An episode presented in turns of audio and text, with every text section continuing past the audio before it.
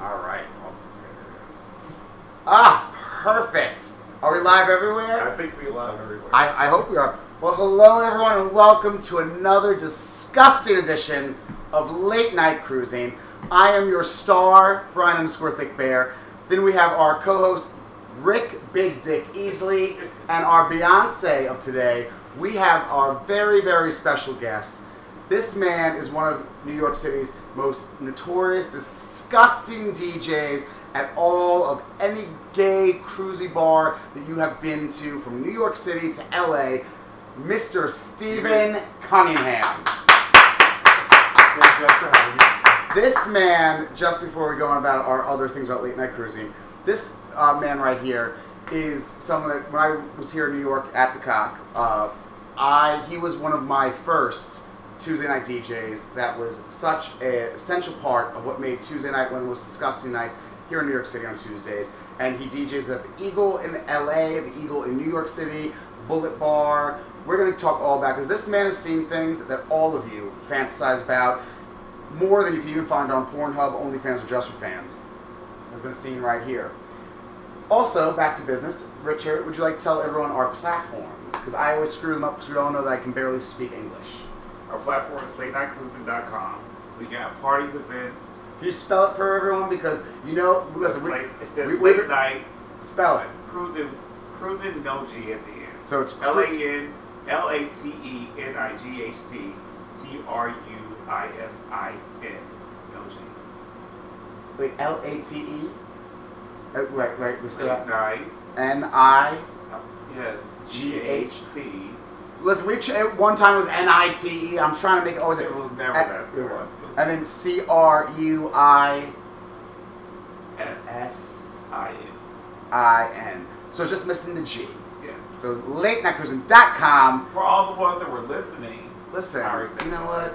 And then of course we are on Twitter, we are on the Insta, we are all the different platforms of Late Night Cruising, Linktree, and of course our uh, website, which also will lead you to Top Subverse, which I'm very excited. We're all wearing our Top Subverse shirts, and I'm sorry, I'm obsessed with this one. I just see someone wearing this. I'm standing up to look prettier. stand.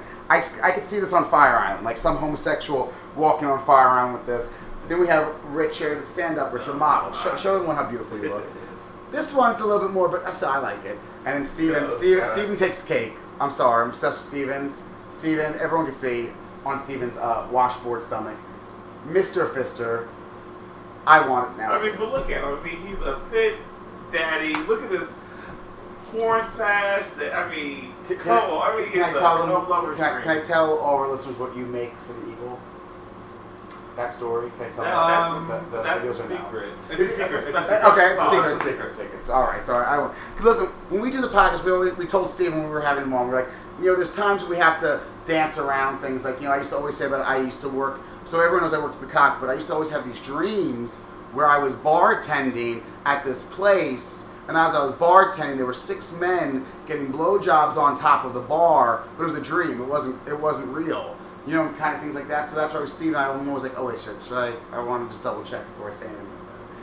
But uh, let's just open right up into Stephen Cunningham's magical world because Stephen Cunningham, the reason why he's really here is I want him to share with us all the amazing establishments that he has worked in LA and how they've kind of changed over the years and all these different things. So, Stephen, tell us one of the. Let's let's start off with some of the places in LA you were telling about that you originally worked at. We're gonna we're gonna we're gonna start from the beginning. Stephen, introduce yourself to the audience. I already introduced him. No, no. I said how he's a star. I, I, I made him more of a star than he was. He's very humble. You should be the Michelle. tonight. He's very. I'm gonna. Michelle, be a Michelle. There's about to be a fist Okay. fight. Um, okay, well, I'm Steve Cunningham. Um, I'm originally from Los Angeles. I was born and raised 30 minutes out of LA. Oh, nice. And What as soon part? as, uh, a place called Hacienda Heights. I've heard of that. It's in between Pomona like the, the valley. Yeah, I know, actually, no, it's not the valley. It's, It's like- um, up off the 60. It's as you're heading to the Inland Empire. Okay. That's where I'm from. Okay. Um, moved to LA as soon as I could. And uh, my first actual DJ gig was in 1999, uh, thanks to uh, Bill. I can't remember Bill's last name. He was the manager of Rage at the time, Rage in West Hollywood. And I was the alternative Monday night DJ at Rage. That's and the night is very significant for a lot of people because it was the only place where gay people could go and dance to alternative music in the entire city of Los Angeles. Um, and it was a real treat. I did it for almost eight years. Um, and I was charged with playing everything from Garbage to No Doubt, Nancy Sinatra to Neil Diamond, Led Zeppelin to Aerosmith, and Nirvana to Hole. So it was it is huge swath. Anything that could be considered alternative, I was playing, and it was just really exciting. I remember one of the most amazing nights. There was a thousand people in the in the club dancing. Um, it was really just an amazing. And the, the unique thing about the change of Rage is um, the blonde-haired guy from NSYNC, the gay one, Lance. Lance. I'm Lance just bought it. Well, that well, what- you know, I wanted So to that, ask you. that was the that's the club that him and some other ones Yeah. are like making like okay. They took it over. But how did you get to become a DJ? I guess that's the Um, like you, you told me that your first gig, but like Well, I had always DJ. Um, I had turntables. I started actually on turntables um, back in the day. And my real inspiration was my mom. She just had a real broad taste in music. So I would hear Donna Summer, I'd hear the Rolling Stones, I'd hear Water Revival, I heard pop music. Um, she was always on the forefront of like, you know, the new Rod Stewart album came out, she got that. So she was Well, always well, there. now, Stephen, what you're on? Are you you're on SoundCloud or? I have a Mixcloud page. Okay, so, I, so we're gonna make sure we put this down because I would love it for people to cause hear Steven's music. Because during the pandemic, that was one of my. I used to listen to Steven's music at the gym. Well, when I I say did- gym, walk, running around Manhattan because everything was closed. What I did during the pandemic was um, I noticed. So they, they type in Stephen Cunningham on Mixcloud. yeah, if you type in Stephen Cunningham on Mixcloud, you'll get me. Okay, so Stephen Cunningham on Mixcloud. And actually, I did. Um, I noticed a lot of my contemporaries were doing things like Twitch, and I don't think anybody really wanted to sit and watch me while I was doing this. Mm. So I thought it would be best to sit and do mixes so that people could listen to them whenever they wanted to. Kind of give them control. Okay. And over the pandemic, I actually did research on all different genres. I started to work with genres that I hadn't before, like funk and R&B. Um, I did a 60s garage music, a 60s surf mix. Uh, no, when you say '60s garage, for somebody I'm not, you know, I wasn't, I have grown up on that. What is that? What does that mean compared to what? How do you explain that? Can you explain that a little bit more? oh lord, I actually did research on this. I only did one. Uh, 60s garage is a subset of 60s pop music that was coming out. It's a little more edgy, harder, much more similar to the rock and roll thing though. Okay, Um, and it was kind of that forerunner. Like to- a garage band, basically. 100%. Um, and a bit more edgy. Um, but yeah, I managed, to, I charged myself with getting at least four mixes out a week. I managed to do almost 350 mixes over the year and a half. So it was very rewarding. I had a really great time doing it. The, what I really want to ask and focus on with Stephen Cunningham this is this is something that we've talked about before that I think is so essential.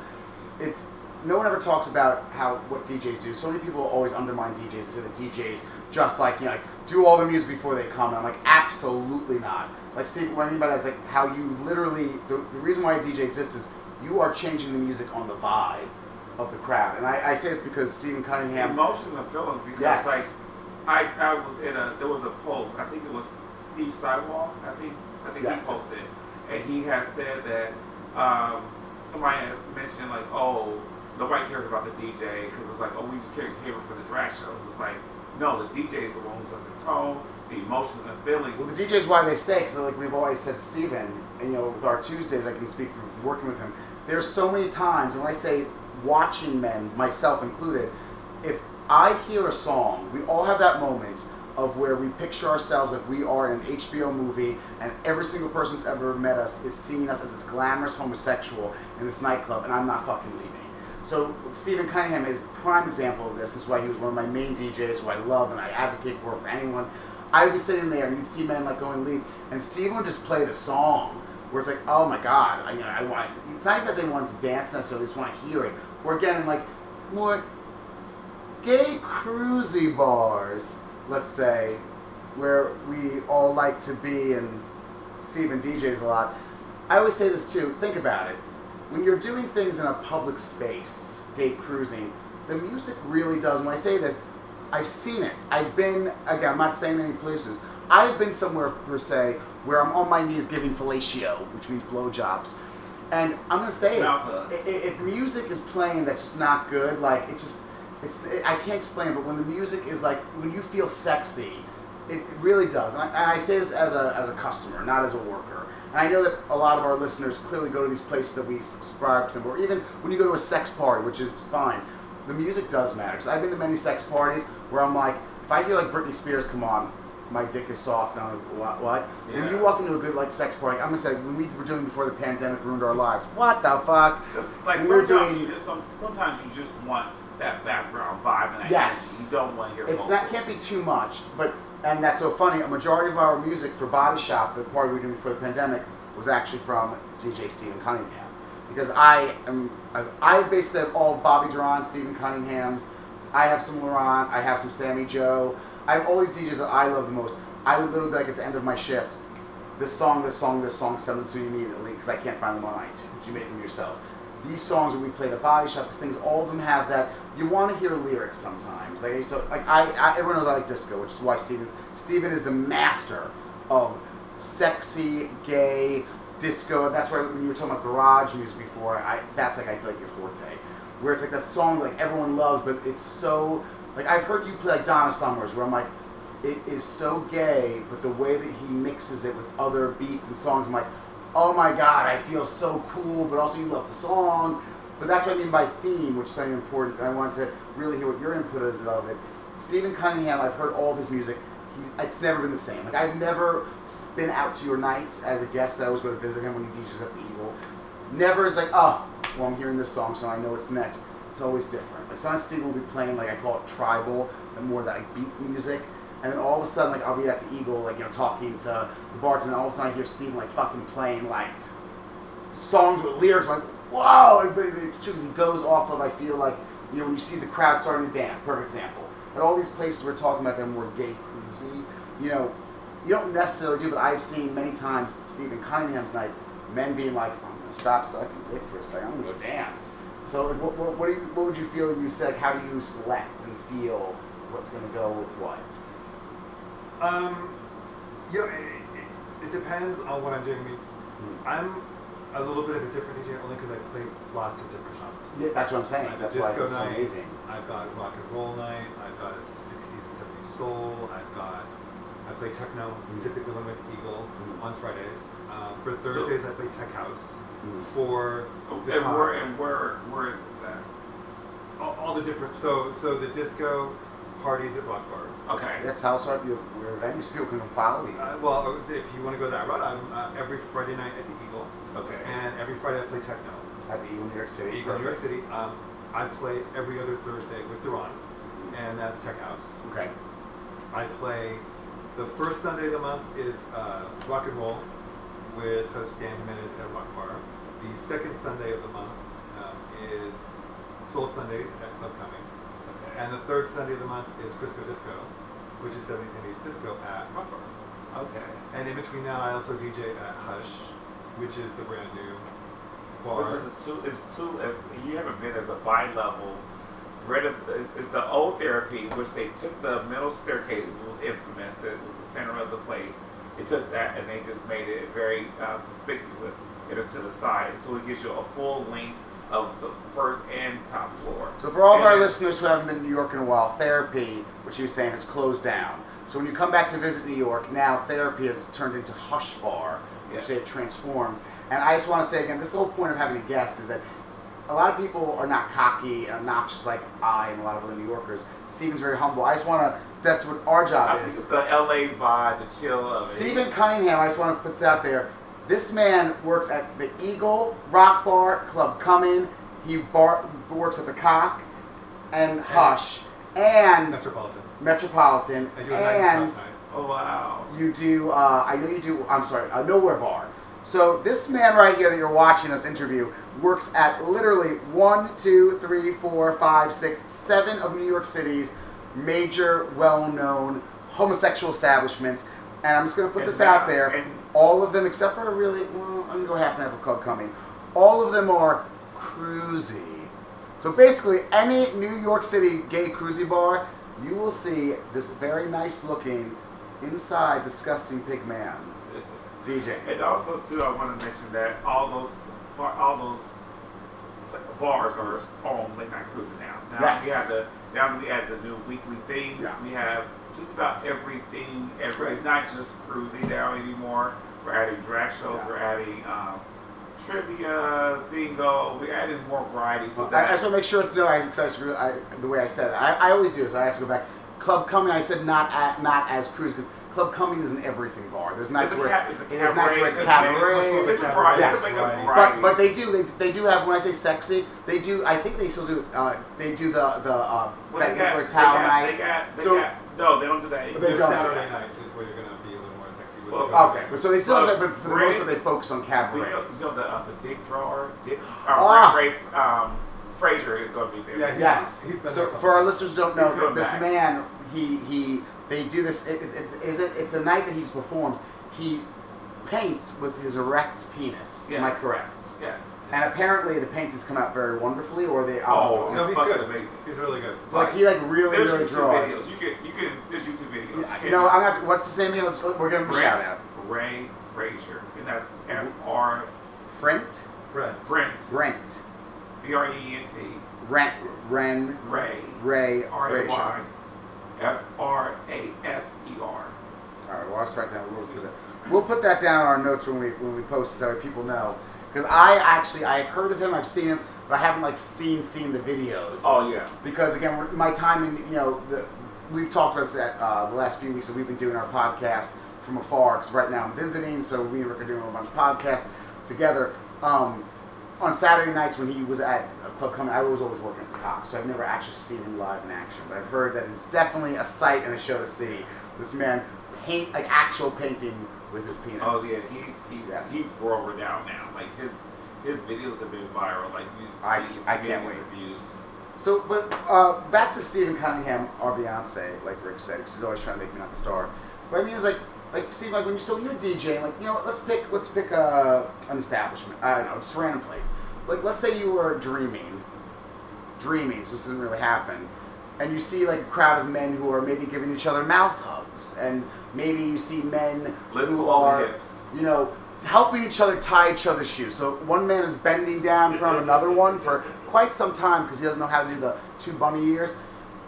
What would you do? Like, do you, you do you change your set? Like, how do you have your music like compiled that you think about it? Like, you know, like mm, you know what? Right now, this is a really quieter moment. It's like, sexy. I I think this song. What I do is um, I, do, I rehearse a lot at home. I so love I spend time with the songs, Mm. mixing, making sure things flow well together.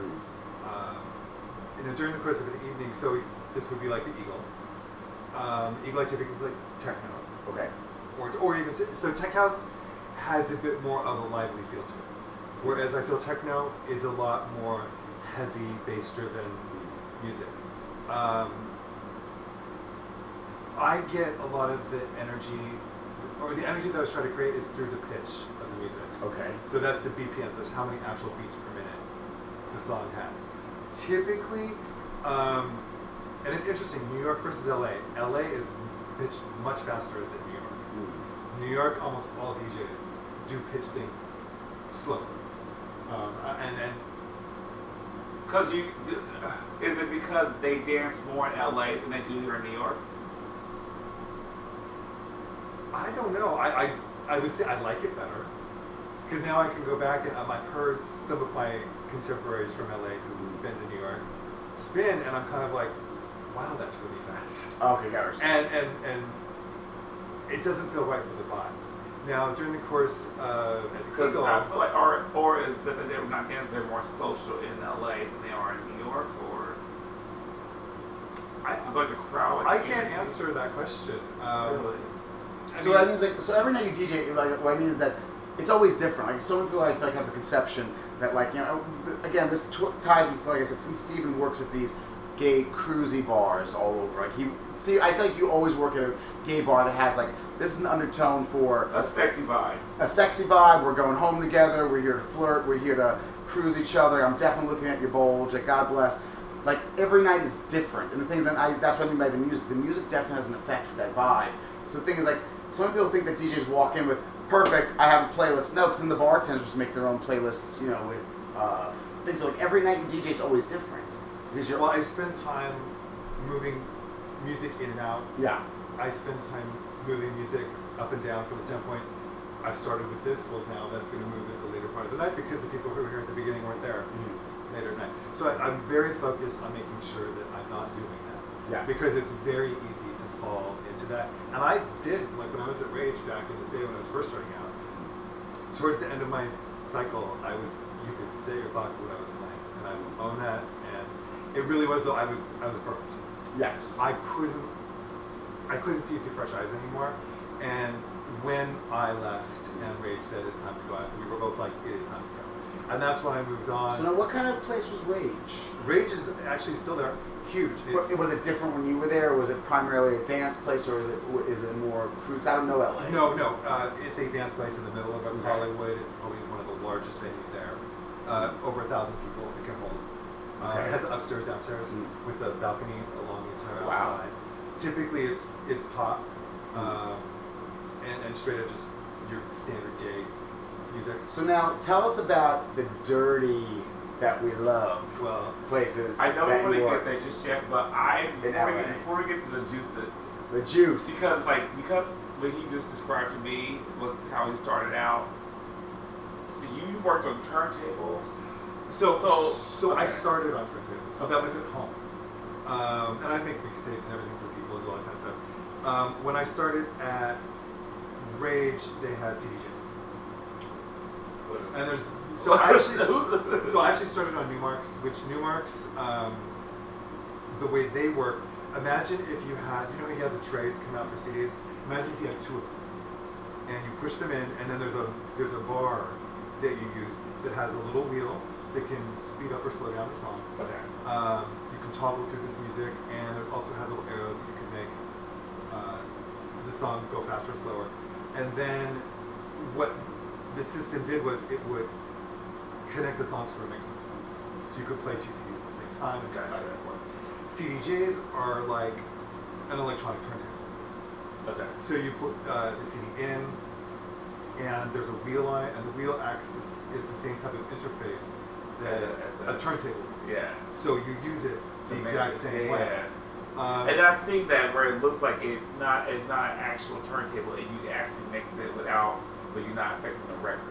That that well, well, these would have been CDs at this point, okay. so it's not affecting the CD. And the, for me, you know, definitely there are purists that feel vinyl or nothing else. And my my statement to that has always been, vinyl degrades as you play it. So your set will never be as good as the set you just played because it'll always go down. You'll have to buy the record again. That's so interesting. You know, these are what I like about this. Even though, like you know, and we're trust me, we're gonna get the juice. But you know, so many people going out to gay bars and gay clubs and you know, or clubs in general. You never know. People always undermine DJs. You know, like they always like, like oh, just does that. No, the reason why gay bars and gay clubs make it big is from the DJ. Dance clubs, like you know, people people always look at the DJs as So Like hearing all this is so interesting because next time you're out on a Friday night and you're having a great, amazing night, you don't realize all the things that, that, that they do with picking music, thinking music, when to play music, all the things they have to bring, the, all the equipment, you know, and set up and this and that. They just think like a DJ just walks in, all right, plug and ready to go, you know. They tell everything computer. And so it, it, I'm glad you mentioned that because I wanted to know more eventually I want to know more how you went from what you started out to going digital and all that effect. It took me a long time to go digital. I was actually later to the game because I was resistant, but I was resistant to CDs at the same time. So Okay. I'm, I'm a stickler. Um, the great thing about going digital is that um, I feel like I have more control over the music because what digital allows is us to see the waveforms.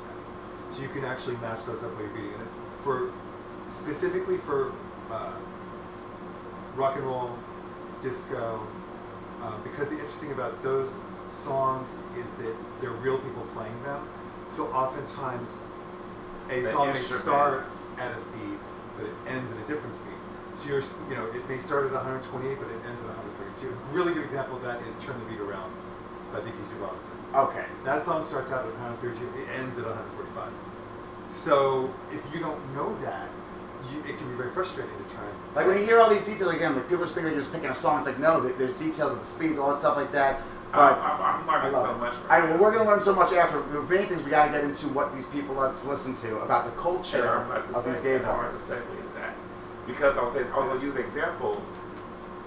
The one party I know that uses DJs to promote its events also is the Black Party. Yeah. The Saints Yes. of Large, before they even, around the same time they announce the thing, they always list, these are the DJs that's coming up, Mm. before they even tell you what the theme is. So a lot of people are going based on who the DJs are. And they do do a mixture of, you know, from states and from other countries. Yeah. And so that was that. And so a, a party like that is a good example of how they use their DJ. And now that I've thought about it, that makes sense who comes in when they come in. Oh, yeah. As you were saying, Well, I, I, and remind him, it's like you know, we always have to, even though we, Because we it's like talked about opener, it the opener who's new, We- who's going to open the show. For any of our listeners who you know don't, we, you always have to repeat things. I whenever I guess I say like there are people who are listening for the first time. The Black Party is a famous, famous circuit party that happens. It's a fetish circuit it's party. more like a 12 hour event. It, it- more than that. It it basically it starts at like yeah, no, it's, like more. 16. It, it It's starts 16 like not what is it like? 10.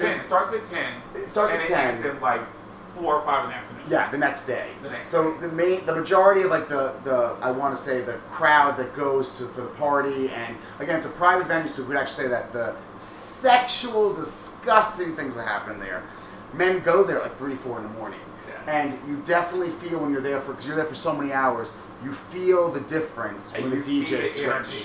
And that, and you also notice the vibe and energy of the people who come 100%. in because these people know how it is, and it shifts because what they a lot of the people don't realize is they go into other parties Yes. because usually the black party is the main course, and other venues and events take up from that. So then that crowd comes over once those bars close. The crowd starts to slowly come from the bars, and it's like a whole different vibe. Well, also you always see this too with the black party. You know, throughout the years, if it's transforming, like everything in our community, how it changes.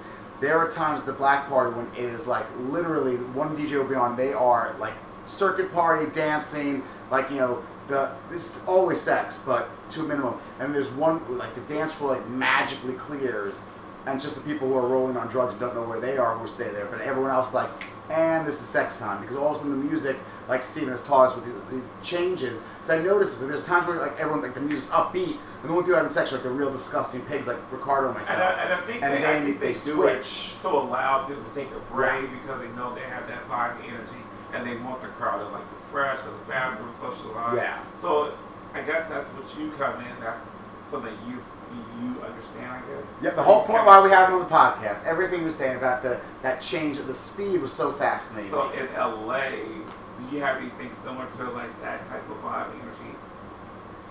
Um, I mean, maybe not. Well, not. I don't know. well, Probably well, not now, would you mean like past. like the black party? Yeah, or just that type of vibe, like warehouse or. Circuit parties are, are popular. Yeah. Um, I know um, DILF happens Yeah. in Yeah, LA. Yes. With Um, Joe Whitaker. Justin David's a big promoter Mhm. within the LA market. They have a night called GPS. okay. Yes. That's very popular. Gay. But now, in, in, uh, gay like, Saturday you were so in, in LA, the, again, we're so fascinated. So like I said, we always talk so much about New York, and like you know, now I'm in Fort Lauderdale, Fort Lauderdale. We never really. I, I've been to LA, I've been to Palm Springs, but with you, I would love to hear about the transformation of like the gay scene in a way in LA, because I know that like you know, in 19, when you first started DJing at like Rage, I know that the Eagle, for example, was was the Eagle there? Was it different? What were the? I knew you were talking about these bars, like what were they called? Cruisier bars Fault line. fault line, like you know, but also then like how they've evolved. 'Cause, you know, we always talk about this, and it's no discredit to anywhere. But, like even the Eagle here in New York, you know, my first time going to Eagle when I was like 21 years old, there were men tied to crosses, getting whipped and spanked. Every single man there did not have deodorant on, had leather. Where now you go to the Eagle, and sadly, it's not the Eagle, it's our community.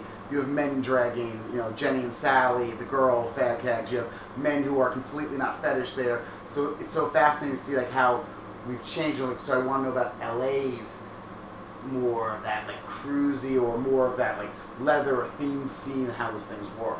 And clearly you Steve Cunningham was working I it was and I was there he was rocking it as a out. kid. Rocking out with his cock out. So when you were in DJ, I'm not sure about that, but- to? I guess that's the best question. Like when you weren't DJ, you went a night out. Where would you go? I would typically go to the bars like DJ at. Okay. So I'm, you know, that's just kind of me. I would, I was at the Eagle LA. I was resident. Okay. Um, I was every other. What did you start that? Oh my goodness. Okay, I want to say, I started that in the mid, late late two thousands is when I started, Okay. and I so started. you were at Rage for you said eight years. I was there for like eight or nine years. Okay, so you segued the Eagle. Yes, I eventually Okay. segued to the east side, and um, I started working with the guy who would end up becoming the promoter that I always worked with, and still do, Jeff Rasul. He was a bartender there, and we started a night called Heavy Equipment, and that was based off the whole concept. like that. Well, the whole concept was based off the porn, the Al Parker porn from the '70s, which is part of the LA Tool and Die Okay. and the whole concept was, what would it look like for a gay bar in the middle of Texas on a trucker route?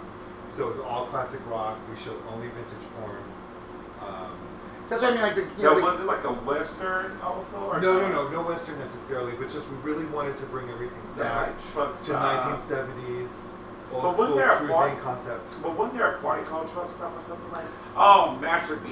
That's what I was thinking of. Yeah, there, has been a few. There's been a few Okay. parties like that have been done like you know because Truck Stop is a very famous like you know gay fetish kind of yeah. theme. But the thing is like you know and that's what we were talking about like you know the Eagle like you know because as we get older, you know I'm 37, very proud of it. You know the gay community constantly is changing. That's the whole reason why we do this podcast. The younger generations who miss the gay generation that I love and talk about, which Steven's talking about, is that men used to have a theme and respect for going out with. For example, like I was saying about the Eagle, they wouldn't go to the Eagle. Like, like, like there's certain okay for New York reference.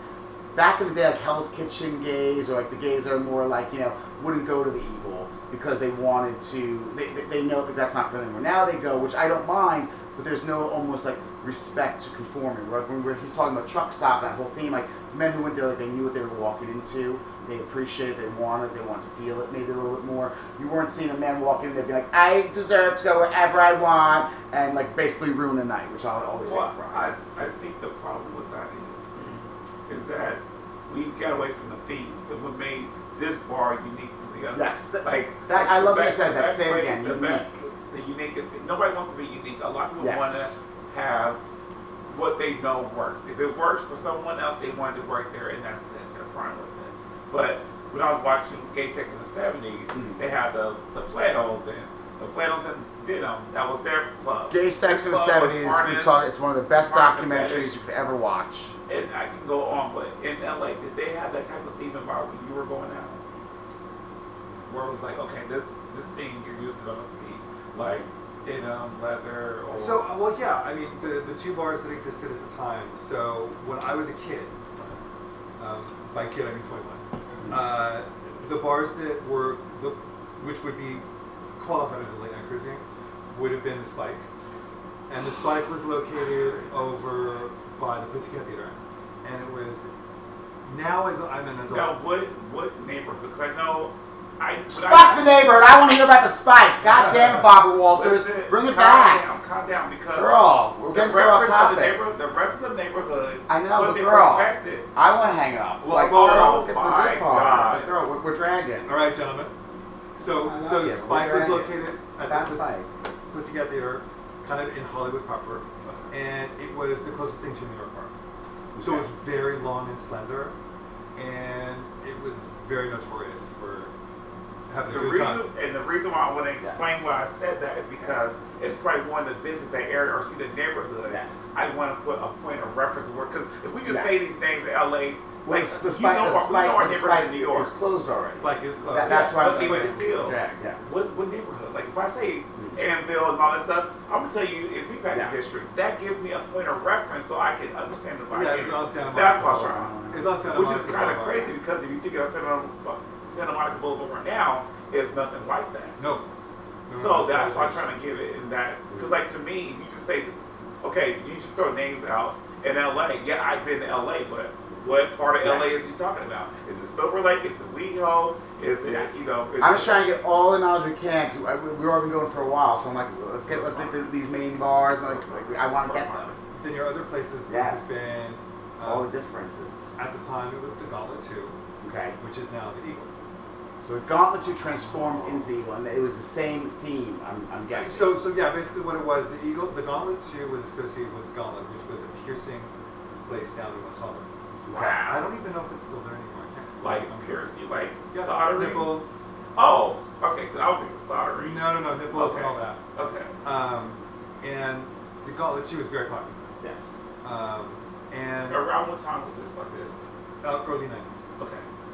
And then on, it, wa- you could walk to it, typically you would drive, but it was like four or five blocks down, was Griff's, which eventually became Faultline. Okay. So at the time it was interesting. So Gauntlet 2 was the more popular bar, and Griff's was the less popular bar.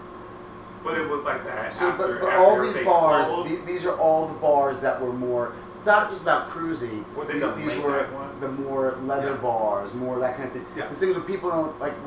The '90s. That's when the gay community was really like. That's all the movies you watch about that. That's what this is all about. It's like these bars that in LA in the '90s when you know gay men were still very, very more oppressed, and there was so so much like you know homophobia. Like, you know, gay men were not coming out of the closet when they were 12 years old in high school. These are these men who are like, I'm 22 years old, and oh my God, I'm secretly walking to this place called the Gauntlet that like you know they're scared to walk into. You know, this this persona where that's what the excitement of this time.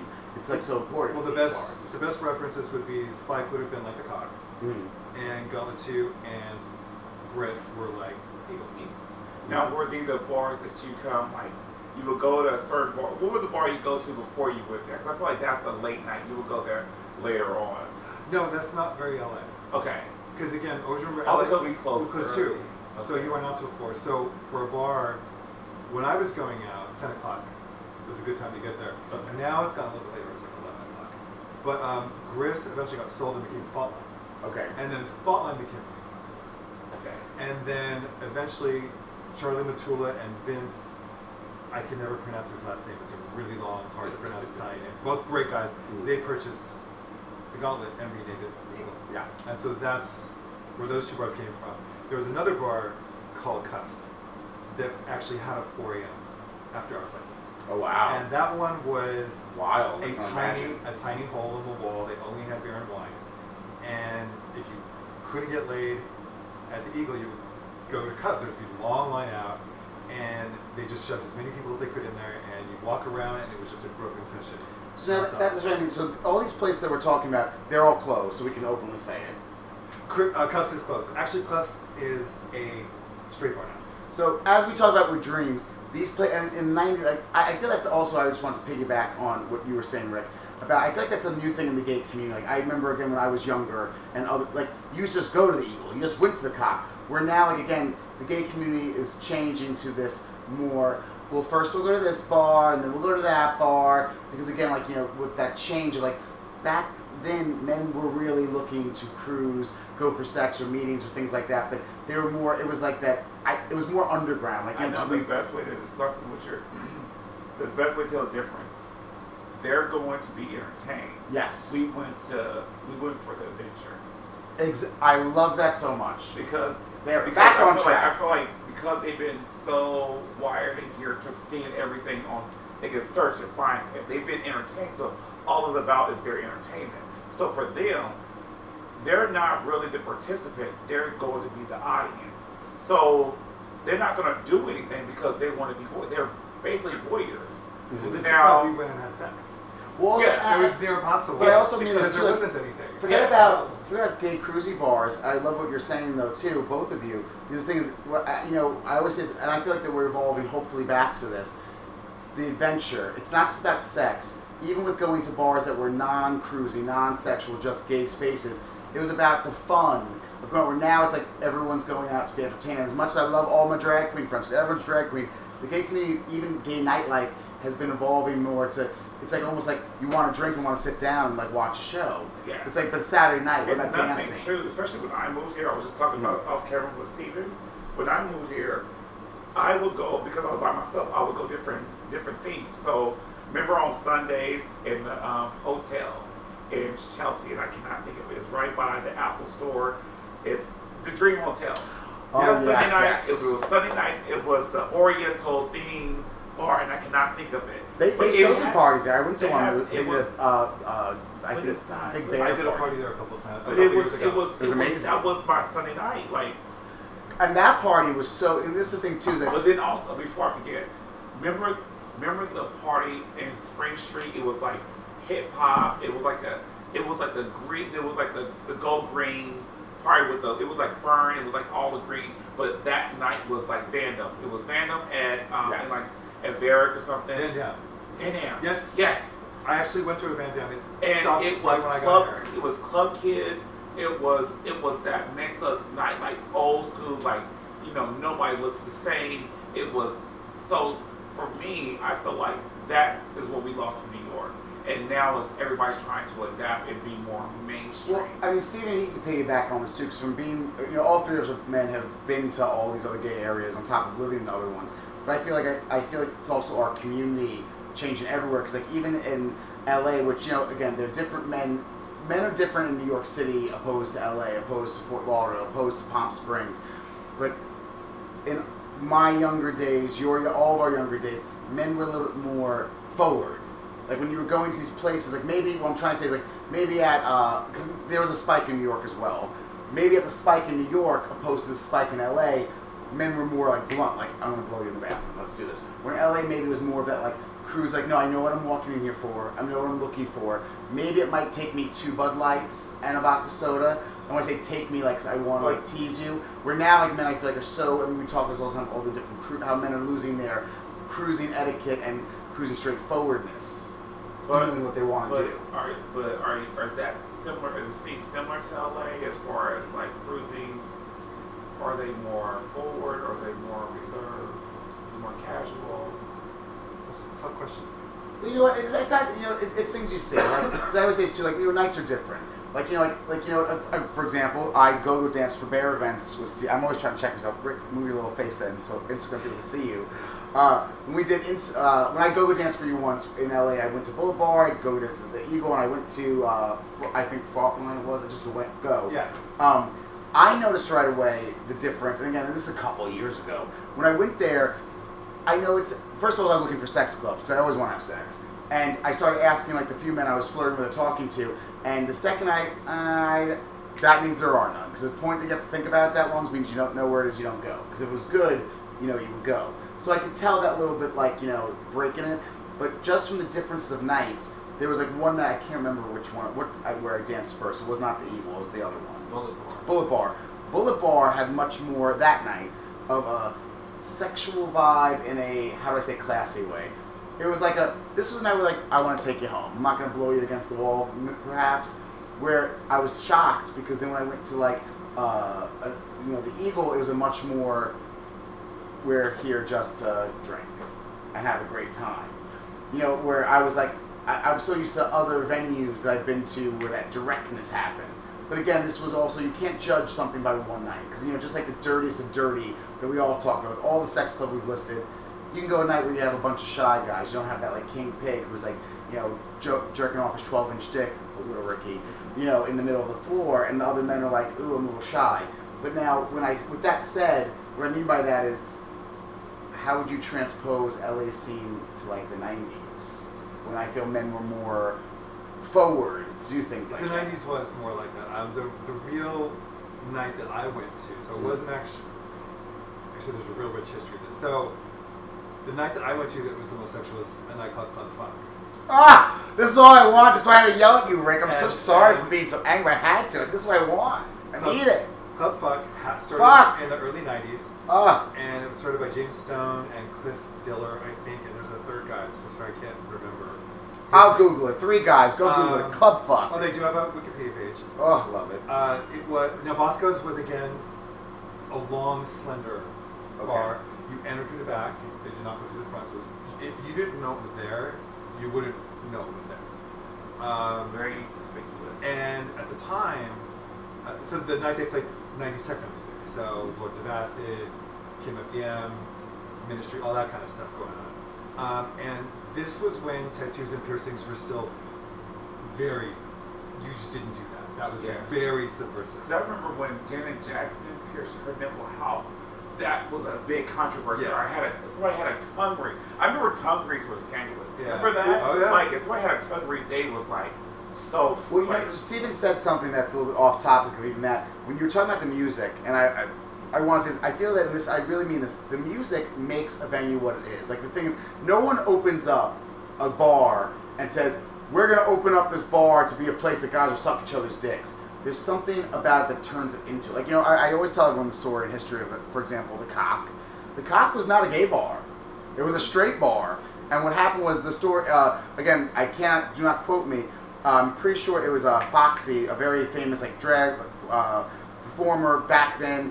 She asked the owner if she could just do a night, and he goes, "Sure." And he saw what she did, and he loved it. And then all of a sudden, that like that's how the cock became the cock and became the thing because things that night set the theme of what was, but the music set it too. You know, it's like I'm gonna say, like you know, let, let's talk about the Eagle. The Eagle's a leather bar. If the Eagle would have opened up and all you would have walked in there and the lights would be bright and you have bright music, the Eagle wouldn't be the Eagle. So like when he's saying that when you were talking about Club Fuck, which I I'm gonna go back in time already and go, that music had a reason why it went in that direction. Oh yeah. You know, the lighting was- has a reason why it goes there, and then the owners are not stupid; they capitalize from them. Like, all right, so clearly our mm-hmm. establishment is where people suck each I, other. Uh, it usually reminds someone. I had a friend when I first went to New York. He was like, "Well, how do you know?" So I was talking about the whole cruising thing. Mm-hmm. How do you know? I said, "If the lights are bright, they're not cruising." Yeah. Exactly. I said, "If you if you go into it, it's like that's dancing. If it's bright, it's for dancing. If it's dark, it's for cruising." And, and that's what we're talking about too. With, Because there was because Chelsea here in New York, Mm. Eighth Avenue was synonymous. with It had more bars than shops, and well, it East was Village used to be the, the like, main gay you area. just, you you know. just like I literally was like you go cruise a little bit, you go here, you go back. You use the you use the bar to like use that as your cruising spot, or you're just like to do a lap without you having to leave the block. But that's the thing with our community is that more gay men back then used to know exactly the information that you just said. Where now, like, there are so many gay men who will walk But into places who have was- no idea. Like, yes, there's a reason why all the lights are really low and all the men are walking around in harnesses and jock straps. We're here to play. Where there's these men who will walk in there and, you know, and I listen, I'm going to say, uh, these dreams that I've had of places, uh, I was working in this one of these places in one of these dreams, and there's 200 men all mouth hugging, fucking, sucking, playing, and this man just walks in the middle and starts dancing, and then in my dream, I, I, I stopped. I was bartending, I think. You know how dreams work. And I'm like, what the fuck is wrong with you? There are 200 men fucking. No a theme. No. And I pulled him out very nastily, and I said, go write a Yelp review. Because the thing is, it's, but I'm going to say this, it wasn't just his ignorance, it was really his nicely ignorance. That he thought, oh, I'm just going to dance in the mi-" No. You know, do you see what I'm saying? Where- That was that just sounds like more attention. it, it was that aspect as well, but it was also I'm trying to say that I'm, I'm really defending this man I'm, who in the stream that I pulled out. But even but They didn't know these things. he did know. Like I think they're No, no, no. He knew. What I mean is I feel in today's society, what we are talking about with the bright lights, I feel and like I've seen this. I have seen this. I've seen men trying to cruise in bright light gay bars. I'm like, baby boo, I don't know if you're straight. You just came out of the closet.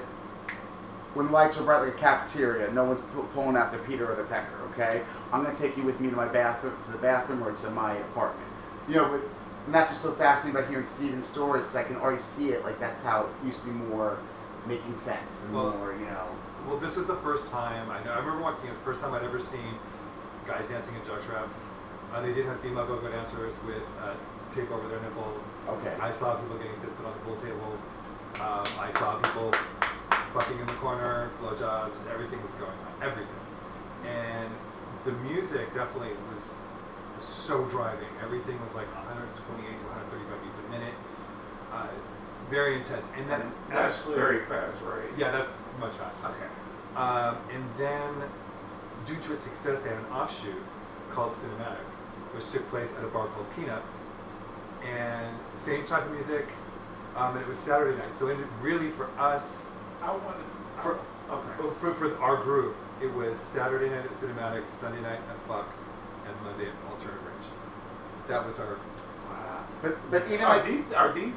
Because I know you're telling me these places, but are they relatively close to each other, or do you have to actually get in your car? Uh, no, that, well, well, so, and, and I'm going to go back to Bosco's really quick. It's interesting. So the Eagle is very close to Bosco's. Now, the thing about Bosco's and what's so important about it, it's originally was a bar called the Black Cat. Okay. Now, the Black Cat is LA Storm. Got it. This is the first, Oh. yes. So it And was I- a gay bar, and they were being raided. I saw a video of that. and they protest us out in front, and so that is our Storm. And now, currently, Black Cat, uh, it was sold to uh, a guy, and it's now a restaurant. Okay. He tried to scrub any information about it being a gay former gay bar. Oh, wow. And thanks to the gay community, they got it deemed a national monument or, or a historical So monument. So it has So to there's a plaque on the wall Okay. of the outside of the bar that says exactly what it is, and they can never hide it again. Well, you know what's so funny? So, you know, what I mean by that is like painting that picture for for gay men who are younger gay men, uh, and gay men who are even visiting these places. Like, you know, it's like it's seen in your head like, all right, so if I was there, or what the gay world used to be like, you know, even though it's LA and you have, maybe had to drive to these places, you were still picking a place for a night because again, if you're going to heavily be drinking, you know, you can't necessarily drive to that other venue. But like just that theme of like what men back then used to do in a night that they were going. You were saying that lineup of how men did. It's like to me, it's fascinating. Like, like I said, how we changed. Like there's so many men now who, regardless of New York City or wherever, like they just go to one gay bar and that's it. Where back then, like in the '90s, men were like, no, no, we have a plan. Again, it's the adventure, like you said before. I love that. Like, oh no, we're gonna end up at Club Fuck because that's gonna happen. And I just want to always, because I got listen, they always hear. I want to just mention one thing you said about the women go-go dancers Mhm. with the respect and love I have for, because everyone always says I hate women, which I don't. I always say this. I've always said that. Now, picturing what you're explaining, there's a difference between Jenny and Sally, my famous faghead words, and a woman at a gay, it sounds very avant-garde, almost pansexual, gay, you know, queer, friendly place. It was. Exactly. Where there's a woman with her nipples covered with X's go-go dancing right there, and there's gay men having sex everywhere. Yes, honey, I don't mind that I see tits right Well, there. there, were, uh, You know, there were women who went, and there were, Yeah. they would have sex with, with straight guys who went.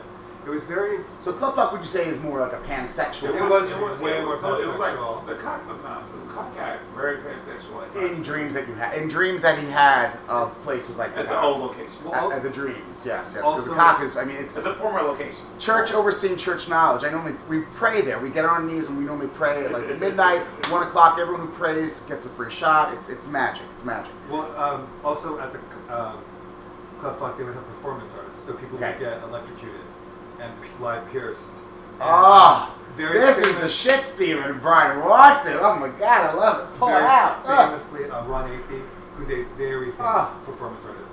He would go Say go the there. Ron Athey, very very famous. So you can look him up. He has I love it. art. He's uh, So people were all getting pierced, electrocuted, and and the, Like, these with like all little shocks and like. was it a sexual undertone to it? Oh, there, Yes. there was no Like- undertone. Okay. Completely The reason why I bring it up is you know it's something about San Francisco, which is uh, you know in the state of California. When I went to the Eagle in San Francisco years ago, um, I remember this. There was live performances being done. Just it was just a regular Saturday night, and there was men like fully tied up, like almost like kink, you know, the studios. There was no sex because again, I'm sure it shouldn't, but I can only imagine in the 90s there maybe would have been the sex. So when you said that, I was picturing that. I'm like, that happens really much more. I felt, I feel like maybe it's space because in New York, whenever they try to do those things, it's very hit or miss. Like it's normally like if the Eagle ever does that, it's like six o'clock or seven o'clock at night, you know, because the men will do it. And also, again, I'm not trying to change subjects, but that's what we love to do. I've told the story once before on our podcast in the past. I've noticed this in New York, and I noticed this in Wilton Manors. Whenever these old school gay, older, like when I say old school, I'm talking about my own age, try to come into these venues and do these amazing things that you just spoke of. The newer generation and the gay community that's transformed ruins it. There's a night I was telling about one podcast where this beautiful man walked into the Eagle, and it wasn't even about sex. He was strapping down his submissive, and it was such a hot but entertaining. He was like spanking him, all these things, and these two young middle-aged homosexuals ruin it. They walk over like, oh my god, and like just ruin the whole fucking scene. Like they tried to touch them and like all. Even though again, I'm not. I always say this, you don't have to know the rules. I get that. It was like th- that was just bluntly rude, bluntly stupidity. Like you know, they ruin it, and that's where I feel like these stories you're telling. I love this for our listeners. that I used to see things like this so much here, even in New. You know, the respect of even if you're into it or not into, you don't need to know the rules. Well, clearly, I see a man right now who, regardless if he works here or not, this man is, you know, again, my story, your story, getting electrocuted or spanking him. I'm not going to try to get attention or try to interrupt. Like, clearly, this is a thing, and even if it's not my thing, someone's watching. Now, I, I, I'm going to say this about our own people. There's an entitlement with people where they think, like, you know, I'm going to say it too again. I love girls, but like that woman who wrote that article about like gay men stop telling us that we're not welcome. Gay men stop telling us we're not welcome at gay bars. It's this entitlement. You know, I feel that it's also not our society, community; it's our society. With that said, I would love to hear about the electrocution one though in detail. Um, that one, I remember it distinctly. The guy, they took uh, and pierced him, Mhm. and then connected square metal sheets. With a fresh piercing, or he was already pierced. fresh piercing. So this man, I because you know sometimes the viewer, I just gotta bring it out. Okay. So a man is standing on stage, and they're literally giving him a brand new piercing. Yes. which some people are very into. That's a very big kink, by Yes. the way. Yes. And after they freshly pierce him, they're putting what on him? They're hanging small little metal plates. Anyone who has a piercing, imagine someone piercing your ears, okay, and putting a small me- that that's. And the they kink. did it like, you know, here, here, here, and here.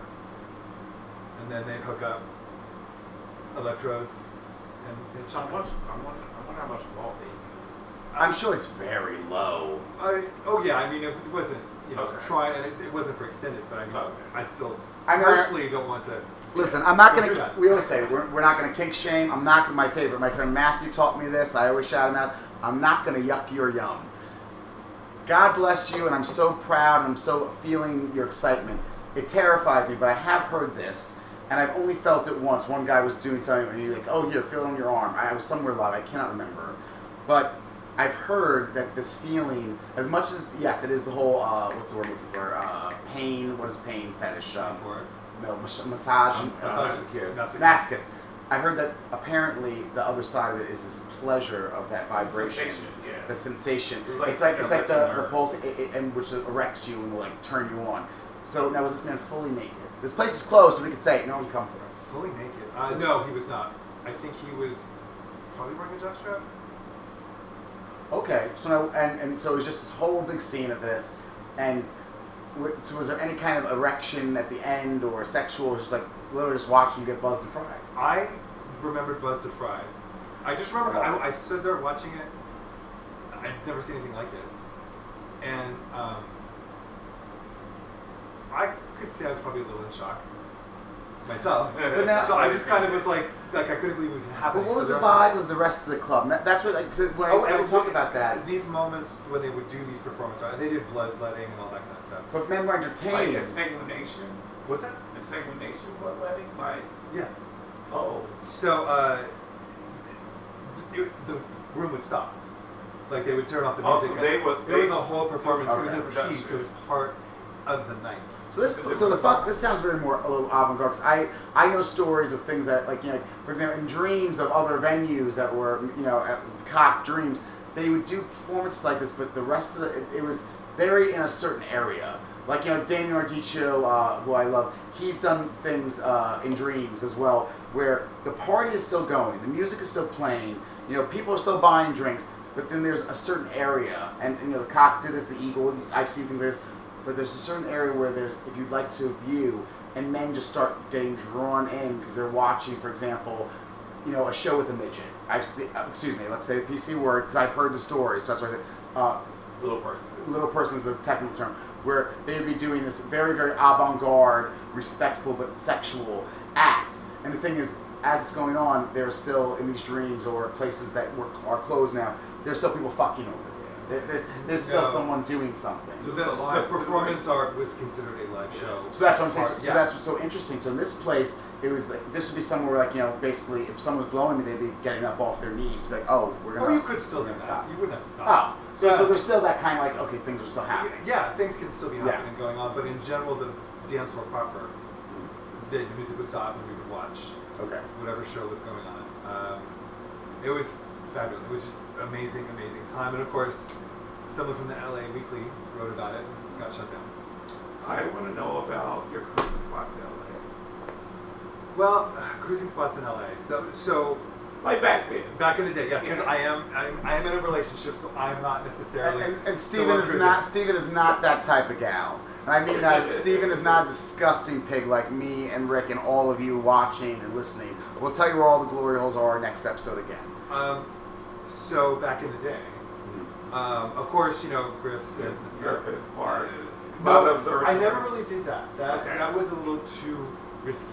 But Okay. did you hear about be- it? Like you know, oh yeah, like so. that's still going on. What, what I mean by like hear about is that like oh no, it's you know, still going on. yeah. It- it's so, but men were. I think men were looking for. Like we talked about once about like for example like New York City glory holes like compared to these cru- which is a cruise spot. Back in the day, like I always say that story. There used to be lines out the door. What we're saying is the best way to tell you is Griffith Park is our rambles. That's the best way Yes. to describe it. Yeah, But men were very very successful. Police really really they monitored. did. They did. Yeah. You you, yeah, it's, River Park, okay, so you see the LA shots where you see that big observatory with the black and white building. Okay. And it sits on top of the hill. Okay. The um that's the observatory. Below that is around that is Griffith Park. Yeah. So Okay. it's synony- it's infamous and synonymous the way you see it. It's a tourist attraction, but but, but the history of it is very cruel. Well, that's you history. Like, like we talk about, like we've talked about You've seen it before. you've seen it in the, the Rambles in New York, which we've talked about many times, which is a very notorious, I, I always say notorious in a good way, by the way, famous cruisy spot. The thing is, men, that even used to be a little bit policed, because men used to really go there, and that's where our community, I feel like, has changed, is that men are starting to go there again. We don't know what the future holds, but the same thing like you said about the police, the police policed it because A, duh, homophobia, and B, men used to actually go there, where I feel like our community keeps on we're losing our sexual freedom, like we talk about. We're losing our not only sexual freedom, freedom, excuse me, sexual uh, sex positivity. Uh, you know how we openly slut shame. So that's why it's so fascinating to hear you talk about how all these cruisy spots were very like people were scared to go because it was heavily policed, which is clearly the point of why they heavily policed it. But also, You know, I think that for those that do engage in it, that's part of the thrill. Yeah. Mm. It's, the, the it's not thrill safe. getting yeah. yeah. And that heightens the excitement. Yeah. But so George Michael got caught in another famous park in Yeah. West What, what park was that? I don't know. I would It was- assume it would be Griffith. I It mean, was. it It makes was. the What's, sense. what's, the, what's the other popular one? I feel like there's another popular one that's like. It's. I want to say. I think it starts with a P. I to say. I wish I could help you. Well, you know what I No. want to. I, I actually I want to ask for both of you because I'm 37, Rick's only 38, and Steven's only 39. But still, that extra 44 that extra year they each have on me, I think this question is really wonderful for both of them.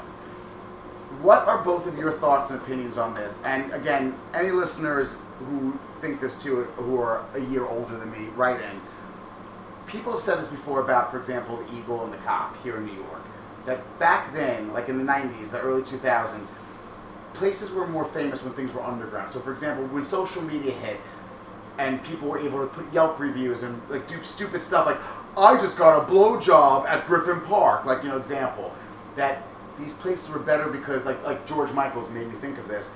There were so many bathrooms because things there were so many gay networks like underground, like you know, like magazines like oh, I've heard this bathroom is cruisy. Oh, I've heard, you know, there were so many late night cruises that weren't a social, that where people were like, oh, I've heard that this place, you know, after a certain time, things would happen. Where now, there are so many people who ruin it because of social media and technology where they just put it out there and they, you know, promote it, and that's how the police find out about them.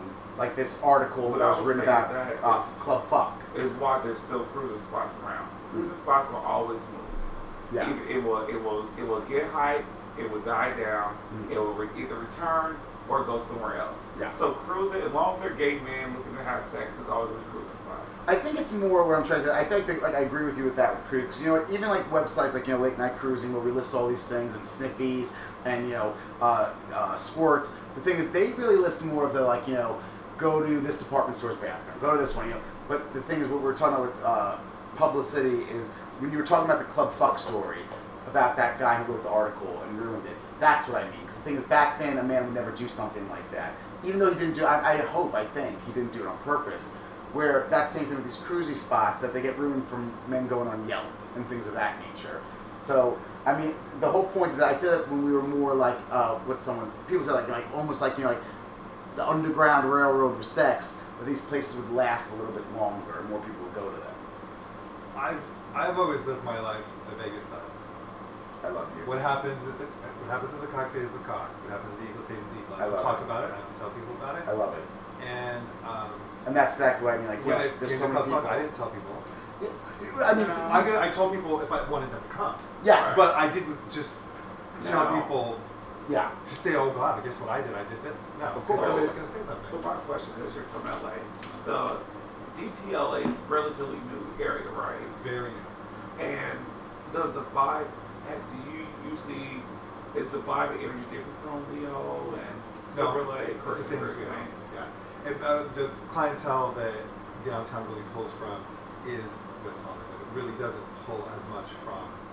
So does that have Silver a Lake really, area. is really unique kind? Okay, so Silver Lake is more different than. So Silver Lake is more, from what I've learned from you, is more of that like maybe more uh, fetishy, accepting, bearish, or you know maybe a little. I, I want to say a little bit more straightforward crowd. Where I've again West Hollywood is more of that like we know very, that. very We muscle. Well, well, demographically, everything's really changed. So the Okay. bars are still there. mm, So you have West Hollywood that does cater to you know 35 and under. Okay, Um, perfect. And, and those who think they're those who think they're 35 and under. Yeah, the Um, Metropolitan. So, that, LA, so right when, Hollywood, when you say that in today's world, whenever someone says something, I love Stephen Cunningham so much. 35 and under to me right away, even though I'm saying there are pigs under 35, to me that reads as non-sexual drag queens. This is where we're going if we just want to dance. Yes, it's much more catered to the Would that be a good yes. kind of quick Landers of that example? Yes, you have So a for me, long. I, for me, in my head, I, when I think of Lee Hill, I always think of Abby. That's what gives me that kind of vibe. Like, it's, Yeah. the I mean- is like, like the. So if you're looking to find a man to go home with, West Hollywood's not necessarily that place. I mean, I'm certain that they do. of find course. I mean, I, but it's going to be not that type of man. not the It- focus. It's very, very, yeah. That's not necessarily the focus. Focus Yes. is to go out and, and Yes. party and drink and dance. Yes. Um, but demographically, where it used to be populated much more with gay people, it is the demographic is dramatically shifted. Lots of heterosexuals moved in there. But as what happens with many places where gays go They and go- gentrify, yeah. You know, that's what happened with Silver Lake. Silver Lake was Very know, gay. Very gay. Not nearly as gay as it used to be. Well, because that's what we always talk about. Because I, cause I, stayed, I stayed in LA for one month. Mhm. And that was the one thing I learned was like, okay, this is the neighborhood. This is what I had gay.com. Because that's how I had to know, like, the, the chat rooms. Mhm. That's how I knew which part was the gay area. Like, if they had this meeting room, okay, that's the gay area. So, Yeah. um, but I, and don't get me wrong, there still is a, a solid gay community that does live in Silver Lake. That's where I lived before I moved here. And Yeah. I saw all my friends there, and I have friends that own restaurants that are gay. so And do you feel like it's more spread out? I think people have moved and changed. And definitely, the pandemic has changed a lot because a lot of the people I knew moved to Palm Springs. Okay. Because they were able to telecommute now. And you can live in Palm Springs, telecommute, and you have to go in the office in LA, it's only three hour drive. Well, you know, also something you were saying before too about how you know, and I, I'm, I'm, make, I'm not calling you a prude at all, but working in nightlife and being like all these stories you're telling, these are things that you know, gay men used to just fumble on. Like you know, like I work in nightlife, so I'm seeing this like you know, I- I'm just going here. We're like now like to, you know, the gay cruising bars, the all these things we talk about. Like men really have to search for it and have to like look for it because also with social media, you can barely mention anything on a flyer or gets flagged or gets taken down. So it's like it's like you're really picking apart that whole like, well, both these flyers look like I'm gonna go there and have sex, but I don't know because maybe they're just that's the flyer they picked that week.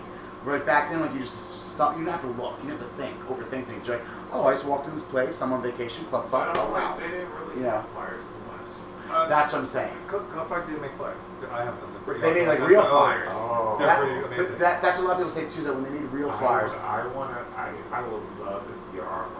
Oh, I'll, I'll send you the the, the real flyers were more, you know, the way they used to spread things that weren't necessarily where, you know, social media would shut them down, where police would find, but also is more that word of mouth of like, people used to tell each other like, oh, go to this place, go to that place. Where now people don't do that because everyone's like waiting to go look online. Now you Yeah. mentioned GPS. Tell us about that type of that type of because that that's not a quote unquote bar. That's an event.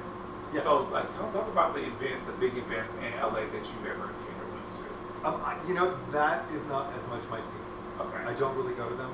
Um, I have worked for Justin before, so I've done some of his smaller. Okay. Um, and when you say small, like what locations would that be? At a bar? Is it a venue? I did one at the Dragonfly for him. Um, I did one at a couple at Eagle itself. Um, but it has a specific crowd. Um, very muscular. Um, very tailored. Very manicured. Okay. You know, those are all those guys. Uh, hold with someone knocking on the door. It might be uh, a stripper named Periwinkle that I happen to hire for Stephen Cunningham being on the show. Um, but you know what? I, I, I love that you just said that too because that's another thing that like you know that I was uh, so fascinated about was that whole theme of the tailored man. You're saying the manicured man, the uh, you know that, that that's what I'm talking like that that theme. A lot of people who you know I'm saying this in a very non-discrediting way. Living in gay cities, you know, gay cities is true. Like you know, in the majority of the world, there's one gay bar. You know, there, there are men all over, and I've heard this, and I, I respect. They drive two hours to a gay bar. You know, where when we live in these gay cities, we don't realize that we have so many gay bars. That there's that actual theme of like you were saying. Oh, well, if you live in this area, men were more like you know groomed, manicured, muscular. You know, where the visitors on vacation have no idea about this. Yes. I know. I've steered a lot of New Yorkers away from staying in West Hollywood because the Yes. challenge with West Hollywood is there's one way in and one way out. So it's very, you know, if you don't have a Is car, that Wilshire or Santa Monica? Santa Monica Boulevard, Yeah. you have to go all the way down, all the way back. Um, I'm sorry, I lost my train of thought. You know, it's know, but I'm going to interrupt everyone because I'm not shy about it. I want to introduce, and literally this just happened, the faggot that just walked, excuse me, homosexual, because even though we are, and I, listen, I call myself an FAG all the time, this is one of my other favorite stars. This is Mr. Mark. Mark uh, is someone who is a star to me in nightlife as well.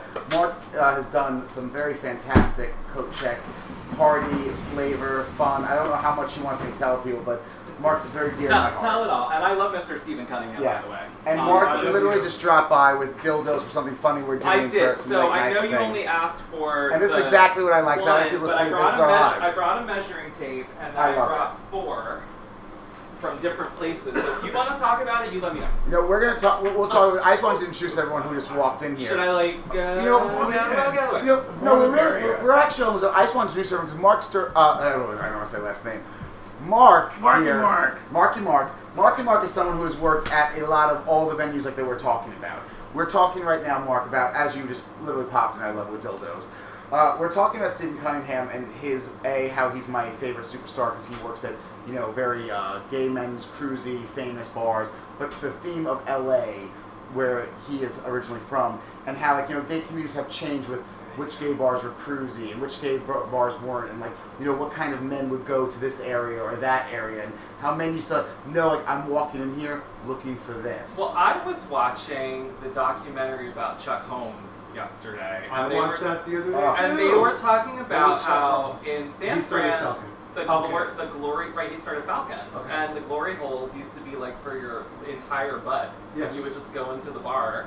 And I was just like, you know, in this Oh. day and age, I would love to go into a place with a mask on and just put my butt in a hole. oh, how Uh, everyone clap, please clap your hands. But since you're from LA, I feel like we could bring that up really briefly because I don't feel like we get that in New York. I feel like they have it in Chicago, and then I know I'm in LA glad. they have bathhouses. Well, Ah. so, so, We don't really have that here. so LA, um, yes. So the LA use, and this is the past because really this isn't currently what the situation is. But sex. oh my goodness, one of Mark's dildos walks. Who knew?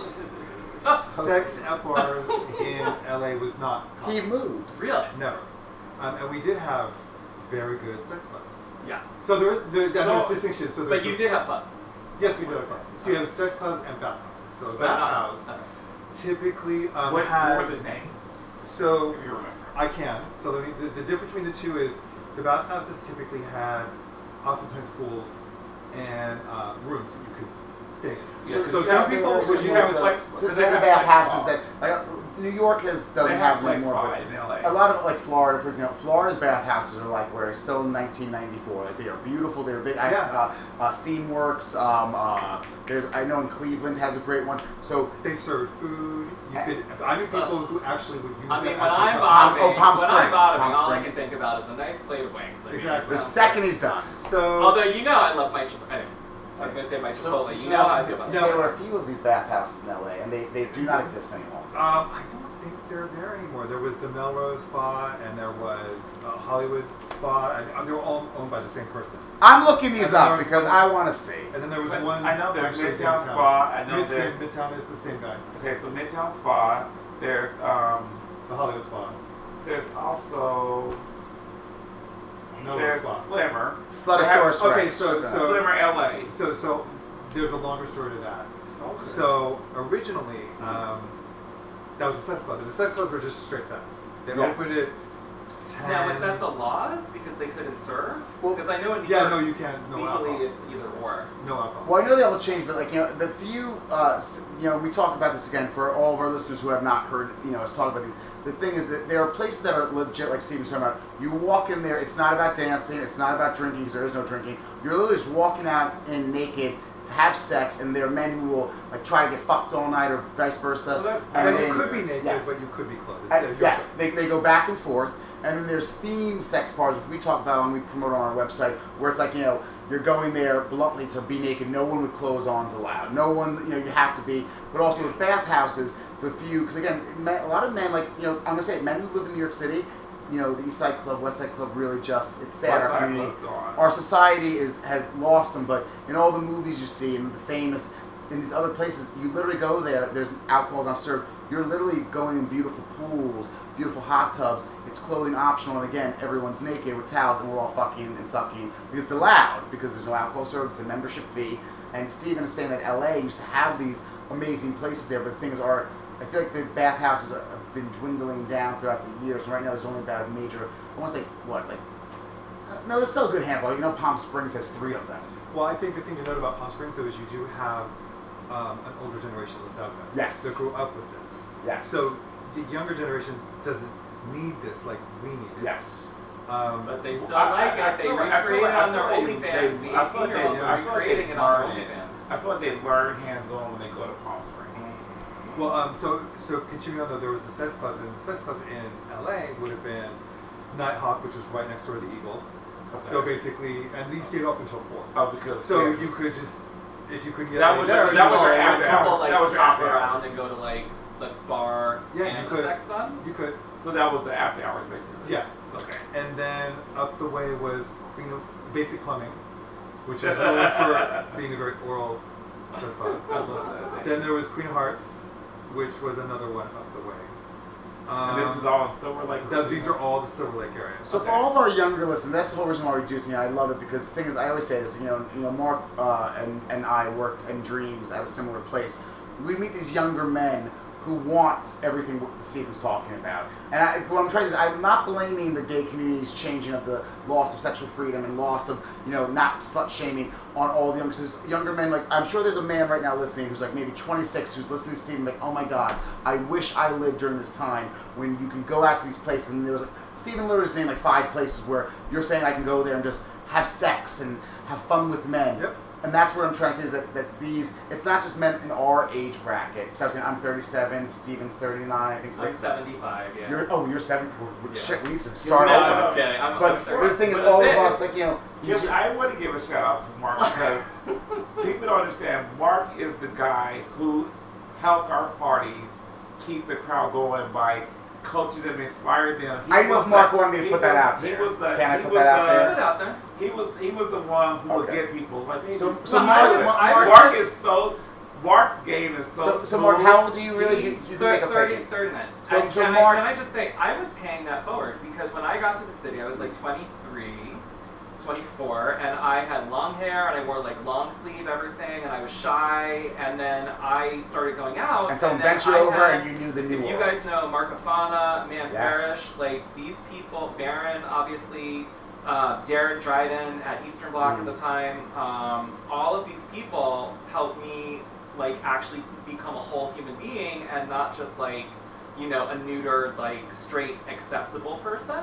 So when you say, "Oh, Mark has I this love dating," that. I'm I'm really just paying it forward in Yeah. the way that people help me come out of my shell. And when I see people, and they might be mm-hmm. younger, but whatever age, and they come in, you can tell that they're watching and they kind of want to get involved. I say, I love everything honey, you said. like, come join in, you know? because it's not. so- Everyone always says I'm talking about sex. It's not all about sex. Like right there when you said that. It's definitely not all Forget about about how you are a disgusting whore. I have videos. The thing is, it's really true. Like, as much as I always say, I'm like, it's not just about the sex. Like I always say, it's like you know, all these venues we're talking about. It's about gay men being with other men that also used to get a hard on when they were 14 years old in school and were so oppressed and sad. Now I'm in a place where forget about sex, forget about the, the electric sh- shows. It's just so nice to be with other men who also like we're just maybe sitting there having a drink and talking about like, oh my god, I remember this one time I got hard. I saw this guy. Me too. Like, it's about that. It's about being with other people who are like us. Eight And trillion percent. exactly. Right? Am I right? Like, and, and then you go off and have sex. Yeah, absolutely. It's, it's nice to have These that. It's sad when you go to a place Yeah. that there's like, it's sad and there's nothing else to do. Like, we, we it, were it is talking nice to go before to a we were talking about you know? Steven and his mu- how we were saying like music definitely affects somewhere. Like I'm gonna say if we had a if we had no disrespect if we had a wedding DJ at the cock I'm gonna say it a wedding DJ no offense to them they're great for weddings it would not be the cop. Did you There'd tell be Steven no one that there. we track the DJs or no? What? Like, oh, we'll like we later. track them at DJs. Yeah, well, yeah, yeah. But long story short, a DJ like Steven does make a big difference. Uh, 100%. he, he knows that I feel that. Oh, oh, no, that, oh, no. I, I didn't want to tell them, but uh, oh, oh, Steven knows. I, I sing like Steven's like my favorite. I talk about him nonstop. You know what? Actually, I will say it. So DJs at a lot of gay spaces, okay. And when I say space, straight clubs do this too. Uh, now you're talking about tracking. We really do see who brings in people and what people stay. So, for example, like if a DJ like Stephen Cunningham, why I'm gonna let everyone know, is one of my top ringers, which is why also I like him so much. Steven's nights, not only do we get a large surplus of men, but the men would stay for Because the they're having entire fun. night. If they're having fun, Yes. it, it, you don't have to have the most number Yeah. of people. It's like, are they having, Having fun? fun.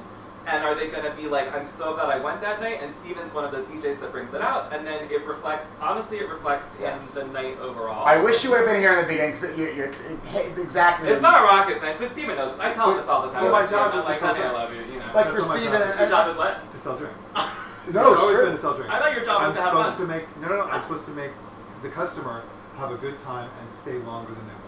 But you know what? The, buy more drinks than the men who are watching here, and they, because uh, you know, they, you don't think about these things. There's been nights at the, for example, at the cock with you, where I thought like it was busy. Oh my god, we had like 300 guys tonight, and then I'd find out the number, and we would be at like 150 or 160, and I'm like, how? Because each single one of them stayed the entire night. Now the thing is, it's not just Brian Maselli making a mean gin and tonic, okay, or Mark Sterling in a jockstrap, and I mean me too. You know, but Do- it's doing about the the music. right. It's all these different a- aspects to it. But we were talking about the whole venues and like you know theme of it is that with all these stories that all four of us have just straight about like you know gay communities. This is where our space is so important because we are a sexual minority. Can I add something to that? I because, love that. Because you work in clubs, you work as a DJ in clubs full time. I have an office job. Yes. So I know you're saying, oh, it's my job to sell drinks, but in reality, like as a patron, when I'm a patron, I really don't see it that way if I'm staying longer. I'm actually staying longer because it's fun. And then the next day, when I'm at my office job where I want to kill myself, Mm. like I'm so grateful. So I know in your head you think of it that way because that's obviously important to the venues that you're working in. Yeah. But like as a, when I'm a patron, I don't think about it that way at all. I'm actually like incredibly grateful for someone like you that's making 'Cause you stay not just having fun. myself, but everyone else say, you know what, I'm having a great time. I'd like to stay out the extra hour Well, that is my just to let you know. that's my goal. So if, if you see Stephen Cunningham DJing, call out of work as you're walking in. No, you're not leaving. Know this man knows how to play and twist the music. And you know, with all, with all these big stories, like you know, uh, what I was saying was, you know, when So Stephen was talking about before, back to the, you know, like just the theme of everything. We were talking about women. We were talking about this. What I mean by sexual minorities, and I say this again and again and again, with being a minority, but a sexual minority, is that our space is so important to us. like I was saying, no matter what you were saying, oh, you were saying this about Silver Lakes. Silver Lakes used to be like this really big gay area, but because of gentrification, now straight people moving in. And even though they love That- gays, that's, that's, the thing is, that's Chelsea. you know, even I'm gonna, I, I said this, I've said this a million times. Fort Lauderdale is known as gay, gay, gay. Chelsea, Hell's Kitchen. Even in Fort Lauderdale, which is such a big gay place, only 45% of the population is gay. So even in this, in this gay town, it's a vacation town, still the heterosexuals in this gay town are 10% more than us. So the things I'm like, that's why our space is so valuable. Even these gay spaces, we are a minority still. And that's where I feel like we're losing the thought of how people, you know, disrespected by constantly being like, you know, not with the themes and undermining and like, oh, I'm gonna bring like all, the straight people. Like, eventually we're gonna be in a spot like I always my fear. Like Australia is very famous for saying they have no gay bars. Now everything is equality, everyone, and all the people that I know from Australia who are gay say this to me a lot. They're like, yes, but then we go in there for the most part, other than when there's an actual like event, we're like, ooh, there's another gay guy here. You know, it's like if we go to Applebee's, right? Now, I love Applebee's. I would, if we go to I would feel Applebee's. sad if that happened. But that's the world. Now, like even if we're going to Chelsea, yes, in Chelsea, New York, if they had an Applebee's or I don't know, Red, oh god, Burgundy Red Lobster, my favorite. We might see another gay table, but the thing is, even in the city that is very gay, we are still a minority. We might we can go to Red Lobster and I'm just using this example. There's not a Red Lobster in Chelsea. That we might be just two gay tables. Do you see what I'm saying? And that's what I'm trying to say about the value of everything that Stephen Cunningham has shot out of his disgustingly talented mouth this entire evening. Is that like you know? I hope that our listeners saw what I was seeing was this vibe of the excitement of like you know in the 90s going out in LA. I mean, I'm not gonna lie, I, I came in my pants during when Stephen was talking. Because I already like, okay, I've got my dick sucked now twice, I gave two blowjobs, I've had at least four vodka sodas, I'm having a great night. Where now it's like, it'll be a completely different feed.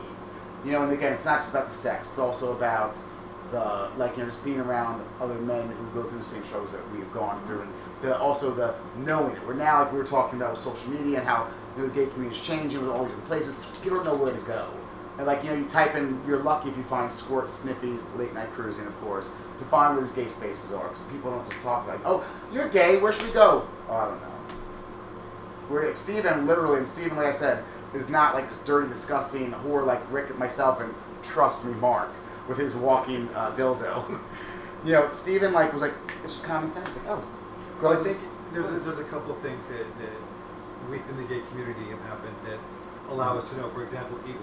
okay, You know, you, the Eagles name comes up, you kind of know what you're going to get, yes, and that's is it, and something people don't know. It isn't a franchise. yes. Anyone can open up an Eagle. They It's could not open a up. franchise? No, you could open up Eagle Brooklyn if you. I can open up an Eagle? Listen, I might do it. I'm not joking. I do. Because you know a lot of Eagles have come and gone, Yes. Yes. and then they moved around and. But um, The other thing I was going to just comment on real quick is somewhere like the Cock, which has gained reputation throughout the U.S. You just say it, everybody knows what the Cock is. Because trust me, when I went to L.A., The men you know. everyone would ask me about Yeah. DJing at the Cock. And what's so sad is that's what we talk about all the time on our podcast and why we do this and why me and Rick are so passionate is that I'm telling you right now, 10 years ago, more men knew about, the, for example, where the eagle was, where the cock was, what the cock is. There's so many men, and I saw this throughout my years of working there. Me and Rick might be guests hosting a night once a month again. We're going to find out. There's so many men who I constantly see walking like, oh my god, I never heard of this place. I didn't know existed. And I'd be like, oh my god, how do you like penis and you breathe oxygen and you didn't know? But things 10 years ago, that man would have known. Does that make sense? There's so many men not- who walk into the not- cock. not- I would, I would disagree with that. There's so many men who don't know what the cock is. No, they no, no, find it on I like, accident. even back then, like I like moving into New York. There's a lot of things I had to learn secondhand nature. Like it wasn't just a name. There was no like how I discovered the black party was word of mouth. But that's what I'm trying to say. There's more word of mouth. Like, you know, we're now, like, you know, even like what you were saying about the Eagle, you know, because I see this at the Eagle Wilton Manor. It's not discredit. Again, it's about the gay community and not discrediting them. You know, there's so many men that I meet more there that will walk into the Eagle Wilton Manors perhaps in like full leather or, you know, full that Eagle mode. And they walk in and they see a, a different vibe, per se. And, you know, they're going, that's where I'm trying to say, I get worried about the whole, like, there, I'm trying, there should be that still undertoning theme. Uh, You it- know. I feel like with the check, with things happening with COVID, I feel I like do. a lot of people have right. more creative. I've seen more places have dark rooms. Mm. I've seen more places like turn the lights down, like give that even in the flyers they're giving it that vibe. So it took a That essence. pandemic for us to go back to the good old days like Steven and all us homos were talking about. Well, you know, I, I In a way. Piggybacking on what you said, I've talked I love you to said piggybacking. I love that you did that. I love it. Um, I've talked to many of my friends in that life, and one thing I've noticed is individuals connecting who I never in a million years would have thought were connected. Mm, Um, older with younger. mm. Uh, As with- far as as far as like working together. as or- far as hooking up. oh, uh, guy with a gut and guy that has a great body. And I feel like during the pandemic, people had a chance to kind of get in touch with who they are and what they really like. Without the uh, constraints of other people's judgments. because they weren't around. Yes, and I love and that. now they're like, okay, I'm done. I'm done playing a game. I'm done pretending Mm. that this is the guy I'm supposed to like because all my friends say I'm supposed to like him, and that's what's socially acceptable. Yep. And I don't. I like that guy over there in the corner who's 20 years older than me. And now That probably hasn't worked out in a couple of years, and I'm good. Now this is actually just piggybacking on that piggyback. Everything you were saying before when we were talking about themes. See, now that's something that the pandemic actually made us coming back to those days, but even better is that even in those days of fun and amazing, I feel like there's still that stigmatism, like you were saying, of like a muscle man still having a little bit of like, oh well, you know, I have to. Like they'd be embarrassed, for example, to like come over to this me who's hairy. You know what I'm saying? Like, we're now like so the pandemic is not only bringing us back to these amazing days that I feel like me and Mark really caught. No, not Mark. Mark's really dirtier than I am. The tail end of, but back to even better of like really. I hate saying it sounds so straight. Free love. Where it's like, you know what, I'm gonna be with who I want to be with. It doesn't have to be like a secret underground club, for example. Like, you know what, yeah, I want everyone to see that, you know, I am this ripped, beautiful Adonis, blonde hair, blue eyes, and I'm making out with like, you know, grandpa who's 75, and I don't care about his his uh, 401k. It's really because I'm into it. Yeah. Can we talk about the Rambles? You know. Oh yeah. Rick, Please- was the please- Rambles? Because I saw up. some of my favorite like young twenty something uh, OnlyFans stars were like posting from the Rambles like slapping their dick. I'm in the Rambles, come join me. I was like, they are probably hanging out with Rick Beasley like right now. I love it also just we always do because like for the viewers who don't know because there might be someone listening. So the Rambles, it's, it's, it's not an exact place. episodes. They have to I, no, no, but I'm saying it's a stretch of land. So the things that what's great about it, that's why I feel like the Rambles not as bad. Like you know, for example, Stephen was talking about before, with how police used to like you know very I'm gonna say homophobically go around a certain area. Of the Rambles it's kind of hard because it is like a certain area, but like it could be down that way, it could be that way. You can't, you can't, you can't control it because it's still. Well, I have to pee, but with, space. with Mark here, I have faith that anything that would come out of my mouth, he'll say. Continue going back to that. It's So it's a public space. The Rambles, um, I felt like had a resurgence because of COVID. You couldn't go out anywhere. It's open space. People felt safer to cruise outdoors, out outdoors. Yeah. Interesting. And it was, it's, for those who don't know, the Rambles is in, I'm like, losing my voice. It's in the middle of Central Park around the 70s. It's, it's, it's the bottom end, tail end is the, the boat house and the boat bridge, which you've seen in like famous movies. Like cruising. with People like, and so within you go that through the park area, and it's very like, it's so many paths and labyrinths that there is no one designated place you have to wander around. Did you people have to, meet in a specific point there? Because I know you were always Yes, texting me and yes and like, no. oh girl, the Yes and Rambles no. tonight. Yes and And no. I was just like, Because- oh, I don't know. The thing is, there was this one. This is Actually, no, you know what it was? a- I was eating too much food and I was like, I don't know how my asshole's behaving. That's really what most of it was. yeah. It was. It's the. It's the. It's the. It's the. The main area, the main course area, was this like open space that's pretty flat and balanced, and it's a, you can see it from all around it. It's like a. It's like a whole. Like a. hum- Uh, it's like a semicircle. Like Okay. it's just. It's just like no oval oval shape. It's like a long. Oval, Now, long I, I want to interrupt everyone for one second about something off What? topic. No, I- get out of I- here. I- You listen, interrupt. I'm okay for a part two of this. I just want to make sure everyone's because I'm ready for us to continue going longer, and we'll, we'll break this We into already two. went longer. We- But we'll do part one and then part two when uh, the bottom of the East Village showed up. I just want to make sure Stephen Cunningham doesn't feel locked in. No. I, okay, so I, I'm ready because I love how we're. This is basically I had to yell at Rick before because we were getting a little too Oh. business. It wasn't. Now we're, we're- you know me and Rick have not been live in person for a while, so it's true.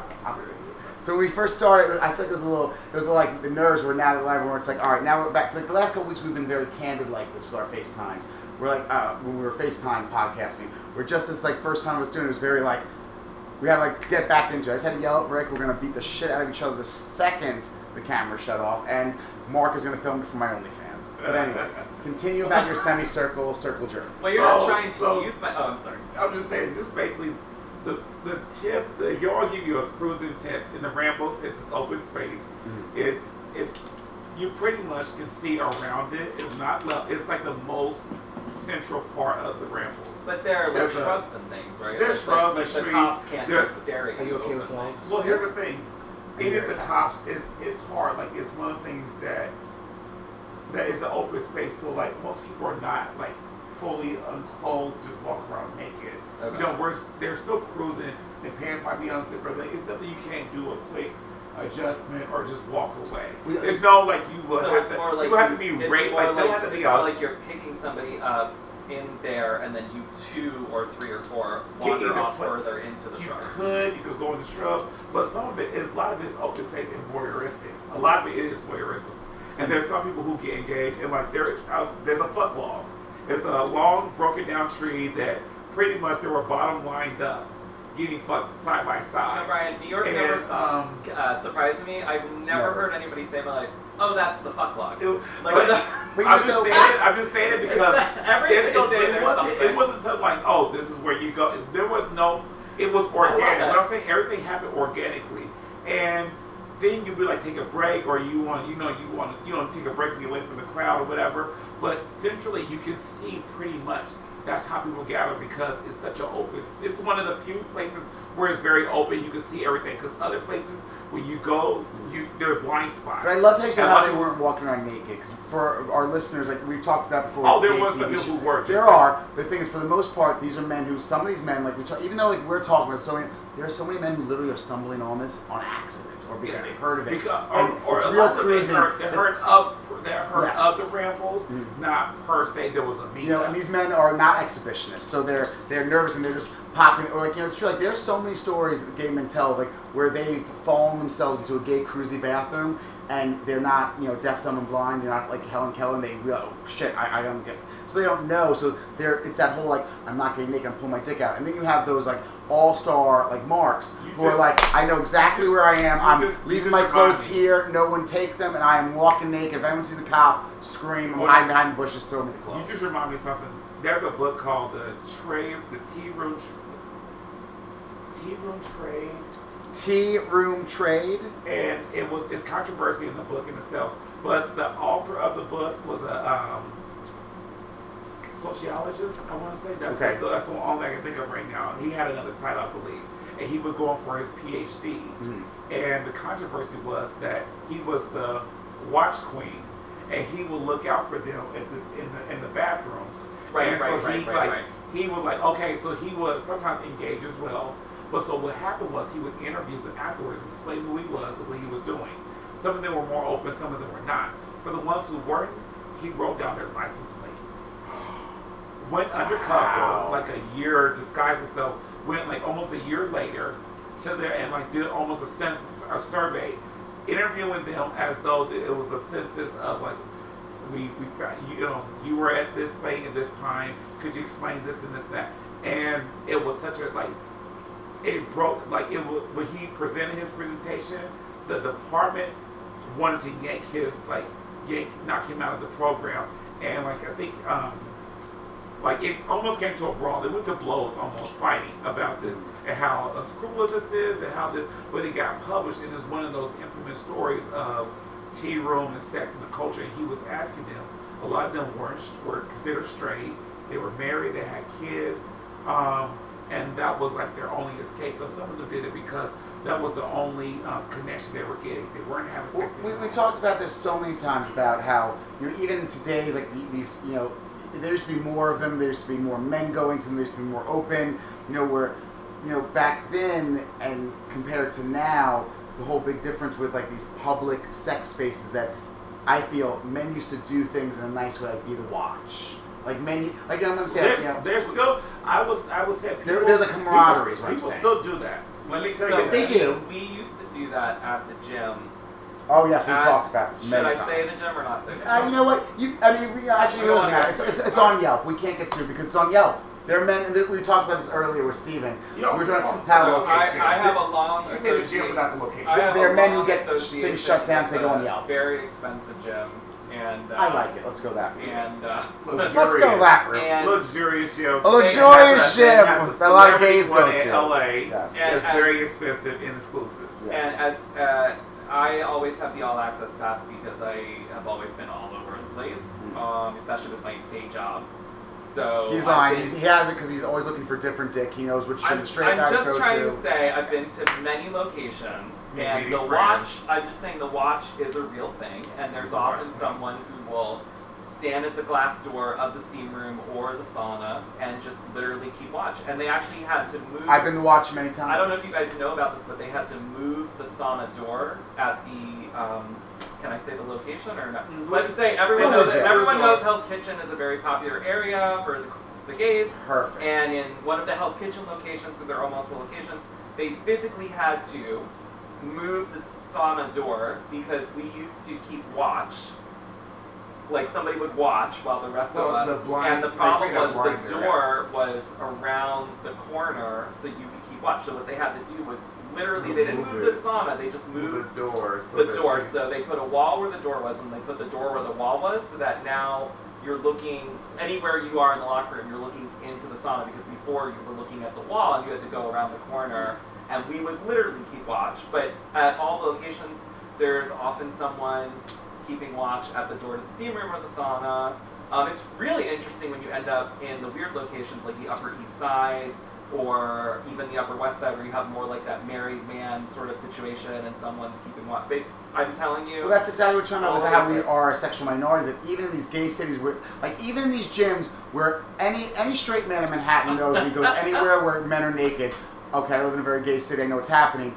But the thing is, they don't care because they still outnumber us. Yeah. And there's still, and this is why the watch thing we talk about. Yeah. Even in these gay cruisy gyms, there's still to be someone to watch. There's still so many men who are completely oblivious or don't care, who are straight, who are walking in, who we don't know. And also, we've talked this. This has been a long time. Rick remembers this. We have gay men who are anti-sex positivity, anti-sexual freedom, and slut shaming, who go into these locker rooms to bluntly, almost in a way, like any Cop block. cop block. Yes, they're, they're. For example, I'm gonna They, say like, they will like, you know, if I'm in and a then once rush, they get hot and like you know exhausted Yes. from the heat, they will leave out. They'll play their comeback, but they'll play this like, for example, and they would they would know intentionally what they're doing. yes, oh, you mean they would um, cock block the action Yes. in like the steam room, for example, doing just for then get overheated, then go back in. and the No, comeback. what I mean is like, I They'll have, never play. as Right, much as because- Rick because the says problem is that I'm sexual, You, you could have 12 people in the steam room all trying to play, but if you have one person who is uh, making a huge show out of the fact that they don't want to play by having their towel tightly wrapped, or Yes. they might even have a towel, an Yes. extra towel on their lap. Um, the problem is management will cancel your membership, yes, or they might even keep charging you, but like not let you come. Or I'm, I'm not sure what the policy is, but uh, Well- anyway, it's it's a big deal. So you have to wait until that person who doesn't but want to play. I, I want to say I see both leaves. sides though because again, you, everyone knows I stalk Damien That's gay on Ardicchio. gay crime. I, I love Damien Ardicchio and I love him because That's he gay gay crime. Me, me and him are both have said this exact same thing. As much as everyone always calls me the pig, and I'm always trying to make everything about sex, the gym, everyone knows I lost 150 pounds. I go to the gym every single day, seven Yeah, days you a week. look. Thank you. But- Also, so tan, so tan. Thank you. But when I go to saunas and steam oh. rooms, I'm to say it myself, even me, Brian Thickbear, the disgusting pig that I am, there's days I'm like, I just want to sweat really quick. I'm in a rush. I don't can't always have sex. Right. And the thing is this, I get it, but also is if I'm in there because I'm such a sex positive, sexually free person, I am always voluntarily the watch. Right. Or I'm gonna say too, when I walk in there and everyone's fucking, everyone watches my Twitter shameless plug, OnlyFans Brian Square Thick Bear, the? I am not this like big power bottom, power top. When I walk in there and I see like three bottoms, like, it's okay, it's Brian Thickbear, I've seen him at the cock. Legit real story has happened That's awesome. and they're fucking. I mean, I'm not jumping in, so I'm like, I'll watch. But the thing is, there are gay men who walk in there like a straight man, Right. bluntly trying to stop it, or But even they like, know, but you're saying they like know. I know they're they gay know because I, at the time, knew a lot, the majority of the homosexuals. in Manhattan. Some of them will But- only play if it's like one on one, and so then they will come when it comes in the group. But that's they were, shitty. We said this in the If- podcast. I had a fight with a man in there. That we were Shit. all in there grabbing our Yeah. dicks. This is what happens. in there. Right, Again, right. no, these are things that men don't realize. And as much as all of us common sense, there are listeners who have no idea about what I'm about to say. We're all in there doing the signs. We've talked about this many times with the codes. Everyone has their towel on, but you know our legs are spread. You can bluntly see the dick, even if there's that inch that you think it's a straight man who's just so It's- oblivious. it's. It's a grabbing our dick. So there's four men, and this man I definitely knew was a homosexual. I could smell that he's done musical theater when he was in high school. Right. I know that he's definitely watched uh, Joan Rivers, and we're all grabbing, and it's been like 10 minutes now, and every man there also smells everything I smell, and he is bluntly, so the camera can see, like this. And we know he's a homo. We know he's not straight. And as much as I, Dan Ardicchio said this once on our podcast, I get that. As people who live the sexual life, I just want to be honest to you. I don't want to watch a gangbang. And you know what I'm going to say this too? I get both sides, and I see no, it. No, no, no, you're wrong. Because when I've been in monogamous Mm. relationships, I know you're gonna your jaw's gonna drop. I love being in a monogamous relationship. If I'm in the steam room and I don't want to fool around, Mm. I will scratch my balls, which Mm. is the polite way to just let people know I'm I'm down Yeah. to play, and I won't play. But I'll keep I'll just keep scratching my balls. Or if I'm in like a zen moment, I just meditated. I used to do that part all the time. I would go meditate. I, I know this was boring. No, the gyms are I more go to the about steam you. room, and I'm just trying to say, I would go to the steam room, and I didn't want to fool around. Yeah. Um, but there were guys in there, and I knew they wanted to play. I didn't want to cock block them, but I wanted to stay. So I would just scratch my balls so that they knew that it was Well, okay. I I said that my point. I like that. I'm, I'm just like, no, because like otherwise, that. if you're just sitting there, like your towel's tightly Mm. wrapped, then they're gonna, out of politeness and also fear of, you know, getting their gym membership canceled and all that kind of stuff, um, not do anything. Well, I love you because that's what I said to my hero. I just wanted to defend him. He was at actually a spa. It wasn't a gym. He said, like, you know, when you go to a gym in a gator, you expect. Because also at the gyms that we're talking about, the sauna steam rooms really are amazing. But like he was like an actual like, relaxed spa. He's like, oh my god, for once in my life, I'm saying it. Can we just actually use this? Because it was, it was like a really nice, like you know, uh, sauna steam room. But even with that, he wasn't disgusted. He wasn't getting, and that's what we, I said exactly what you just said. I'm not going to get people kicked out. I'm saying, oh, I'm good, but I've done this as well. When I'm sitting there with the towel, with the politeness of, oh, I'll watch you. I always have made it very clear to the other homosexuals in the room. Right. Yes, I'm not playing, Have fun. but I'm not going to stop you. Have And fun. this man, that story I was telling you about, You I've been that man blessing. many times Yeah. where I've walked in there, and they're all grabbing. This, if I see after the second dick grab, oh, I'm good, guys. Please play. I, I, I, I'm just, I'm in a rush. Yeah. And literally, I love it. I've seen these men go, oh, and all of a sudden they rip their towels open. Everyone has a big erect dick, and they're back to sucking. But this man that I was telling by that story, which you hate and I hate, was bluntly trying to fuck all of them. But us. you think he knew. Oh no, I asked him, and that's where we had a fight. But you I- asked him Oh? I like we're all sitting there, and this Wait, man- what did he say? and I, well, I'm like, I'm like, buddy, I'm like, could we, could, I I can't remember what I said exactly. I said something like, buddy, can we all suck each other's dicks now? Where I'm like, clearly I know you're homosexual. He goes, I, I, I said, are, you- are you gay? I, I, I think I was. I'm like, I'm like, are you gay? Because you knew already. And he and his answer to me was, that was the most awkward thing ever. Yeah, I am gay. I'm like, so you're, and that's when the fight happened, which the other men all thought was funny. I'm always, I'm always a clown. I'm always a, a showboater. The You other gay men know, were laughing get outta here. because after he said that, thinking I was like, oh my god, I'm so sorry. I'm like, that's even fucking worse. So you are gay. You're bluntly saying how you're being it's, a dick. it's annoying because if you try to go into a straight club Mhm. and get off, watch what happens. I'm, I'm just saying that, watch what happens. But if a straight people want to come to a gay club, all of a sudden they're so supportive, they Yep. can go get off. No, like they literally can, and we're like, oh my god, you're such a revolutionary, you're so supportive, you're such an ally. But watch, if you now I can't speak to other cities, I really cannot. But in New York, if you try to go to these clubs, the, the actual straight clubs, and the bouncers smell you from a mile away, Oh. and they know you're not buying the girls' drinks. I, I'm sorry. I'm so because glad I- you're here. I'm old school. I know I this is gonna come hearing off as really bad, but I live in here in the real world, not in the fake world. I live in the real world in New York City, and this is what is going to happen. They know you're not going to be buying drinks for their other guests. They, you know, and all of your ally girlfriends, like who come to support you at the gate, Will drop watch what off. happens if you you start interfering or cock blocking their game of the guys I- they're I'm- trying to I'm get. famous I'm, for I'm that. saying. So that's why when we're sitting here saying, "Oh, Do you like remember my statement? room- You were a part of this when I was Probably. when I was attacked. We talk. We talk. Every podcast says I hate. I do not hate women. I love women. Mr. Eagle DC, it's public because he attacked me. He was in this like we had 100, 200 comment thread that posted, "Gay men, stop telling women we can't go to gay bars." You know, I say this again and again That's not true at all because I've seen you welcome women with Yes. open arms at a certain place and no, a I've certain literally- time. I've seen you do it. Yeah. Mu- uh, multiple times. Yes, but the thing is, Many, many I'm not saying, "Hey, girls, come to our job I've seen trap you tell security to let women in. I've seen you let her in. She's chill. No, I'm trying to say He's like being funny. I, I'm not being funny. I'm totally serious. He's like, being funny. well, no, no, I'm trying to say like if if they're supportive and, and It depends on. like I've always said, if, it, if I had my sisters and I was bringing them to a drag queen show, absolutely. I'm not gonna say my sisters. I'm gonna bring no, you the dominatrix to came in and she a, was a like job. fisting her client. In that dream, oh, we, we, we warm up. In that dream that I had, the few women that I've ever with the, in that dream that we had, the, the few women that have ever been in our spaces were pan. When I say pansexual, they were women that were a part of the bubble, not against the bubble. Not against them. And I'm when I say a part that, of that's, it, that's like, why like the steam room's so In that dream, this know? woman was offering her six foot four, beautiful, muscular husband six foot four. as a um, on all fours to blow and But he stop. was beautiful. And he's like, what I'm saying is, I've never welcoming in Sally and Jenny who want to dance all over a gay sex space. And where I'm notorious is that I said to these men, uh, Mr. Eagle DC, then let me have 20 of my gay friends in jock straps Yeah, go watch, to a ladies' watch what happens. and watch what happens. Watch what happens. And that's what I'm agreeing with you with that point is that these women are like, I love gay bars. Let's see what happens when us gays now are making out with each other in front of that guy that's trying to, Yeah. you know, go home and finger bang your puss. And he's like, there's fucking gay guys who are making out. I don't hate gay people, but oh, But- but the- oh, it's so cool thing different is, like, now. I think we all know some cool chicks who would tell that guy to go fuck off. Yeah. But I think unfortunately the majority would still be like, "You're salting my game." Because they're trying to get dick. Yeah. Exactly. Yeah. Um, but I have to say, but that is what I was trying to say. You know, that is why the steam room can be so important to somebody who's been working in the office all day and, And they just don't go wanna get out. off. And they don't go out. And also, just to, they have to don't think I forget on That's right. to, to challenge my women things.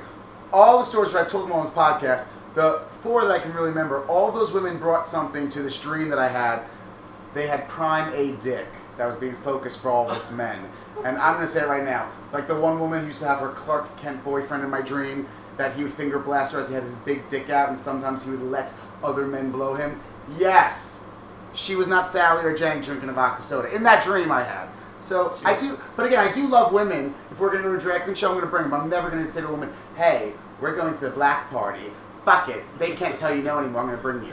That's what I mean by women. That's what we're talking about with the whole the straight bars and that like back and forth things that that you just said about how it's so different when if when we're at that straight spin. That's why the gay spaces still are so important. The gay So- space are so important. Yeah. So um, Steve was telling us all these all these events that he was going to. Um,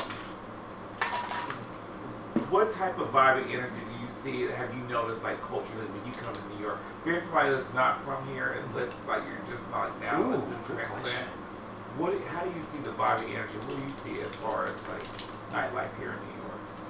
Um, way more diverse. Can you tell us from the beginning, like when you first moved here to like now, perhaps, do you see a difference, or are you so like you know? No, it's still uh, New York is far more diverse um, ethnically. okay. Uh, I have far more friends of color in this this- in this city than I've ever had Okay. before. Not by choice. It's just something that never. Because don't forget, occurred. what people don't know is that you used to fly back and forth. I, I did when I first moved here. I was still keeping my events in LA and doing them. Um, so that's one thing I've noticed. Uh, there's a lot more opportunity for gay nightlife in New York as well. Far more than you. Do you think it's because we have more also? Uh, uh, a lot of people have been saying this, we, even though we do have a flood of tourists, again, non-pandemic in normal times, but there, this is really one of the most biggest lived-in gay cities. Do you, Yes. Do you think? Like, like, Oh, that's you know, definitely- there's so many more. There is. There's so many more gay men who live here than other gay cities. Um, that I don't know for sure. I don't know about deal, but because I've heard this from when I, from me moving, people have always said that to me. And I'm like, I never really thought about it that way. So I was like, what's, what's, what's your opinion? We'll definitely that? have people flying in and out and, and doing things. Whereas, for example, in LA, where I would focus more on the Silver Lake and the Valley of Bullet, um, I don't really go to West Hollywood, but Okay. many, many people go to West Hollywood when they travel because they think that's where it all. But the like, center you, of gay you have a lot of gay friends who live. Like, what I mean like, uh, I've noticed in Fort Lauderdale. I'm gonna say, it, I I remember this. There's okay when I turn on my Scruff, there's more homosexuals on Scruff Grindr whatever app, but they're actually ones who live here. I mean, like the population of gay residents and locals. Do you like? Did you know? Do you notice? Do you see more of the same faces here in New York opposed to like LA? Like when you DJ. When I DJ, yeah. um, actually, I see different faces all the time. It's really Mm. interesting. Okay. Um, and, but again, I DJ such a multiple Mm. grouping of. And and granted, there's the regulars, like there's regular Eagle guys. Um, probably the most regular nights I do is the rock and roll one and the disco one over Rock Bar. They have a very loyal clientele, but those guys come because there is no rock night for gay people in the city, and they love the disco that I play. And So I think, I think by having you on the podcast, I think more people will be more aware. I hope they come. It's, I mean, I try my best. Is that um, what we were saying? Was like, I, f- so many people to this day just think that DJs walk in there and like just plug in a No, thing Well, sit there. And, and what you and what you're mentioning is why I decided that we need to uh, add more themes to the website because I felt like we need to see that people need to know there's more options out there, especially here in New York or anywhere you travel. And then two, okay, now I have a new destination because this city has Crisco, uh, you know, Crisco Disco. This city has this. This, ha- this has rock. So I feel like that's gonna broaden people's horizons, broaden the audience, and it's like culturally and for you know the venues that you play at, they're gonna have it, you know, more clientele, more visitors, and it could be something even bigger, even grander. Yeah. I, oh, go ahead, sir. I was just gonna plug you. I was gonna say if someone has the opportunity to go to a Stephen Cunningham party, I would definitely recommend it. Well, because thank you it's- very much. Uh, yeah, I, I'm not. I mean, you already know this because I tell you all the time. I'm not blowing You- smoke. Like, you if, if you have not had the opportunity, like, it's definitely an experience to have that disco. I try to bring it. Mark was a part of the Dirty Gay Fetish I'm just Tuesday night famous party. That was fun. And that's why, and we're gonna say, because I don't listen. I all the four DJs I've, I've I had in I've been a rotation were part a lot of amazing. With a lot of DJs, and I've been very lucky to have good DJs. And I'm just letting people know that if you have the opportunity to go to Stephen Cunningham party, Yes. I strongly recommend. And I said, it's not that Stephen was better. Everyone, like Bobby Duran's, Phlegmatic Literati, We- we Luan, love them all. They're all but Steven was our first. Yeah. Our first shining treasure. Yes, because you know William Francis, shout out, but sorry you lost it. William Francis was uh, when I first started that. Like I, I found William Francis because he was doing for the other bartender, and we had him plug in, and I just thought it was gonna be William Francis forever, and that was it. And then all of a sudden, William Francis one night literally called me like 30 minutes before. Goes, "Oh, I'm not coming. I'm sending some guy named Steven Cunningham." And I was like, you know, as you can all tell, I'm extra. I'm like, "What the fuck?" Steven came. I fell in love with him. And then William was like, "You know, what? I think Steven's gonna do it." Steven couldn't do it every Tuesday at Yeah. First. And then he brought in Laurent, and Yes. then I think he brought in Laurent and Matt, and, and I can't, Bob, I can't remember. Anyway, he brought them in, I brought Bobby. and the thing is, all of them, not only are they all close friends of mine, but did their music is so that. amazing. It's so we rotated them, but like you know, Bobby's another one. When Bobby Yeah. shows up, I get so excited. I mean, he knows He's that I such get a good DJ. so excited. Yes. That I've seen because, like Bob because might I be here know, tomorrow. I know, no matter how shitty my day was, if Bobby shows up or if Stephen Cunningham shows up, the night is gonna go smoothly. Can I say I'm so happy that you showed up because this is exactly like you know, and when I say I'm blaming myself, we, we you know we didn't have that glue at first that we like these are things that I'm saying. Like, I feel like that people understand the way you are saying it, Mark. Like you, you are doing good. It was me bad and bad too, but you just said it as someone who was there, maybe not like you know necessarily like bartending or go to a dance. You know, like you know, Mark was our eyes of the party. He really was, and the things he the words you just said. If I was having a bad day at work, and like you know, this person I knew like would make me feel this way, that like all good feelings, but the the difference from someone who heard them all, like you knew like Stephen Cunningham, I know makes some discount. Another shameless plug for Mark is that he can shut down someone so politely. It's like, baby, I'm sorry, but you got to step aside. I'm sorry. I love you. I can love, I can talk. I love talking to you, but I got somebody behind you. You step Yes. aside, thanks.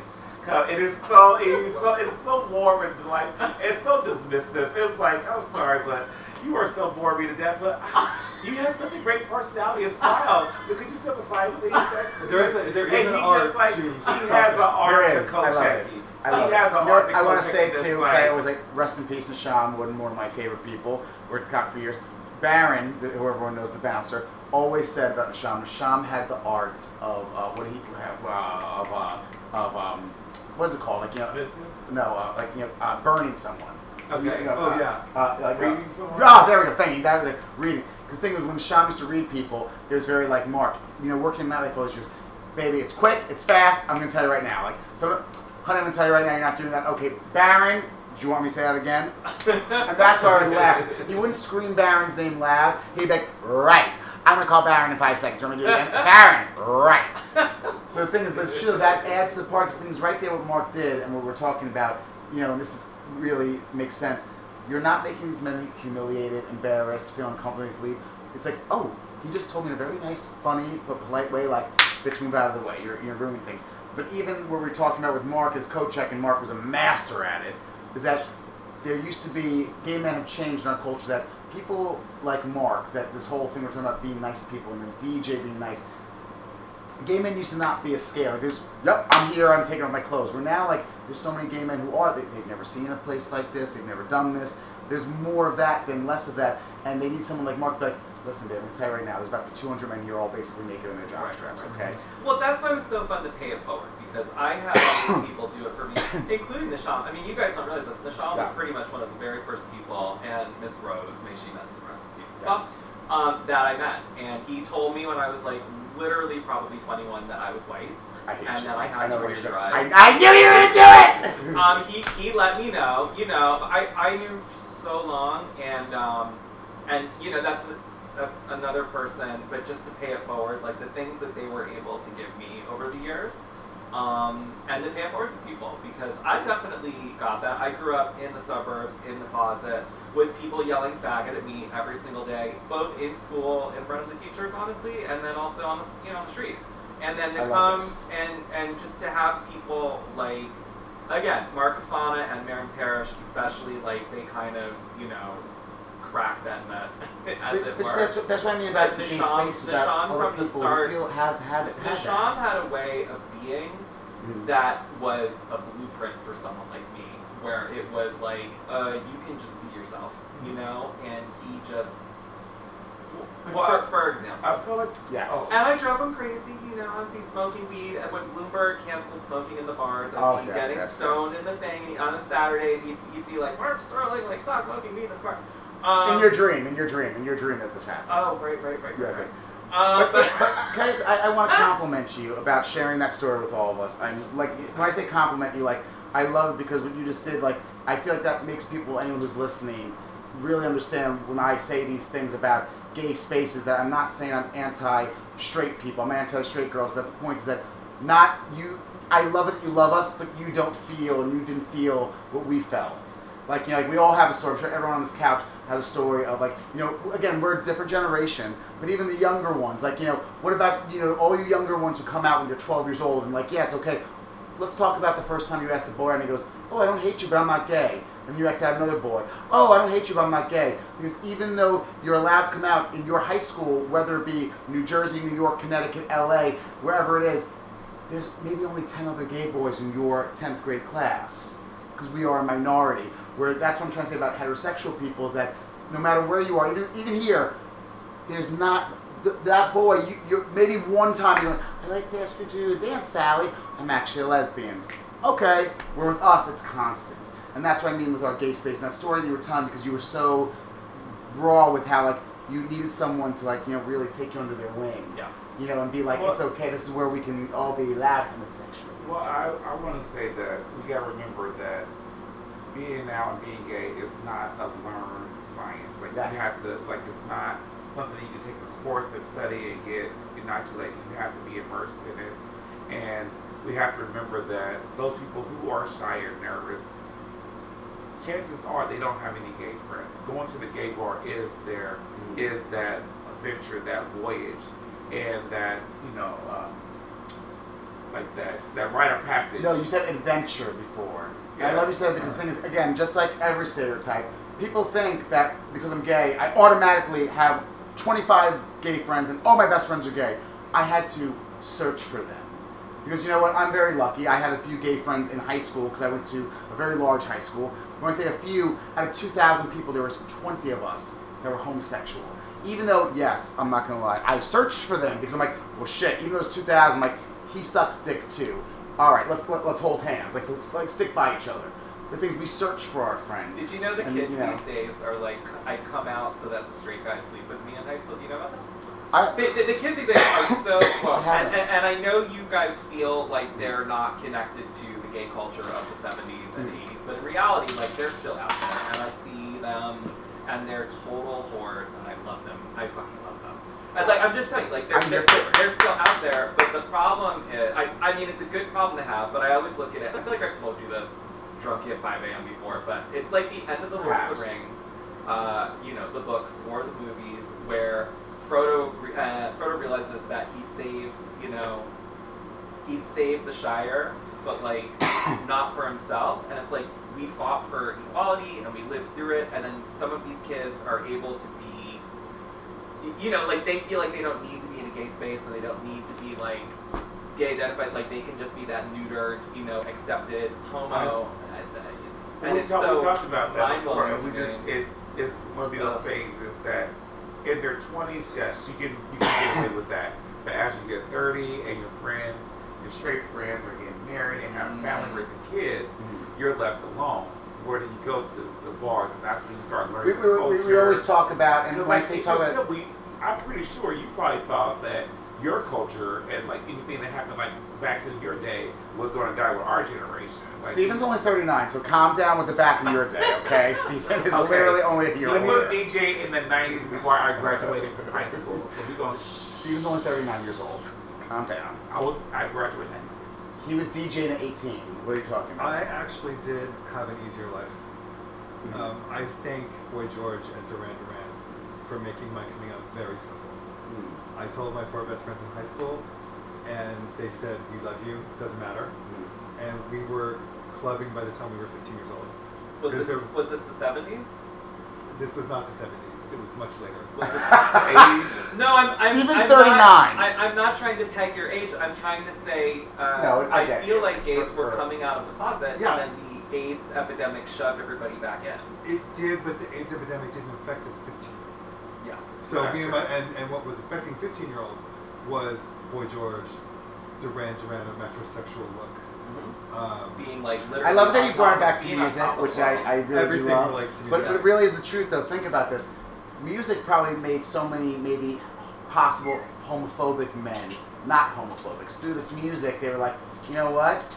Those homos aren't as bad. Or even fucking Kurt Cobain Or in the 90s Will saying and if you don't you like gay people, then don't listen to our fucking music. Yeah, I mean Yeah. the 80s really changed, but I, my friends loved me. I was clubbing by the time I was 15, and I was, it, which takes it back to what you said, which is that's where I met my gay friends at nightlife. So night, I, for me, it always went back to nightlife because I didn't, you know, and, and it goes back to you. You know, the 20 gay friends in high school doesn't mean I had anything in common with them. Yes. Or that I want to hang out with them, and I didn't.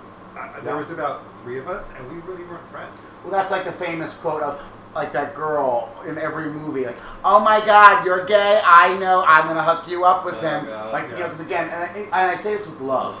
Just because I'm gay and Rick's gay does not mean we're gonna have sex. Like my best friend, who also passed away, in And- and, and- my sister's being very nice. We're like, "Why don't you two date?" We are best friends because just because you know, so why don't you go date that man right now? Exactly. you know what I'm saying? And with that, I feel like a, a lot of people, a lot of this gay generation now feels like they should be able to have anyone they want simply because they're gay. It's been it's Yes. oversimplification. I feel like the whole issue of like why does this person like me and this and that if this person does this and this this shouldn't matter if I paint my nails it shouldn't matter if I look like this or that I'm gay you're gay it should work You know, have to give people the freedom to and- choose who they feel attracted and so that's why I feel like in that sense I can see how that has evolved. And what I was saying is, I, I, I, I don't care about my age. I'll tell you, I'm about to be 44 next month, next week. I know. and, You're already um, so I'm, joking. dis- I call, I'm a disco baby. I'm an 80s kid. I was saying you were 38, I'm a bro, 90s, so that's I'm all a 90s, uh, Yeah. I'm a 90s, you know, adult. Like I'm I, proud I, of our I, like I. I, I grew like so much has changed. Even like from the 90s, I seen like going out and see how the clubs events to moving here in New York because I came here and it was such a ma- like there was this one group and I cannot think of their name. It was like Horse Mascara. Horse Mascara had this video about um God, it had Margaret, it had Margaret showing it. Uh, it was like um but one of the singers, he was like beige on Tuesday, um, Vlada on Wednesday, and the cock on you know, it like he like literally went and said that this was in the court. He like literally said this is what he did. Yes. And that's how nightlife was. Like Yes. I remember you going to Vlada. I, Yeah. I've been to Beige B bar. Yes. Like you had destination. We were talking about oh no. Um, remember remember the Sunday night uh, at the Dream Hotel? I didn't. Well, I went to that a few times, but So- Sundays for me were sperm. Um, I went to Mondays at the fucking Ritz. Everybody knows. Every, I'm so sorry to people listening to this that like the Ritz. I hate the rest. I used to work there. Uh, the staff, the managers, and the I have opinions they're like so assholes. sweet. We all have They're one, so you know. sweet. I just hate that place. The, the people who work there are so nice, honestly. But I, I we used to do the VIP party um, on the on Friday nights. Um, I want to bring But, but we used to go for. Bianca on Monday nights, Bianca Del Rio. Oh, And it. let me tell you, that was insane. Tuesdays was Thorgy and um, Thorgy Thor. I'm seeing him on New Year's Eve. Thorgy. He's not performing. We're just going to be sitting eating mozzarella sticks. And, um, favorite. oh, she's gonna kill me. And Azrael. But you know, you know, I'm, I'm, I'm not trying to switch. You know, what? fuck it. We're going. This, this is going to be part one, Block. part two. Eastern Bloc Wednesdays. We were Uh, talking about Mr. drag Black. Yes, Easter As Block. well. And it was funny because Uh, the Those Eagle. were- oh goddamn! The I- I Eagle. would John always- Shop Code Night at the Eagle on Thursdays when they were Yes. cutting hair on the second Yes. floor, and the security guard wouldn't let you What does that upstairs without a You, you you had to be shirtless. You had to be shirtless. they- You they- couldn't wear literally upstairs. sneakers. You had to wear boots. code. Oh, it's dog. Sorry. Yeah. But I want to bring back what Rick was saying because Rick, what you were saying before correlates with what he's saying. Because again, like all the, this is this is all the things I always tell when, when I was trying to get Cunningham to come on because he was like, "Oh my God, like I, I don't want to do this. I hate you." You know, and I'm like dragging him on. I'm joking. He was all about it. These are all the things that so many gay men, you know, deal with as a struggle and a problem, but they never talk about because we always like skip all over to the next step, you know, thing. And I, I think that us having all, when I say all, I mean most, but like this diarrhea and this long sessions, like these are things that people really feel and struggle with. What Rick said before about that the newer generations and communities. I want you to talk more about it. They are entitled to thinking that people should have to like them because I do this. Like basically, we're we're in this situation where, like, well, because I'm queer, you should, you have to have like sex with me because otherwise, it's like I don't have to have sex with you. know, It's like I'm gonna It's say like we- you've been a big. and we've talked about this before too with the whole Grindr scruff situation about the how like and again we've talked about this like maybe the wording was not correct but that the whole start of no facts no femmes no truths or like you know I, no black guys or only black guys the thing is this yes the way they said it maybe perhaps was racist and um, the thing is how dare you uh, for example I, I'm going to share it I was called a white supremacist on Twitter because I don't have any men fucking me or getting fucked by any men who are black and the men who were Spanish were not Spanish enough. And the thing was, even though, like, you know, again, I listen, I'm never gonna prove myself. Some proving yourself is fighting someone. But my thing was, so you're telling me that if, let's say, and by the way, I've been with, trust me, every dick in the world has been in this mouth. So what you're telling me is that I have to go sleep with black people or have to go sleep with someone who's Chinese because you're telling me that I But, have but, to do but, it. What's but I wanna, I wanna, I Well, know. What's Spanish enough? Oh, the, Well, he, like, like my skin tone or darker. The, the, the, the man named Jose, who is Spanish, who I'm chewing on his foreskin in my video, he's not Latino enough. Because he Oh. get, but get passed for white. Basically. But when you were saying about the straight people, how these gay, you know, you queer saying like, oh, well, you But have I- to. But the best way to sum it up is is is the me. It's the me culture. Yes. It's all about me. Prove me wrong. Mm. Show me this. This is what I see. This is what I am God. I want to see this. I want to see this from you. And it's almost kind of like they want to play dictator. They want to like have some control. People want. Uh, I know a lot of people want control over people, their moods and emotions. So even if you don't have nothing to do with it, they want to say something to get a reaction out of you because it makes them feel like I think we should be it- kind it- to each other. It's, I've always it's, said a, it's a power thing. Like, you know what I'm always going to say? Like, no matter what happens in my life, if I ever man, I think we're all beautiful. I always say this: beauty's an eye of the beholder. Some might walk in this room and want to fuck me like there's no tomorrow. Or some might walk in and be like, oh my god, he's disgusting. The thing is, there's always a nice way to say, oh, thank you, I'm not But you- interested. Yeah, but that's that, that's what what I'm saying. I get what you're saying. That's for what I'm saying is is more about how can I draw attention to me. Yes. So it wasn't quote unquote about you.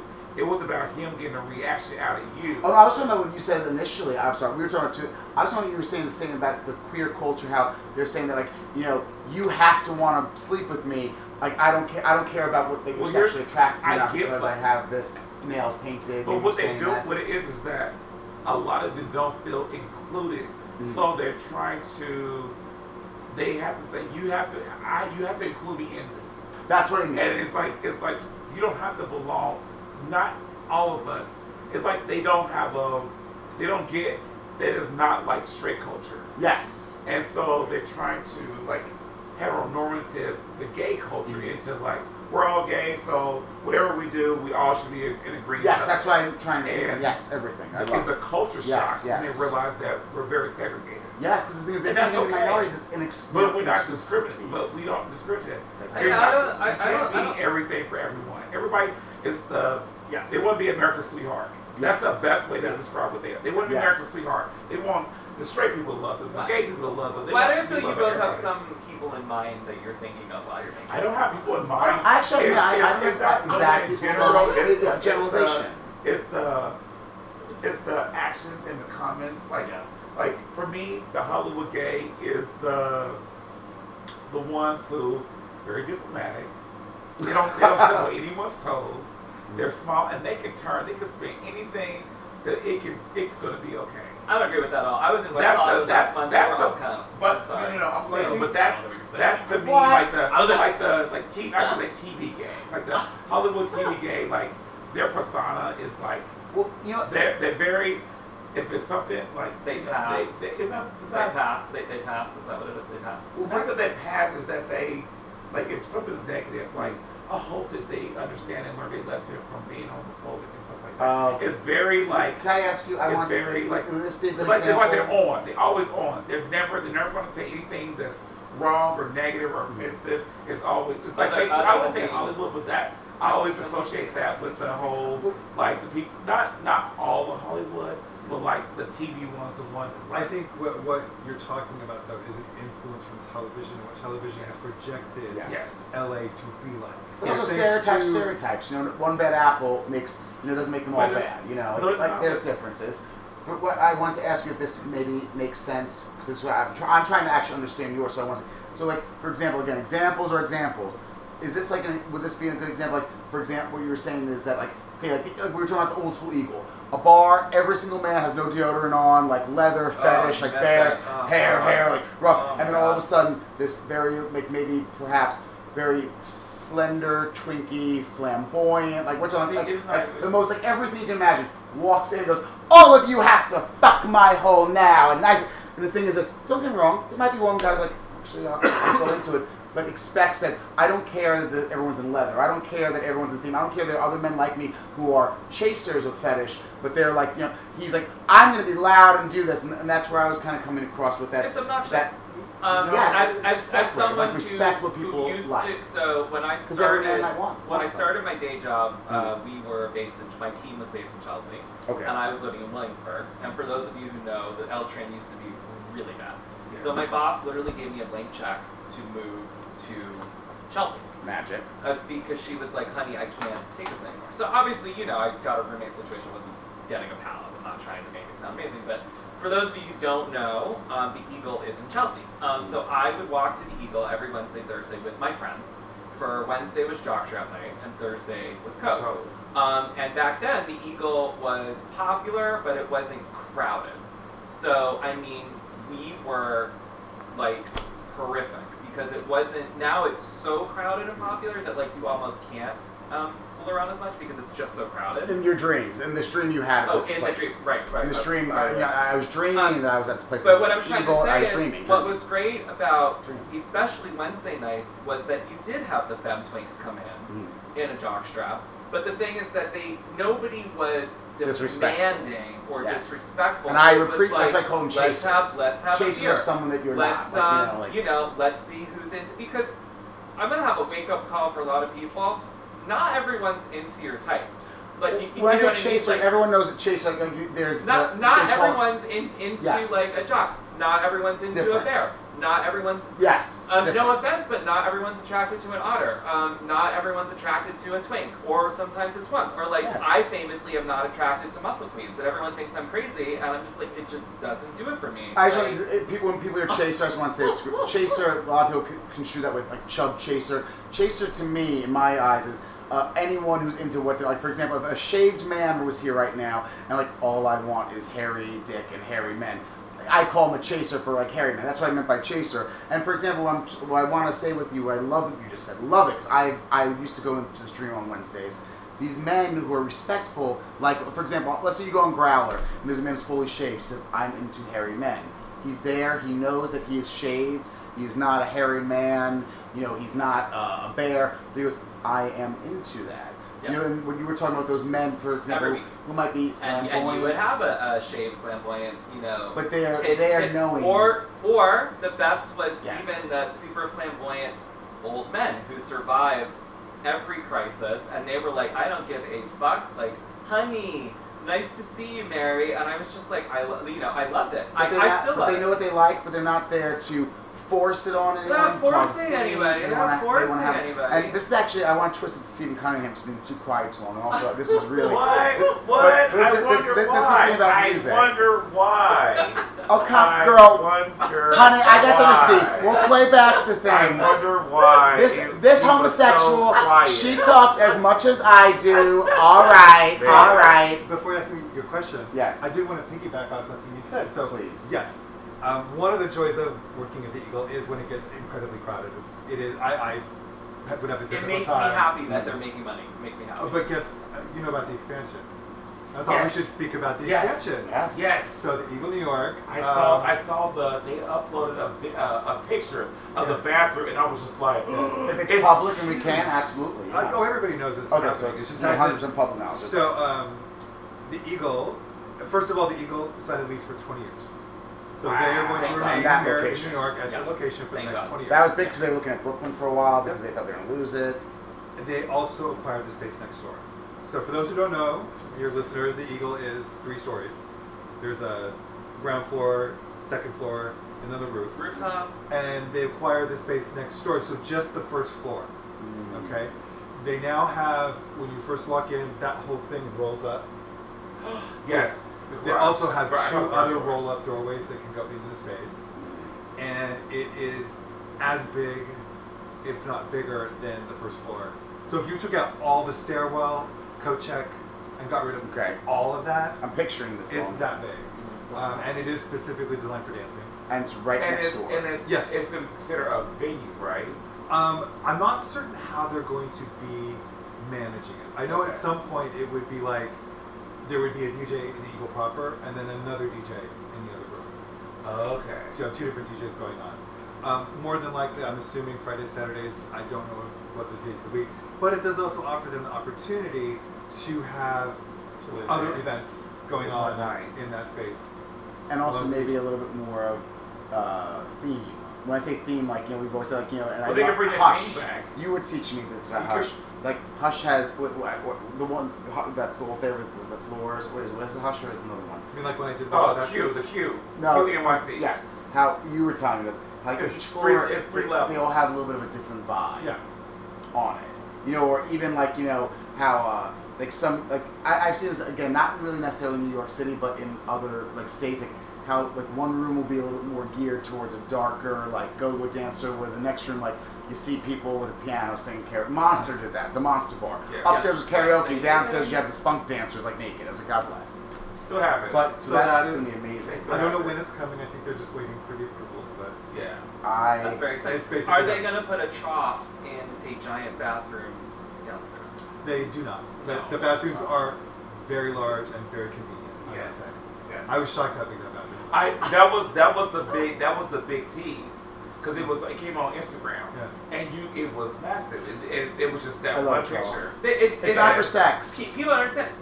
Sometimes you just really need to, To pee. That I ah, mean, you just have to pee. And the thing is, and the trough- nice thing is, a trough is so useful when you It have to so- pee. I don't mean, have thank to goodness. That was my- for, th- I really meant, like, for a trough. I- and I don't understand why they have a Yes. sign, "Don't lie, don't lie in the trough." I mean, you know, sometimes it's Well- just very important to have a Well, if you want to I'm lie in a trough, I recommend Well, the Brooklyn Party. I would say. Well, forget about the point. I want to say it's But- but- troughs. but- it's- yes, it is of course. Like I, I think it's such a sexual. When I say troughs, is that it's not just about the point of yes, that sexual tension of seeing you know ever the penis, and it's not necessarily we're gonna have sex, but like that tease. of, Okay, well now I know who's packing. But also as someone like you, Mark, I literally pee multiple times when I sleep. So with me, a trough's like no matter if there's three homos, I'm, I'm not slump over. I really gotta go, especially when I'm drinking. So that's why I. Do you, Well, I'm do, certain you, do you realize I wasn't just talking about peeing, right? I'm In- talking in about my, everything. in my dream. In Um, your dream, yes. well- do we all know in our dream people who have lain down in the trough? I have a video. dreams? Now Okay. on my phone right I think now. it's the health department that probably Yeah, doesn't it's really want that going on. In that dream, Um, in that dream, in that video, upon. in Yeah. that my dream.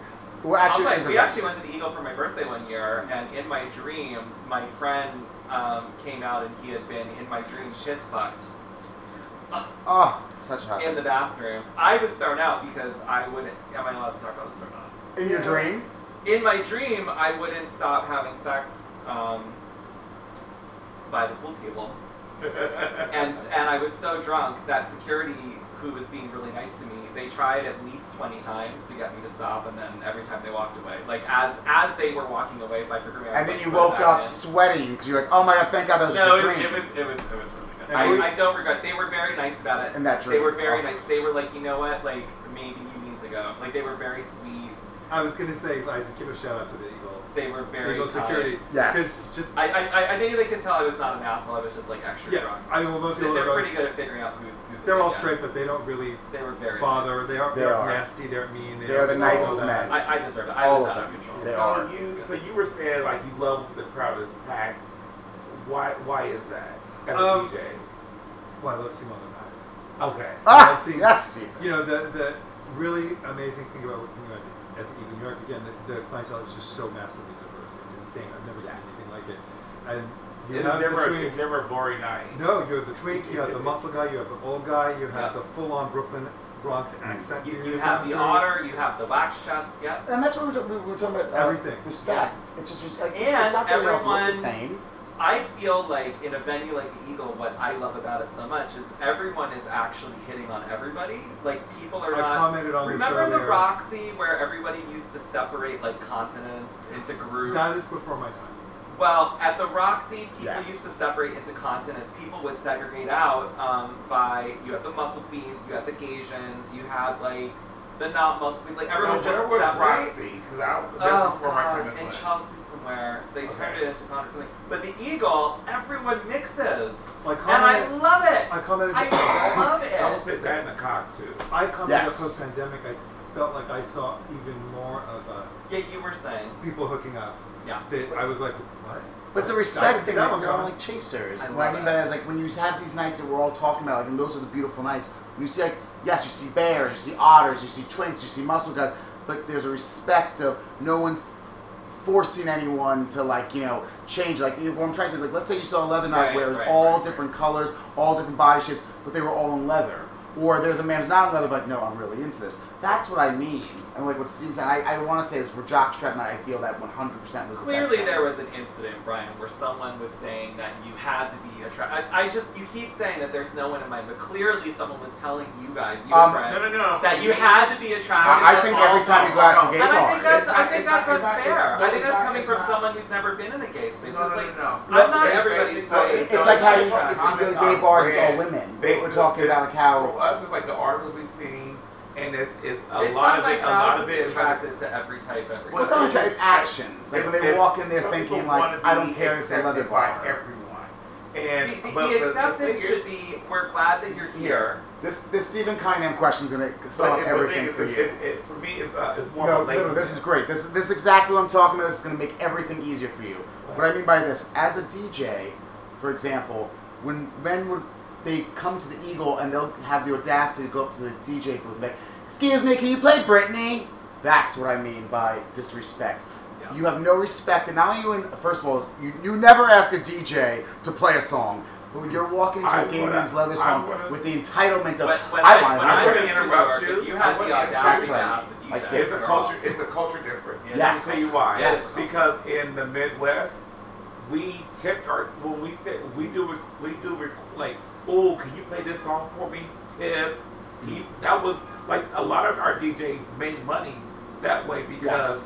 they were like oh I thought that song gone but it was kind of like if I'm a hip hop DJ can you play this hip hop song? And I respect play- and that. that was and but that culturally that and so when I came to New York it was like they were offended. I was like oh like it was a culture shock. Like I didn't think but like a lot but a lot of this was local like this DJ was mostly this was the only DJ we had and it was like it's not a big you know you probably could fit like I don't even think you can fit a hundred Well, I mean, like. Steven's rainbow example. When I say rainbow, like I literally in my head was picturing like this beautiful sex world where it's like all these men all wearing jock straps. We're all different body shapes, size, but we're all at a jock strap party.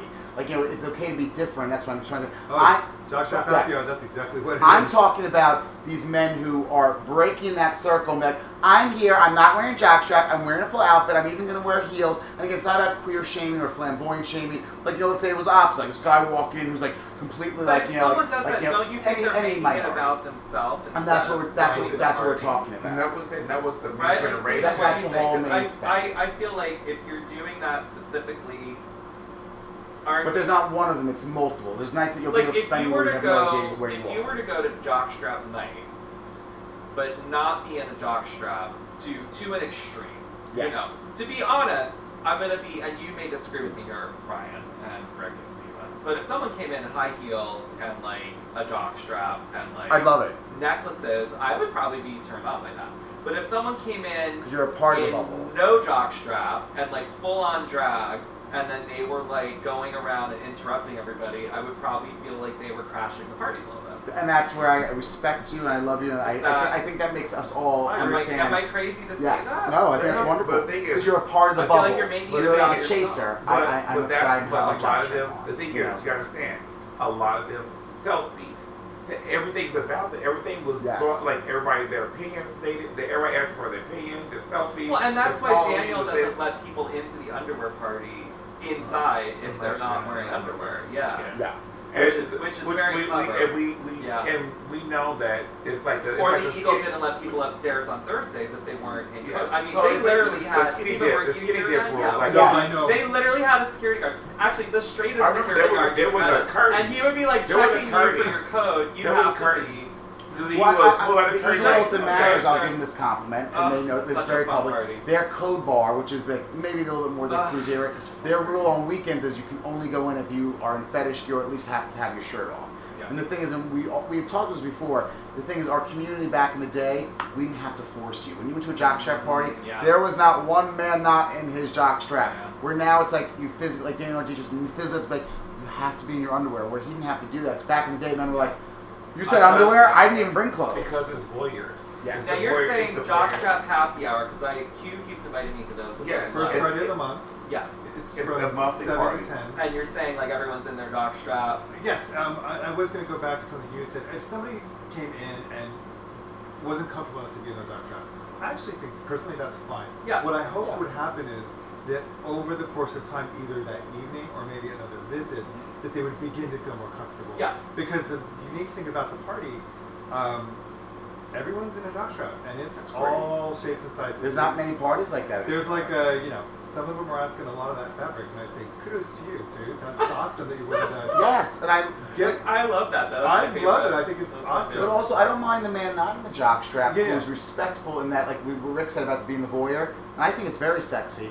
I well, have had. voyeurism is participation. Well, no, I, Yeah. no, uh, like the the man who's not in the jockstrap, a voyeur is watching. That's what I'm saying. Voyeurism is participation. Yes, Yeah. and I love that you just said that too, Yeah. because that's exactly what the point But is. in, but interrupting people is not participation. Yeah, no one, no one. Does. That's what I'm Yeah, saying. no one does. by so by you being fully dressed and watching, you're you're like you said, you're right. You're being a voyeur, but you're also participating Let, let me tell you something. If you're wearing jeans and a full flannel shirt And you're- judging. you're, undressing me. No, I was gonna say you're watching me. You know, in my dream, you know, in your get dress, in your dream. roasted. Yes. You know, I get off on that even more getting watched. But It now, what if they me on. were talking loud But and if you're making fun walking over, you? you're like, "Yes, honey, come on, girl, kiki girl." I'm like, uh, security. or what if they were? And this is good actually that we're doing this. What, and this is what I'm talking about. The exact reason like I've had problems. Those men walking over the clothes. I'm like, oh my, look at that fucking guy. I'm like, like, and laughing and pointing. Steven, you told me this. Gawkers. They're there. They're not in their jockstrap, and they're not only they're not coming to watch you, which makes me that. Which makes that me rock hard. but they're literally just there to make fun of you. We had this one time in a dream at this place called uh, this place I was working at. This dream, and these men walked back there, and Stephen Cunningham, you were this so wonderful that you're here. These beautiful men walked back there, and Stephen was one who in this dream saw they were gawkers, and I went there, and there was beautiful sex happening everywhere, and those men were there not to watch like voyeurs participating. I love you Yeah, said it. yeah. They were literally there to make fun of it, and I kicked them the fuck out. Yeah. But two, and when I say kick them, what the fuck? I'm like, you're here to not only ruin it, but you're here just to look at your own people like zoo Yeah. animals, make fun of them. Yeah. Get, I said, show me your dicks right the fuck now in the stream, or get the fuck out. Right. Two of their friends were like, we're pigs. They showed me their dicks. The other friends went home. Those two, oh my god, the things in my dream that I saw. right, right. And the things if I didn't do that, those two pigs, I hate saying this, but it's true. Everyone's a lot of people are not leaders, they're followers. Those two amazing pigs would have probably fake laughed. That's what we're talking about with the whole Well, that's why it's so of- important to have these gay spaces for those two people who were Mhm. literally with the. If, if you really think about it, and I know you guys like, look, you work in bars, you're a DJ, you you guys like you're no offense, but you're liberated, right? Like Yeah. I work in an office job and I love my colleagues dearly, but I won't really talk about my personal life with them just to keep it professional. You know, I am I'm not closeted, but in a sense like I you know, You're reserved. I'm I'm not fully not- myself. yeah. I'm not fully myself. You know this is live. This is we're actually right now it's, on NBC. it's, it's fine, check contract. okay, so okay. Um, but I'm just, I'm just, I'm just trying to say, um, Brian, think about those two people and how important having that gay space. And I know people don't think about this that much these days, but for me, when I moved to the city, it was still that time when we were tolerated you as gays. have, you still have to be But careful. you couldn't really hit on people at work because you would you would probably get punched and that would be okay. Um, and the gay space was very important then. But I've got to say, the kids these days, and there is a mixture, Yeah. but they're still the ones who I swear to God wish they could get in a time capsule and go back to the 80s or the 70s That's or the everything 90s. we talk about. And and they're still living that fantasy. But those three men who left, Yeah. I'm going to defend them.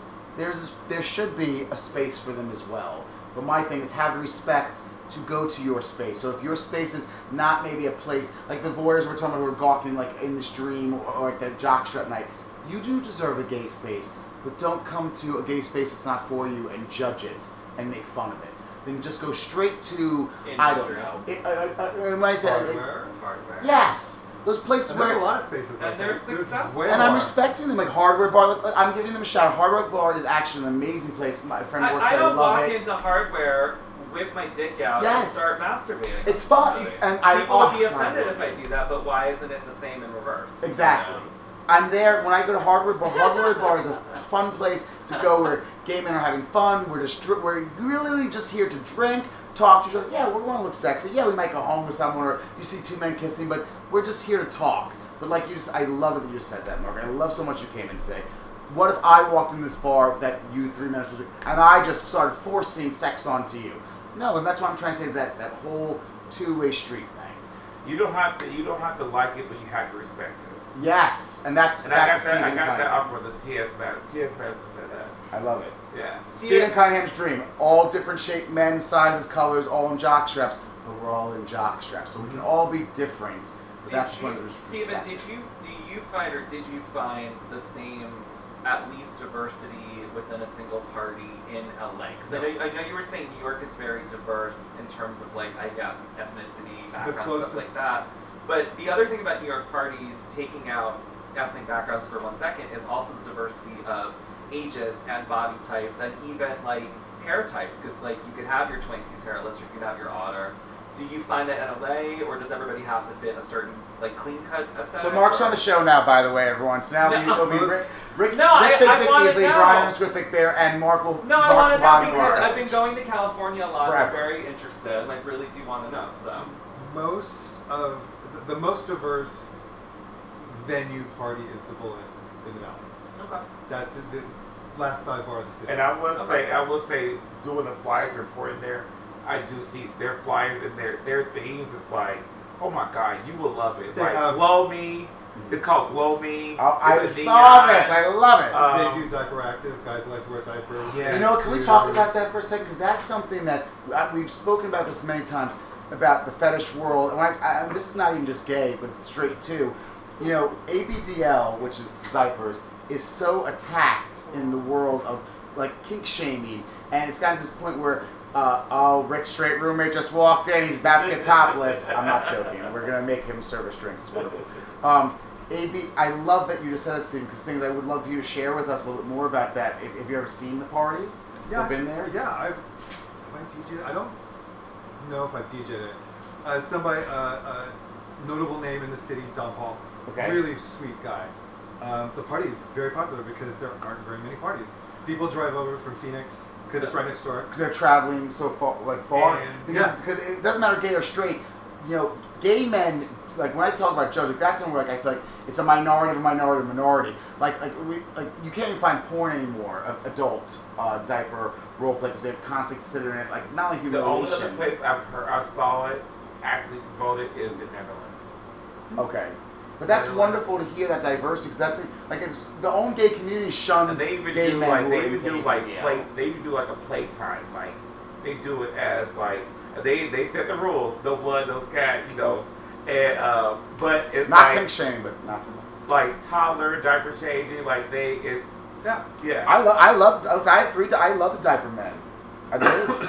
I do. I think it's fun. And I and then for me was like when I felt like I really got immersed I'll in diaper the you. pub culture was in San Francisco.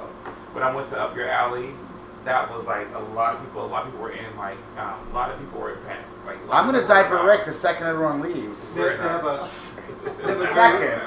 they have a very successful pub party monthly. Yeah, Actually, I think they have two now. Um, it's like K9. I want to say. I don't know what it's called. Oh, you talking about in LA? In LA. At, at the Bullet. This is all. Oh. This is all happening at one bar. They have Diaper Active, Underbear, which is for the Yes. more Zoftic men. Uh, I'm sorry. Say that again. Zoftic. Soft.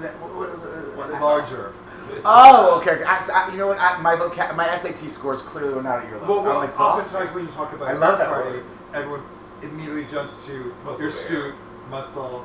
These guys are not that. Okay. Um, you But have. bears are really good event though. I- Oh, um, I- right. I dirty used to, what should I say? I used to love running into. I mean, obviously Yeah. the pandemic changed a lot, but I used to love running into bears in the steam room. I mean, it was like my goddamn favorite thing. It was just mm-hmm. say in my dream, in my dream. Time But hey, it was like Time but out. because they're so good a show I just watched called Harlem on Amazon Prime, and they literally it was getting cold. Was like, "Oh my god, I gotta give me a thick man." So a gay guy and a black girl, they both were going out. They like they were fighting like, and it, it was like Westy was like, he was like, "I got a girlfriend." Oh, you, are- you said thick man. Yeah, they Okay, were like they waited too late. He's like, "You waited too late. Sorry, I'm not available." like they're like they were like, "Oh hey, how are you?" He was like, "Sorry, I got a girl." And there was two. There was Westy. It was like two thick guys together. They're like, "What are you doing?" But It's it's it's we're Wait, you war know what's here. so funny about Stephen Cunningham that I want to uh, compliment about what he was saying about, and bring, I think you guys will agree, and Stephen, I hope you agree too. When you're talking about the what is that party called again? 'Cause I think it's so genius. Diaper Active. Diaper Active and the pup play party. Now, for example, when we were talking about all this diversity and all like you know the, the gay, you know the entitlement. Now, these two parties are parties that a lot of men are scared of, and they're two parties that are very you know there's not many of them, but they're very successful because things there's so many all these men that we talk about who like I feel disrespect this party and why these parties are nuts. Again, these men are walking like I'm not going to come here anymore because everyone's dressed. I'm the only one in my jockstrap, which I've seen in other locations, not legal. But this diaper party, because men are scared of them, the party's really keeping that original where that man who's in diapers walking in and every single man is in a diaper. Unless there's maybe one or two who are like, I don't want to wear one, but I'm so into this and that's why I'm not scared to come. Or same thing with pup play. A lot of men aren't going there to ruin it because they're like, like you know, sadly, a lot of guys are like, ah, that's weird. So the thing is, the few men who are not in full pup are like, no, no I'm here because I think this is really fucking hot. I want to see. You know what's funny? Pup has become the new mask. Pups are becoming the new mask. I've mask. noticed this. So a lot of people in porn, especially like OnlyFans stuff like that, a lot of them are embracing the pup because it's it's the fetish, but sorry, it's a fun way to be. Uh, you can switch up the hood. I actually I showed Rick Straight Roommate last night. I have three masks that I use for men on OnlyFans, just friends who don't have an And he account. called yeah. put a mask. But the pup thing, I love that you said he called it. that. He Oh, called I it. see. He called it. Uh, Yes. uh, He called it OnlyFans home man. Yes. Well, I always They're felt using the like pup mask now. closeted. This is just now. You know, I have tons of conspiracy theories about everything. So I, I, I want you to spread them. Now, I have this conspiracy theory that closeted celebrities will now go out in a pup mask and do whatever they want. Oh, you could, yeah. Because you can just go around and no one knows it's you. You will have to make sure you cover up anything that resembles that, that any mark. well, if you have a specific tattoo. It, what's so funny is there's two men, they, and I'm sure But they're watching. I, I hope they are. I love them. There are two men who used to work at uh, this certain venue that I worked at, and they no longer work there. And they knew that everyone knew it was them. But what they did to be funny was every time they would come to this venue, they would both wear fucking pup masks, and they'd run around like, "Look, no one knows it's us." I mean, they had both had very distinct bodies, and they worked. It. But the thing is, that was so funny. Your because that was their joke. Like, no one knows it's us, and then it was like, everyone knows it's you. Yeah. Because they like we like the venue, but like they had like a little bit bad blood for a second. Like we're gonna go there to sell anyway. We're just gonna wear a pup mask, and then they're like, everyone knows it's us. But whatever. The, But the- if you don't yeah. have distinct tattoos, yes. or if you cover them up with a singlet or something like yeah. that, um, you can now, and obviously not a few years ago, but now you could literally go out and no one would know it was you. The thing that people And don't seem to remember is straight people used to be like this in the 70s with like Studio 54 and everything else like that. They all used to be whores. Yes. Oh. And then Yes. everything, sh- I'm just trying to say, and then we get shamed, Yeah. and I'm just saying that, like, But uh, you know, it's interesting. I do feel that with um, OnlyFans um, and Just for Fans coming on board, and so many people being involved in it. Um, I really feel like it's changed how We this new younger generation is viewing sex. Yes. It is no longer Taboo. taboo. They're willing to just videotape it, put it out there. they like, will show they're like just, everything. they're like admiring people who are who are monetizing. I don't, and I don't think it's bad at all. I think it's I actually see so many sides good. of it. democratizing. You know? But but I feel like it's allowed those. It's that allowed make- to the, the sexual freedom. Yeah, so people Yes. who aren't on OnlyFans, Yes. like they come to the jockstrap party and Yes. feel more free with themselves now. Yeah, Um, it, so I it, think it, it's it really, it Yeah. really. I will say that, like you we, we were talking about before. You know, I have many mixed reviews, and I we were talking about this literally before we started this uh, podcast. We are going to like four o'clock in the morning, be here all night. Uh, there are some men, and I, we were talking. You know, I hate to bring it, but it's true. Like, there's some men who do porn who are doing OnlyFans, where their OnlyFans looks exactly like their other one, which it's just them doing porn. And that's I feel like what Stephen was harnessing on was that the main OnlyFans are these men who normally wouldn't be naked, who mm-hmm. now are naked, and it's showing men like, well, now I feel comfortable to do something like go to a jockstrap or, or ABDL. There are so many men now who are like, fuck it, I'm gonna make an OnlyFans all about me being in diaper play. Where now there are other men who normally would be suppressed about this fetish, like, oh my god, I'm seeing, I can type in on Twitter ABDL gay, and I'm seeing so much. I'm gonna go to this fucking party, this diaper active, and see what it's like. You know, I think that's where it's changing sex too. Is that like you know people when they were judging the beginning of the pandemic, oh for nine you want to see it in someone's bedroom for nine ninety nine, but that's the thing is that we're not slut shaming. We're being proud of it. So what's the problem? with Yeah, that, and then, you, You know, know. when I grew up, it, lots of slut shaming, lots of bottom shaming. Oh my god, the Yeah. worst thing you could Oh call my god, somebody. the bottom shaming. Jesus Yes. Christ. I'm, I'm so glad that. Kids these days be grateful. Just be grateful. Well, that's why we do this. But I'm so Or happy. or verse. I'm Tops who wanted to be verse. Even the verse Yeah. shaming. That was. But yeah. I really feel like watching body these positivity. really positive bottoms who are just embracing their love for. I'm just so overwhelmed. You so had I'm to like, be hairless oh. when I was like coming up. Oh, you yeah. had to you had to have no Yeah. offense, Frankson. You look very now. No, Yeah. you was- had to have the Florida look. Oh yeah. The Florida look. Yeah. I No did not- eyebrows. I It's did not fit that look. that so was No eyebrows. You no like letting Steven said the, before the about tribal tattoo night. on your belly button. In the nicest way when you said what was that Well, word? that you was said? I that was it. the Oh, you were asking a lot of effort. The Uh, Chelsea. yes, yes. But what did you say the word was? Uh, you you said Zoptic. Zo- God, I love his words. Zoptic. Um, the thing is, and we're gonna say this because I feel that you are correct about this because of OnlyFans, because of uh, you know the way that this one positive of sex positivity is that there are so many men now who would never ever ask a lot of fabric and be Zoptic where at a jockstrap party because they would have so much shame. Where now these men are starting to be like, no, I'm big, I love my body, and I'm proud of it. And you know what? If you don't like it, I'm coming, and this is it. Yeah. I'm Dad bod. It's been. Dad bod Dad- became a thing in the last Which is couple crazy years. because I hate. I I, love kind of don't have like it's crazy because like there's no such thing as a mom bod. A what bod? A mom bod. Cougar. No, but that's not the cougar's not a body type, and it's like Are, are It's like you- still are- like- it's still I like just that. Don't still- know that many still- straight people, but are you sure they don't? That like, they don't. See, I would call I would call a a dad mom bod a dilf. Like you know, like I, so I, I, I, I a dilf milf. I, I don't know. To me, as I don't look. Okay. But like most say in, in I'm like the lexicon of like Hollywood and stuff like that, you don't see a, a mom bod or she, you know, she let herself go. Like oh. it's like it's like that double standard, and it's like now that all of a sudden the Hollywood embraced it. Now everybody's into bears, and now everybody's in, you know, now it's like now because of celebrities. I feel like it's a lot of it's celebrity driven. So that's why when I'm saying Hollywood gay is like the celebrity Hollywood.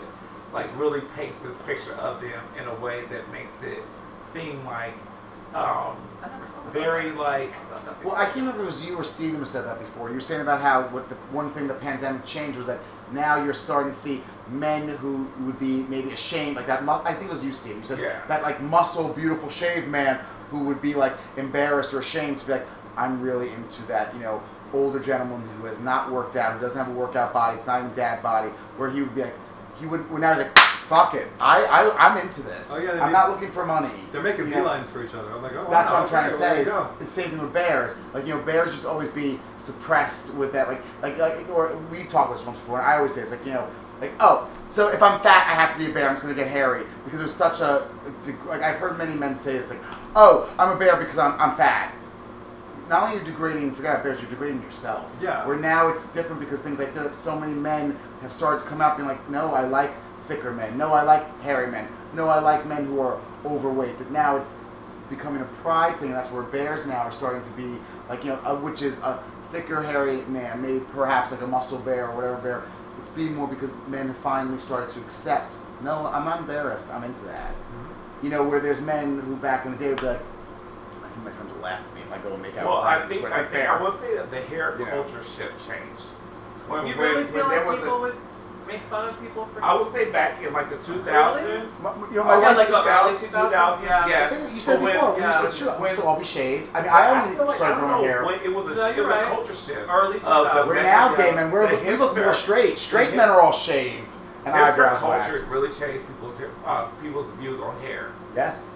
That's that was the shift because remember everybody had the full hog, everybody was growing their beard out and mustache, and they were embracing the hairiness. Yeah. Whereas the Chelsea look was shaved, tan, muscle, Mm-hmm. like that diversity. People couldn't live at that standard, so it like it kind of like broke out. You never really saw the Brokeback Mountain, I just to call it, like look. Like where then all like my friend Liam, I love him to death. He works at Hardware Bar.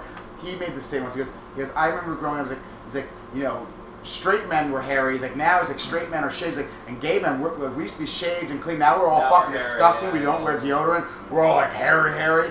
You know, and it's like it's so funny how you know this is just people. This is this is humankind.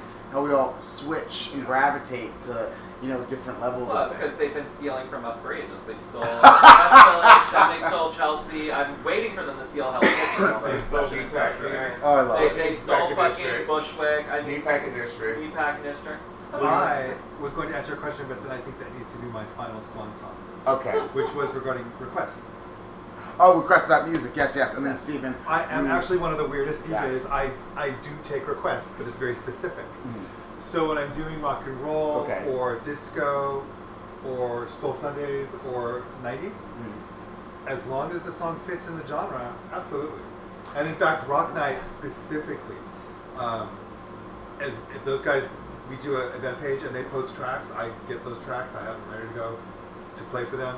They come up and ask me, I play them. For a theme night. Yeah. That, that So for something like uh, the Cocker Hush, okay. if you request something and it fits, Oh. we're good to go. so you Um, mean like if you were playing like techno music and someone came over you and like played like a song that was a techno song that really fits, and they asked you, of course, politely and nicely, you'd like, Yeah, oh, someone asked me, listen, if, okay, so the one thing though about techno that's really interesting, mm. there's not a single venue in the city that plays techno. It, is- you know what? That is very, very, very you- accurate. and, and really, in general, if you if you like techno and want to go hear techno, the only real way to go hear techno is to go hear the DJ that's the producer of the techno playing at a venue. That is, you know, it, it's so funny because like, I don't you know any DJ that just gets up and is allowed to play techno at a bar. Yeah. I mean, I love good music, but let's follow real. I'm being honest. I mean, me, I, I, my what draws me to a bar is I'm a functioning alcoholic and I like to suck dick. So I'm looking for those two things. I, I've never been like a music. I can usually deliver that. I mean, and that's why Stephen Cunningham is my favorite DJ because all the places I like to go are the things that he works at. So the, the interesting thing is, so for example, I was doing Hush, and these Okay. these kids came in and they asked me for reggaeton. Well, I'm not playing reggaeton, and actually, I don't own any reggaeton, so I'm not going to play reggaeton. But I'm very polite. I'm very polite. I do the very polite shutdown. I don't shame them for their choices. I just say no. I actually did have a woman request at the Eagle for Mariah Carey while I was playing techno. wow. And I said to her, I go, um, first of all, I'll probably lose my job if I do that. Yeah. But number two, there are at least 20 other bars you can go hear Mariah Carey at.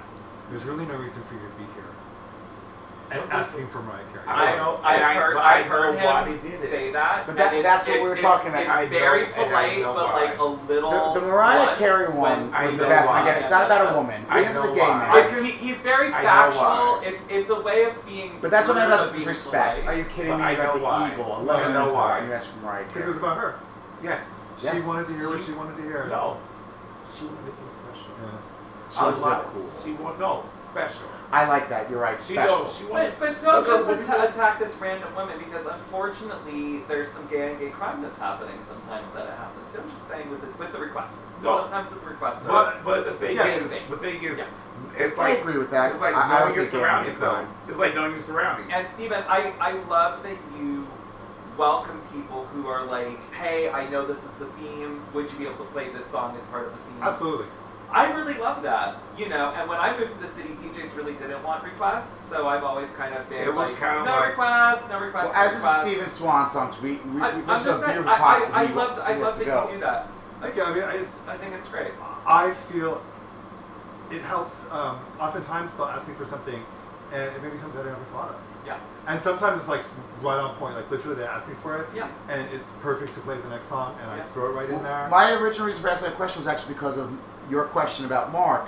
When you were talking about how Mark so politely goes, "Okay, I'm gonna need you to move over there right now." 'cause I need. I was that's I when a lot that's when I got that question I have a because lot I I was trying to say this about Steven and compliment him. I have seen you do that, and the way that you handle this, is what we were talking about with nightlife, and that even though like in our head we're like, "What the fuck is wrong with you? You are at a gay man's leather bar and you're asking for Mariah Carey." Yeah. You still do it in such a nice, polite way where, you know, as much as, again, I'm to say it, I don't really, I just don't want to see women at the Eagle. I said this even in, in the, you know, I, I'll always be attacked for this. I'm like, unless, like, you're a woman in full leather, like, you know, like, there's a real, you know, whatever. Anyway, point of the story is, you still would make that gay man, like the reggae reggaeton, let's use that for example. You're like, no, I'm not to play that here, it doesn't fit with my music, but, you know, I, I'm, you're making, they're not to leave. You're not making them feel like a dick. I've seen DJs be like, what the fuck is wrong with you? No. How dare you fucking ask the DJ to play this song? I'm the god, and I know what I'm doing. What do you think you are, at a goddamn wedding? I, I, I've seen some rough shit, okay? Yeah. We all have. You don't do anything is, those people who do that, I understand your your anger. I understand you're like, like you know, 'cause again, living here in New York City your whole life, for example, like these men who I've seen do it, you know, they're baffled. But like Rick said it best before too, there are so many other gay bars where you give a tip. Well, in other states, and Yeah. you say something. But Steven does in a way where now they're like, oh, I don't feel humiliated, I don't feel bad, I'm going to stay here, I'm still going to give the bill. Where that man's screaming at them, yes, maybe you taught him a life lesson, never go to a big city and ask a DJ what to play, but you also just made him leave yeah, and I- not come back. Yeah, that, that is the point. You yes, you're not supposed to leave. But it's very rare. People But like it's like, you know, I, I'm honestly something in my head. I'm just going, like, what in the last half hour have you heard that makes you think I would ever play that? Please just tell me Because customers, you know what? It's like anything. I always say when we say people are dumb, I include myself. When you're out at the bar, I always see myself with the other shoes. They're drinking, they're talking to friends, Yeah. they're not paying attention because you know maybe they're nervous, and all of a sudden they have this moment of wanting to feel cool. You never, you never know. Because like I always say, like you know, you know, it's so funny. I'm, this is my example on a really close statement. It's so stupid. Working in restaurants, I would always get so mad when I was a kid. Where's the bathroom? Like, oh, what the fuck's wrong? There's a big sign that says restroom. Bitch, whenever I go to a restroom, first thing, I'm looking everywhere. I'm like, I'm so sorry, where's the restroom? I'm like, oh my god, I'm that person. Same kind of thing. Like, you know, even like for them, like they're like they're just not they're not looking at Uh, things. and I do need to preface this with I was always not that guy. I. I, in my earlier, more uh, unsophisticated years, I could be a huge dick. But I don't believe. later in life, I learned it's just a lot easier to just let them down easy and put aside. Or if, like I said, if it works, mix it in. Who's it gonna hurt? So you would lecture people Yes. in the past. Yes. I That's have a been lie. known to Or- to do that. But so before in closing, where can they again? Where can they find you Um, in New York City? if Ah. you well, if you want to listen to me, all those mixes. There's a, that's Mixcloud. And Mixcloud, Steven Cunningham. Do you have any social media on Facebook, Twitter? Facebook and Instagram. We will tag your tags on everything we post it, and we're gonna make sure that we put Steven Cunningham's. I have his Mixcloud, his Instagram, which I know ha- I think you have Because Mixcloud. you have a lot of parties. Let's go. So so we got every Friday night at the Eagles Techno. Okay. Every other Thursday, uh, flip flopping with the ROM. We play Tech House At, and where? at Eagle. You go. Okay. The first Sunday of the month, I do the afternoon party, uh, Rock the Rock Bar with Dan Jimenez at Rock Bar, Rock and Roll. Uh, the second Sunday is uh, in the afternoon is Soul Sundays at Club Cumming.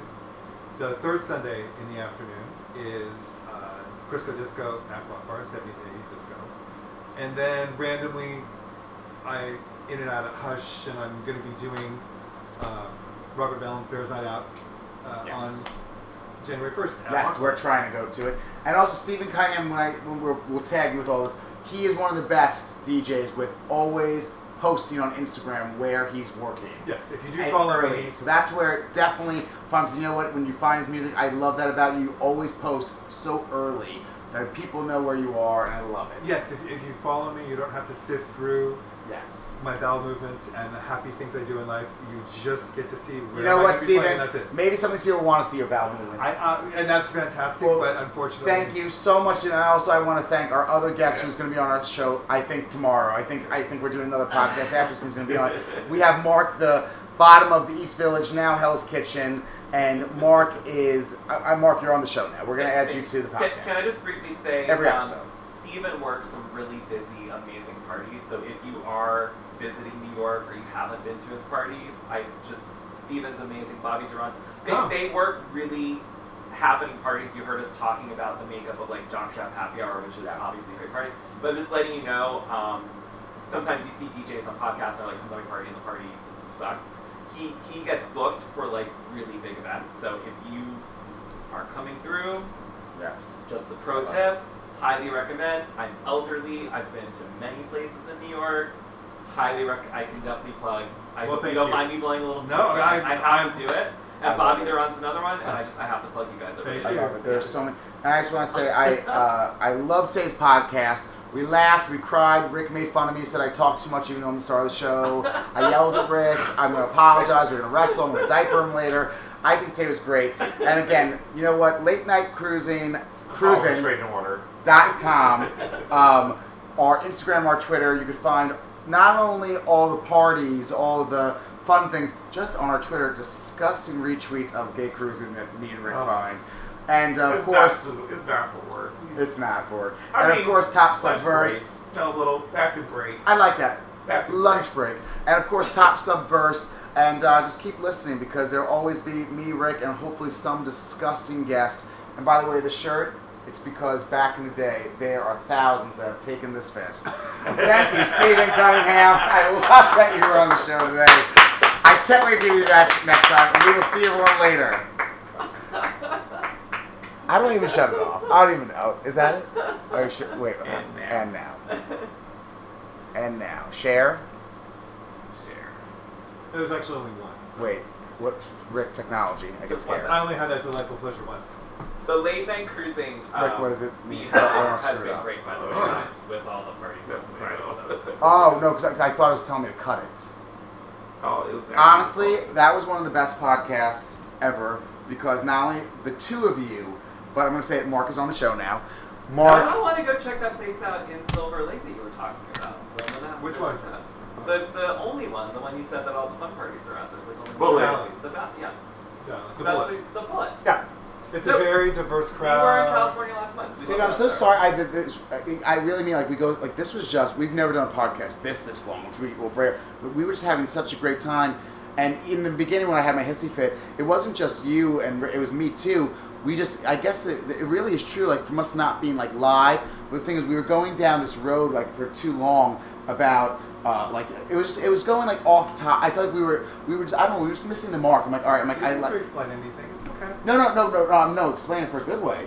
But the thing is, then I realized, wait a minute. The whole point of our podcast. I'm like, Barbara Walters, let's go, let's pop it up. And then all of a sudden, we started going down those roads of you talking about that. And then when Mark came, it got even crazier. But like, the, what I'm trying to say is that we went like in such this amazing direction. That's what I love about it. It's so raw. It's so improv. Well, I knew where I was going to go when we started Yeah. talking because I already knew I wanted to bring up the black cat. Because I thought Yeah. that was important historically. I wanted to bring up the sex clubs that used to be here. What I didn't tell you is that so there's a guy named MJ, and he's the one who owns Slammer, and Slammer is still there. MJ's a fucking asshole. He used zoning laws to get rid of every single sex club in Soho. Wow. He's a fucking dick. You attacked Why- your own people. why would he for, do that? For his so own now we don't benefit. he got his own sex club. But he hurts it because with one sex club, So he got rid not of everyone's all going the to go. others. The, we, we always felt like the urge got rid of Mr. Black's because Black's got raided and shut down. Um, Oh, here. on Broadway and Bleecker. And we always felt like the urge owners who were assholes. Who are no longer called- here. had called cops. Yeah. I think it was me too. We'll, we'll talk about it later. But 'cause even I feel like I was asking, I too was asking the wrong questions, and you were asking the wrong questions. And so it wasn't. I was like, I, I think We wouldn't ask the wrong. No. Here's the thing. We have to take them on a journey. I felt like just going straight to sex. it wasn't that. It even was just like- co- I felt like our journey was getting too like it wasn't a technology podcast. We were getting too like into a different zone of things. We have to learn something new. We can't because I felt I, like I, I love you, but I, I felt like you were over explaining over and over so and over and and, I'm like, you're beating people with a yeah. dead horse. I, like I have the same notes. And it's like see when we have just like they have to watch our like you gotta be like Jay Z. They gotta watch our own podcast. No, I get that, but you were asking like two like has nothing to do with homosexuality or like two DJ, two technical, too brand. No, it was putting me to sleep.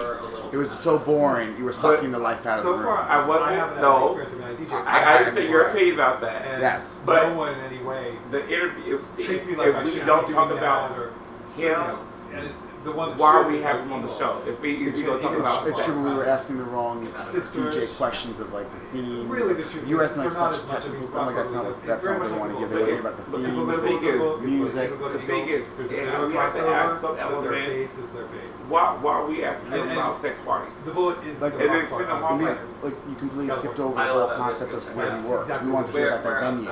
And I was like, and I was letting go, but like, and again, it was over a thousand miles the DJ it was getting so that like if I was listening, I would have been like, I'll uh, listen to next podcast. The technology. of uh, LA day one because that's, what I was trying to. I was trying to. I was trying to talk to you in here. So he was like, I get. You understand? Oh, yeah, I understand. But the thing is, he literally it wasn't that long. Kind of. It was not uh, that. We were at 45 minutes. Don't forget, it going don't forget you repeated a lot of what we talked about in other episodes multiple times. We have to. It's no. I told you very so. That's, that's why our whole, old pocket. The thing is, if we repeat everything, what's new to us? If we, it's fun. Because you know what? Even the even that, the new listeners, they want to hear it again. I don't want to hear. I want Diego. Well, here's the thing. But the things you can't just say ramble, and go on with it. Other guy, we're gonna lose listeners because things you have to do the little Landers version. Oh, the Ramos room does not include ones. We can't. I. Not even, but there's nothing wrong with saying when you say rambles, you're saying what?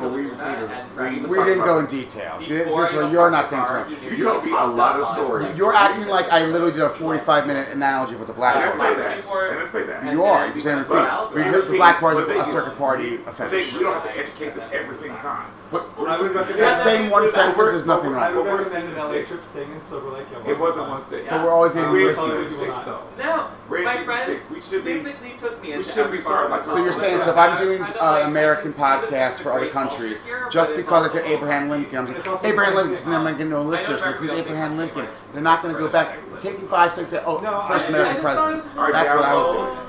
Yeah. I, are I can see back. there was like a vibrant. There are, but because they're not all watching. They're not watching. I, think there's nothing I'm saying like the Rambles. That's a gay space where where gay men cruise in New York City. Famous. There's nothing wrong with that. I wasn't going for 45 minutes. Well, we can't tell a story and then try to educate them all over again every single episode. I'm not joking, and I really mean this in a very fun way. I think we should together rewatch it to not prove each other wrong, show each other. It's not about proving wrong. I'm saying I'm saying to myself as well. Oh. I, the thing, I know, no, I think that's what you're saying.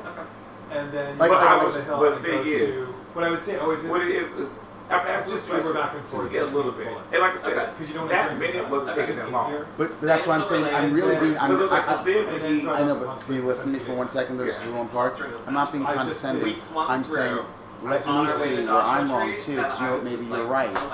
Let's watch and you know maybe I did overreact, but also I want you to do the same with me. Is that maybe? Oh, okay, so it wasn't that wrong. Things, you know what? I'm, I will admit if I'm wrong, but let's watch and I'll tell. I think it should be educational for both of us. Now I'll be exactly. See, right there, I'm lost. Do you see what I'm saying? The same thing with me. You're met right.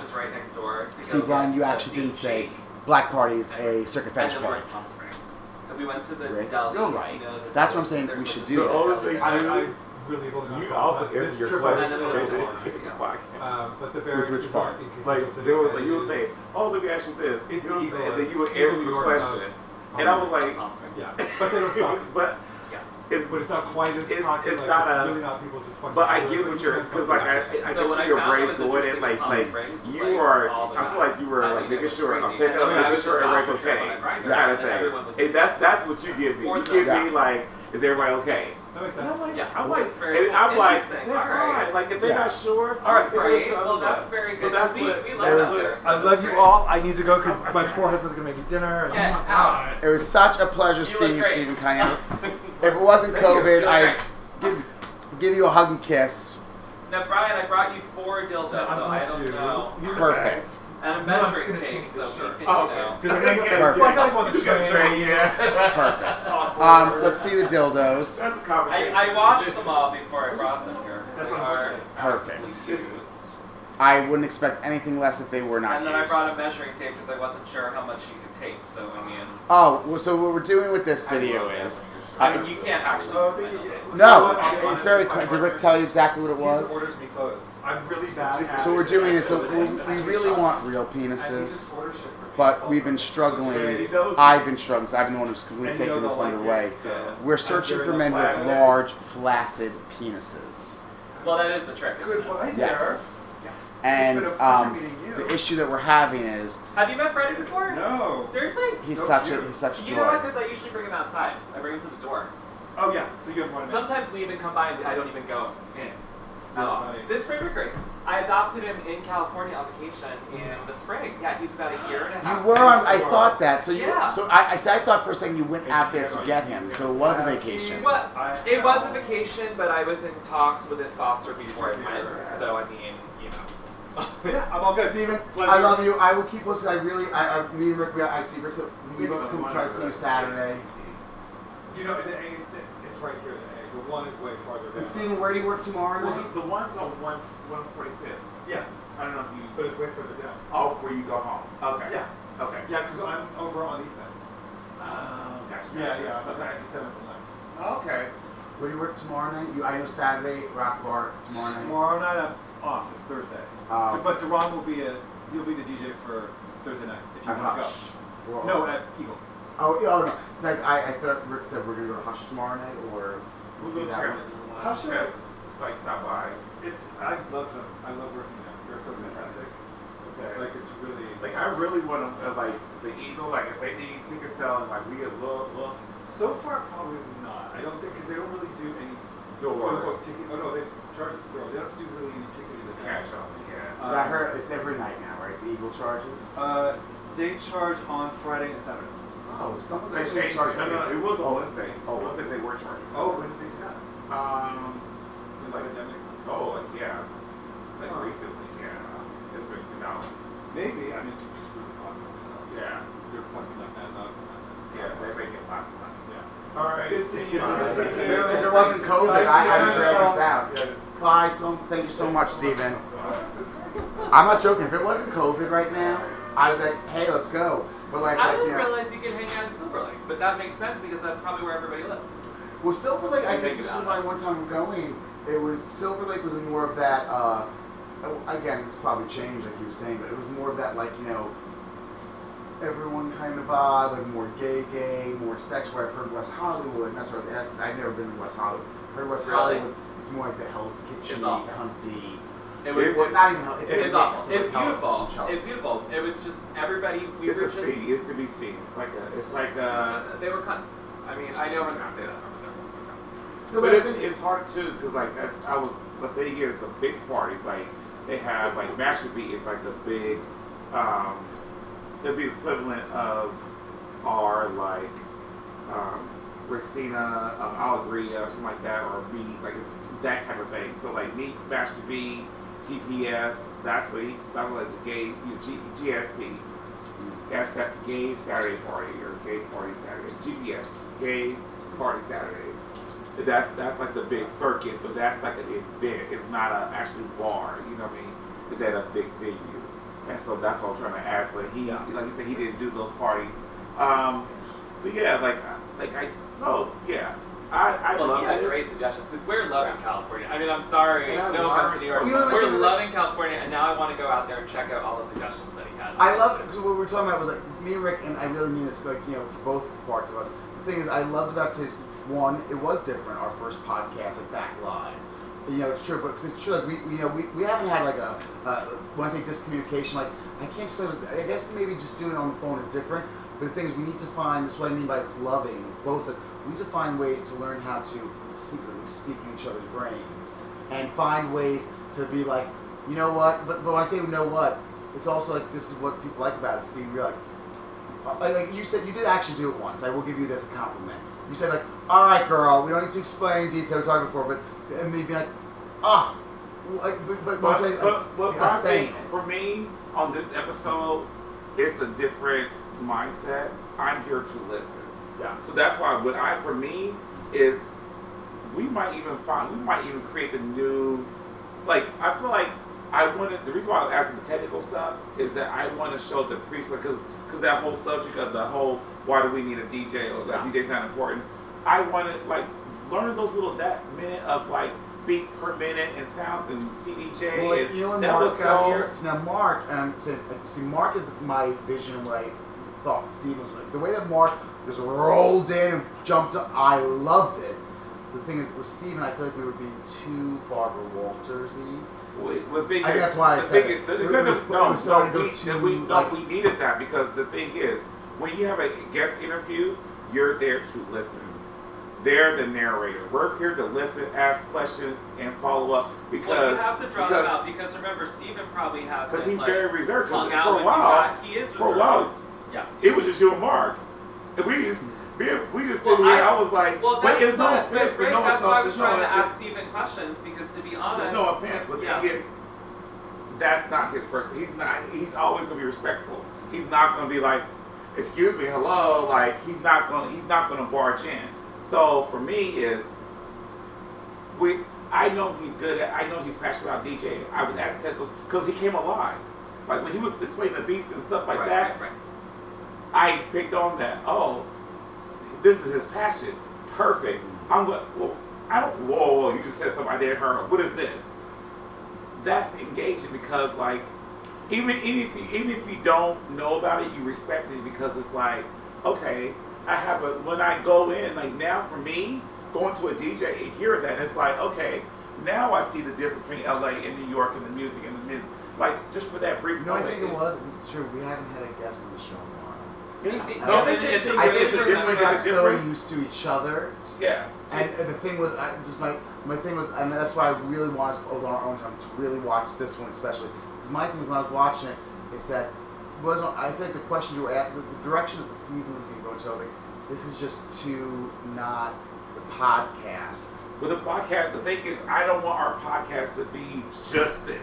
No, but it because, wasn't- it wasn't- it was because. I, I, it's not. The thing is, It's what you come, what you say, boring. what you say, boring to somebody else means like, oh, I'm learning. The thing is, I don't listen to podcasts to hear something over and over again. I don't don't talk to me stupid. And I feel like if we can't explain things over and over, well, if the bar, if the bar, da, da, da, da, da, and, and every night this this to this, if you explain to me, you're dummy. My I I I'm a I'm a I'm a, I'm a if I'm an avid listener, I don't want to hear season one like. Whoever doesn't get it needs to catch up. No, I'm talking about one. no. Let's not change. So I'm talking about this. Uh, when he was talking about the speed of the DJ, like to me, to me that was very interesting. I was like, okay, because I can understand it. The thing is, he, when he started, and I'm not picking Steve on. Uh, the, it was for too long. It was going into these directions. This one uh, with having guests, we need to find ways of like, all right, this is get, going too not into the common person listening for fun.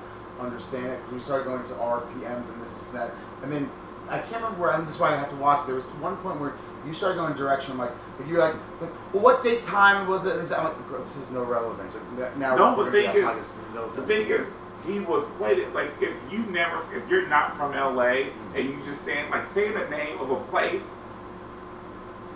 the cock, the eagle, mm-hmm. the this, the this. Okay, I've been to LA. I have no point of reference if you don't say okay in this neighborhood or this and that.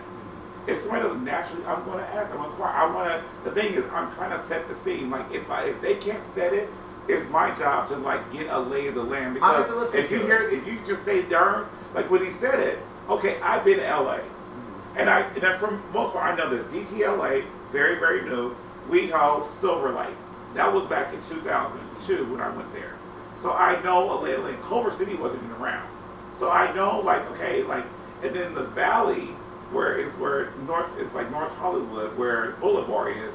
Okay, I know just Boulevard and there's a few like I know that's there, but I know it's not as close. I think that's And what it so- was. And you were getting confused, as was I getting confused. I think that when you asked that question, the way you're explaining to me right now, I would have never stopped you. I would have never stopped Steven. I, I can't remember where, and that's why I'm telling you the truth. I haven't no, no, watched I it was yet. no. The thing is, Because that to me makes sense. Like, oh, like you know, gay areas. See, I, I, I was looking. You were asking. It was, it was like it was just going to, I, I, was- I felt, and when I say I felt for us, and that's why we're having this conversation. If I didn't care, and this is why I love that I'm doing this, you're doing this. We wouldn't say anything. Like, if you didn't care, you would be like, all right, I don't want to explain anything. That's why I'm like, I want to watch again too, because the thing is, I'm gonna say, where I'm never, to me, I an analyst, like, oh, oh, at the black party. Anyone who's doing a black party is like doing a black circuit uh, circuit party for fetish. You know, maybe there's a different way and a better way for me to do it. Like, like maybe I wouldn't say to those who don't know. Maybe I'd cut that one sentence like, like oh, at the black party, uh, the fetish big circuit party that happens once a year. The thing is, the thing is, if season six, we shouldn't have to explain to our like. If the thing is, we always like we don't want to like hold any of our listeners back by repeating ourselves over and over again. But that's holding them back because they're avid listeners. The new people Yeah. need to go back and watch the old can episodes can we ask Mark's up. opinion? Well, can I say something really briefly? yes, I think it's a great idea to have guests on, but the thing is, I've spent so much time with both of you talking about things that it's very easy for me to jump into a conversation. And obviously, I don't know what you guys are talking about because it happened before I arrived. okay. But I would imagine that Steven, who maybe, even though he's friends with you both, hasn't spent as much time shit faced, talking for hours. You know, it'd be harder for him to jump to, to jump directly into the conversation. so I that he's guess for to have. guests, maybe we can't be as improv. What I'm trying to say a is you guys list. need to lead the conversation in the direction that. No, I'm just trying to say like whatever. I mean, it to me. For me, Well, from what I thing said, I don't, you guys I don't were want to, I don't want, I don't want to asking- fast forward. You were that. asking Steven great questions, but again, I arrived after whatever Yeah. you guys were just discussing for the last five minutes. I arrived. I arrived after. Yeah. So So I don't, I don't really me, know what for me, down. it's like when it comes to a guest. for me, when it comes to a guest, I want you to introduce yourself, who you are you from. I want a background. I don't want to just say, oh, like uh, we already know who you are if you've never been on the show. Yeah. So that was the whole. Okay, who, where are you from? Like where you like the back like. That to me sets the tone. Okay, like give us the, like who this person It's is. also inter- because it's it's like, also it's like interesting- we know him, yes. When, when you're listening to a podcast, it's actually interesting to have different guests on because I don't know if you guys know, but like I listen to my investing podcast on Thursdays, and some week they have a new guest on every week. They just one guest each week for an hour. Okay. And some weeks I'm super interested in what that guest has to say, Okay. and some weeks I'm not. But the nice thing is every week it's a different guest. So every week I go to check and st- I start to listen, and it's it's to me it's exciting to have somebody new, and they always say, "Who are you? Tell me about yourself," and they introduce themselves. And the, the reason I don't always listen, and I used to listen to every podcast, but sometimes people are not on my life track where they they- they're like they're a software engineer, they have a W two job, and they were able to get into real estate because they have great you know, bank financials, and that's just not me. Like my favorite podcasts were the ones with like the bootstrappers, like the waitress is my favorite, you know, or the guy who was a car valet. Like those are the ones I listen to over and over again. Or the guy who got into Airbnb because he moved to LA from Tennessee, and he moved from a house in Tennessee to a tiny apartment in LA, and he was like, I can't do this, I can't live like this anymore. And then his first Airbnb was by accident because they couldn't break their lease. So when they got a house in LA, they couldn't break their lease, so they Airbnb their apartment just to break even, and that's how they tr- fell into. And that was what that week was about. But then another week is some, you know, all due respect, someone who, you know, all due respect, did what my mom wishes I did with my life and got the W two job, and you know, boring, boring, boring, boring, boring. And that's just not me. Like I never wanted to be that. So it's hard for me to listen to that episode. But I love that each week it's a different guest and that's okay. And I don't listen to every episode, but it would be better than just listening to the hosts each week because I already Yeah. know what the hosts are going to say I because think I'm I've, I've heard them I the want us to watch maybe some shows like The View. Yeah. I'm not joking. Or maybe some shows like some other podcasts. What I'm trying to Especially say, recently because the View it's ladies not are really going about- off recently. The- I'm telling you. it's not really about the questions, but I want us to know what I'm trying to say is, let's go see what other like like what Mark was talking about the guy he, the guy and like. What I'm really trying to say, it's not really about I- I don't liking dislike Steve them, I- Cunningham or I just don't it's relate to them. how many questions they ask. 'Cause that's what I see. What I'm trying to say is that I was trying to like. I feel like we're asking too many questions that are going in the wrong direction. That's what I'm trying. I'm trying. Well, here's the thing. about is, For me, the thing is, I feel like you want to get to the shortcut, and I want to take it on a journey. And that's what I'm saying. Well, let's, that's let's, the thing is, see I'm what gonna other make it even do. easier for you. The podcast that I listen to, and you know when I started listening, because my client told me about a lease signing, they were in Denver. Wanted to be part of that group, you had to live in Denver. Guess where they all are moving to now and live right now? New York City. Maui. Maui. They all were like, life is too short. we're moving to Maui and we're just gonna have to commute, girl. We're gonna have to commute, and you know, every couple months we're just gonna have to commute because, frankly, life is too short. So I'm just trying to say, but what they do that's really cool is they ask the guests every week the same. Uh, I think it's like ten questions. Uh, they do it in the second half of the podcast. So the first half is always like, "Hey, tell us about yourself. What's your journey? How did you get?" Like, in other words, what they would have done with the Stephen Cunningham is, to be brutally honest, they would have said, "How did you get to where you're at?" Like that- now, that's- now you're working at the Eagle. Tell us your story. But the second half of the podcast every week is always the same ten questions. And what's really nice as a listener That's is what that that's what this, what's nice as a listener is that's- that we you're got- able to no, connect each I'm not. episode. I didn't. I'm not looking wrong. I just didn't want to go that fast because Now, bear in mind, I don't know what I'm talking about. I missed the first half, so Yeah, I don't know so- what went so down. what- I'm just letting you know I, what. no, I know happens. I was going to get there. But for me, what it was is that here's somebody who's actually in the nightlife, and I know we're gonna get that. We we we talk about parties and events all the time.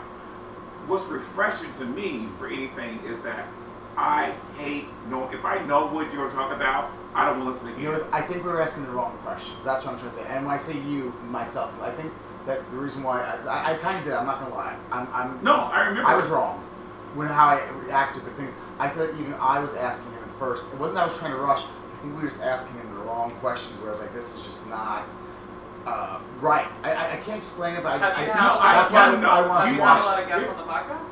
We had like guests, but four. Was Steven something. Well, it's it an art. Just went a different. It went a different direction. It's not his fault. It's, not, it's I can't explain, but it was just getting too not about gayness, gay culture, gay clubs.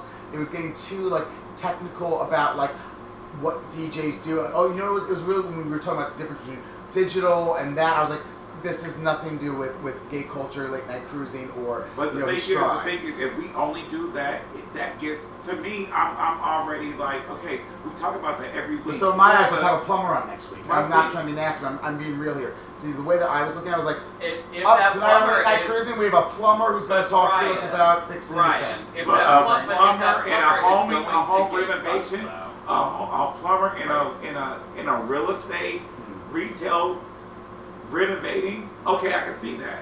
Even if you just sell houses, if you bring a plumber, because guess what, the plumber is a part of the house. The overall theme is nightlife. He's a DJ. We have infinite. We how many times have we talked about fucking clubs and sex and all that stuff? Till we blow in the face. We need. I like to me. It's I'm like really, okay. I'm really open. to, like I'm, I'm listening openly. I don't even So the thing I'm is, really for like, me, it's like- I'm not seeing. what it is like for me is like I want to be I want I want whatever you're a guest I want you to feel special. I want whatever you're passionate about even if I'm not into it I always go in with a natural curiosity. I'm curious because guess what? Eventually there's probably little gems in there because his mother was the inspiration of how he got into DJ that was fascinating to me. And I, I felt like, I- like if we skipped over that, if we just went straight to the sex and stuff, I feel like would have messed that little set. I, I thought that was beautiful. I love that too. And so I'm, I'm being real with you right now. I'm, And- I, and I, I'm not, maybe maybe I am overthinking. 'cause the thing is, when I'm what I'm saying is, I was listening, listening, like I was a listener, and to me, I'm thinking if I was listening, it wasn't. It was starting to a point where I'm like, this is not interesting to me. Where I'm looking for not just about sex. I always say it's not like You were worried as a host. I- and as a host, as a listener, I was like, I was getting bored. And when I say bored, it's like, like, like when you came in and popped in, it wasn't just you. Even before you came, we started going this direction I really liked. We were like when he was, there's things that he was talking about. That, there's parts about today's podcast that had nothing to do with sex or even gay culture. That was going. I was, oh, this is interesting. Like, like a conversation where when he was talking, I was like, I'm here and I don't want to be. So that what I'm trying to say is I might be wrong. And, you know, I, but to me, I was like, I just felt that we were just going. I feel I feel like I you you I feel like you talk as though we don't have enough time for all this. But it And wasn't then- that. It was, it was. It was. It was going very boring. It was going very. It's like I'm like, what does this have? Like, like even. I- I- The I'm thing like, is, the thing is, the thing is, the thing is, So curious. why does it always have to be like like we have to? I feel like if we keep it just at this thing, I feel like we're not going to grow Can, can I because make a suggestion?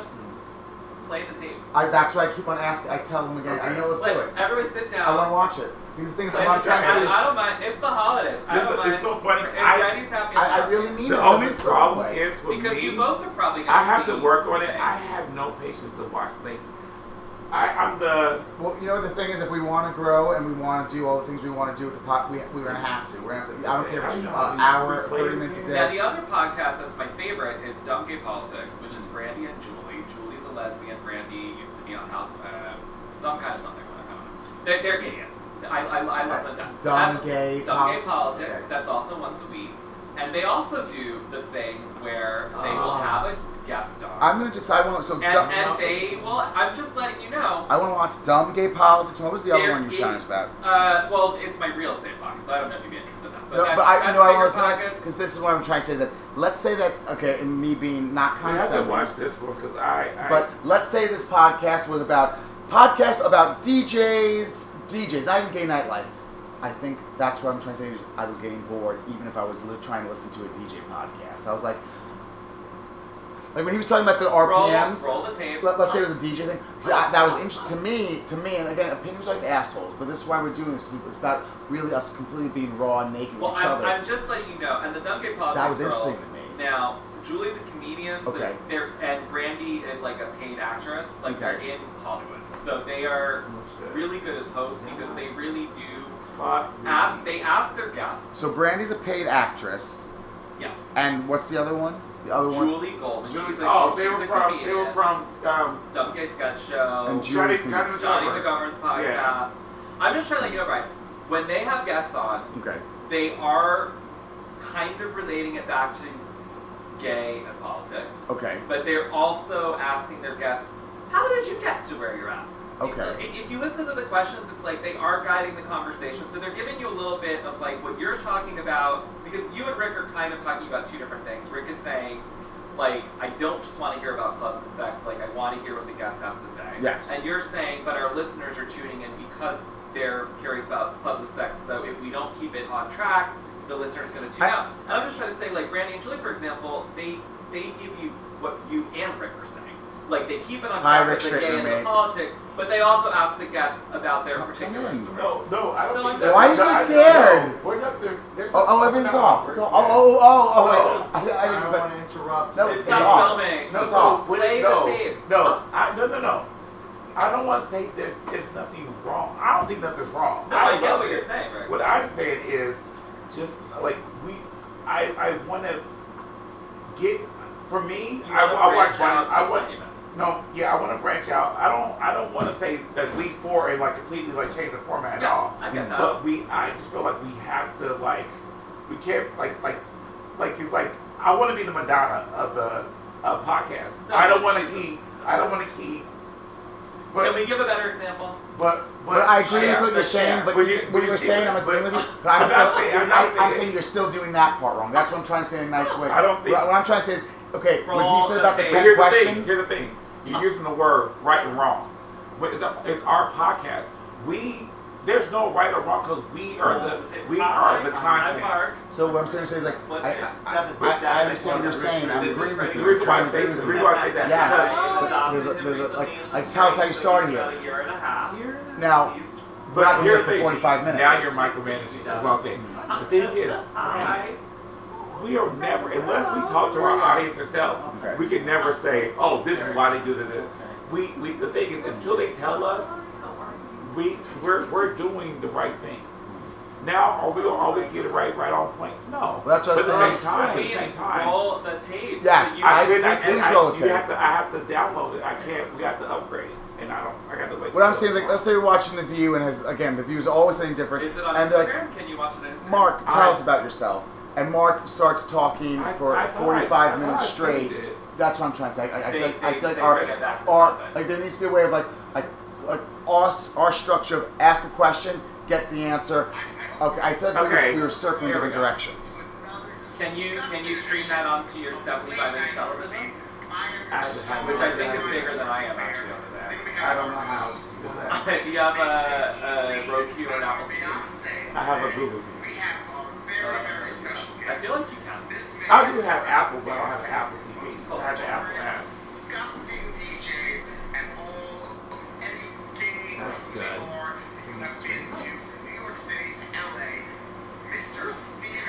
Need Oh shit. This man, just before we go on Not to raised our the other things about late night Chris, Yeah. this Um, Wait, do you need that CD? Uh, No. No, I haven't. We haven't done we just, like, set up. New York. Okay. And DJs in Eagle, okay, I'll LA, make sure with you. New York City. I'm sorry, I'm gonna. Okay, I We're haven't gonna talk used about the rest of this fantasy things that all of you fantasize about. All right, wait. I'm pausing this because you guys need to watch this. I don't know how to pause So this. you did a live? Also, back to business. Yes. Well, they recorded it, it. They did both. They recorded it for it, live Instagram and then also just broadcasting live or recording or Oh, whatever. that's cool. They did both at the same time. How long was the But- video? well, today was a little 74 hours, Really. 84 years. We, we, we But it was very good. today. Honestly, it was very good. And the, I, I like the whole. I really liked a lot of I thought the things Steven we was did. fascinating. I was Yeah. really interested in all of his um, advice about LA, uh, Eric, because he was like, don't go to WeHo, go to uh, Silver Lake and all that. I, I thought he was fascinating. I always say, as as really like us doing this because we love it. It's it's okay for us to have different opinions, but the point is that coming together and how do we get to a common ground? well, that's why I'm trying to get you Yeah, guys to watch the uh, tape uh, that's because what I was I saying, bet yeah, I if you want to. guys watch the tape, Yeah. you guys will actually see Yes. what you liked and what you didn't like. And Yeah. you have to remember, everyone's like, "Oh, Mark, your apartment videos are great," but people don't realize they forced me to do that, and I got better. Yeah. because they made me do that. And then I watched it back. You know my little tours that I do and like Yeah. what I used to do in the luxury, you know what I'm talking about? Well, that's like, you know. But I got better because I would watch it and be like, oh shit. And then I would like be like, let's do that, let's do that. I'm, I'm just saying. yeah. So watch the tape and then you guys will Okay. see what you want. I'm back. Just- Why am I telling I you this? You guys are busy for this. You already know I that. just have a habit of Why the fuck am I telling you this shit? You know what it is? I have a habit of straightening up. Oh, so don't sorry. mind me. Keep playing. No, we're waiting on you. No, no, no. Are we being too loud? Can you not sleep with our faggot voices screaming? I feel bad. No. Oh, we can. We No, can no, tone no, it no, down. no, no, no, I just wanna make sure. no, No, no, no, no, no, no, we can actually tone it no, down. no, I'm just saying good night. I wanted to. Good Well, night. what we're still gonna tone it down because if you're of going to course, sleep, yeah. Dad and sleep. We'll make sure Periwinkle the strippers, stripper's not so And I'm loud. actually gonna get some sleep tonight. 'cause I'll be in bed by midnight. Right now, it's only, it's only 10 40. It's yeah. Well, we don't need to watch the whole thing. I think we just need to No, watch the controversial. it's really the, beginning. the it's not controversial. Hit it. It's uneventful. It's Well, Rick doesn't go to bed till 12 at least.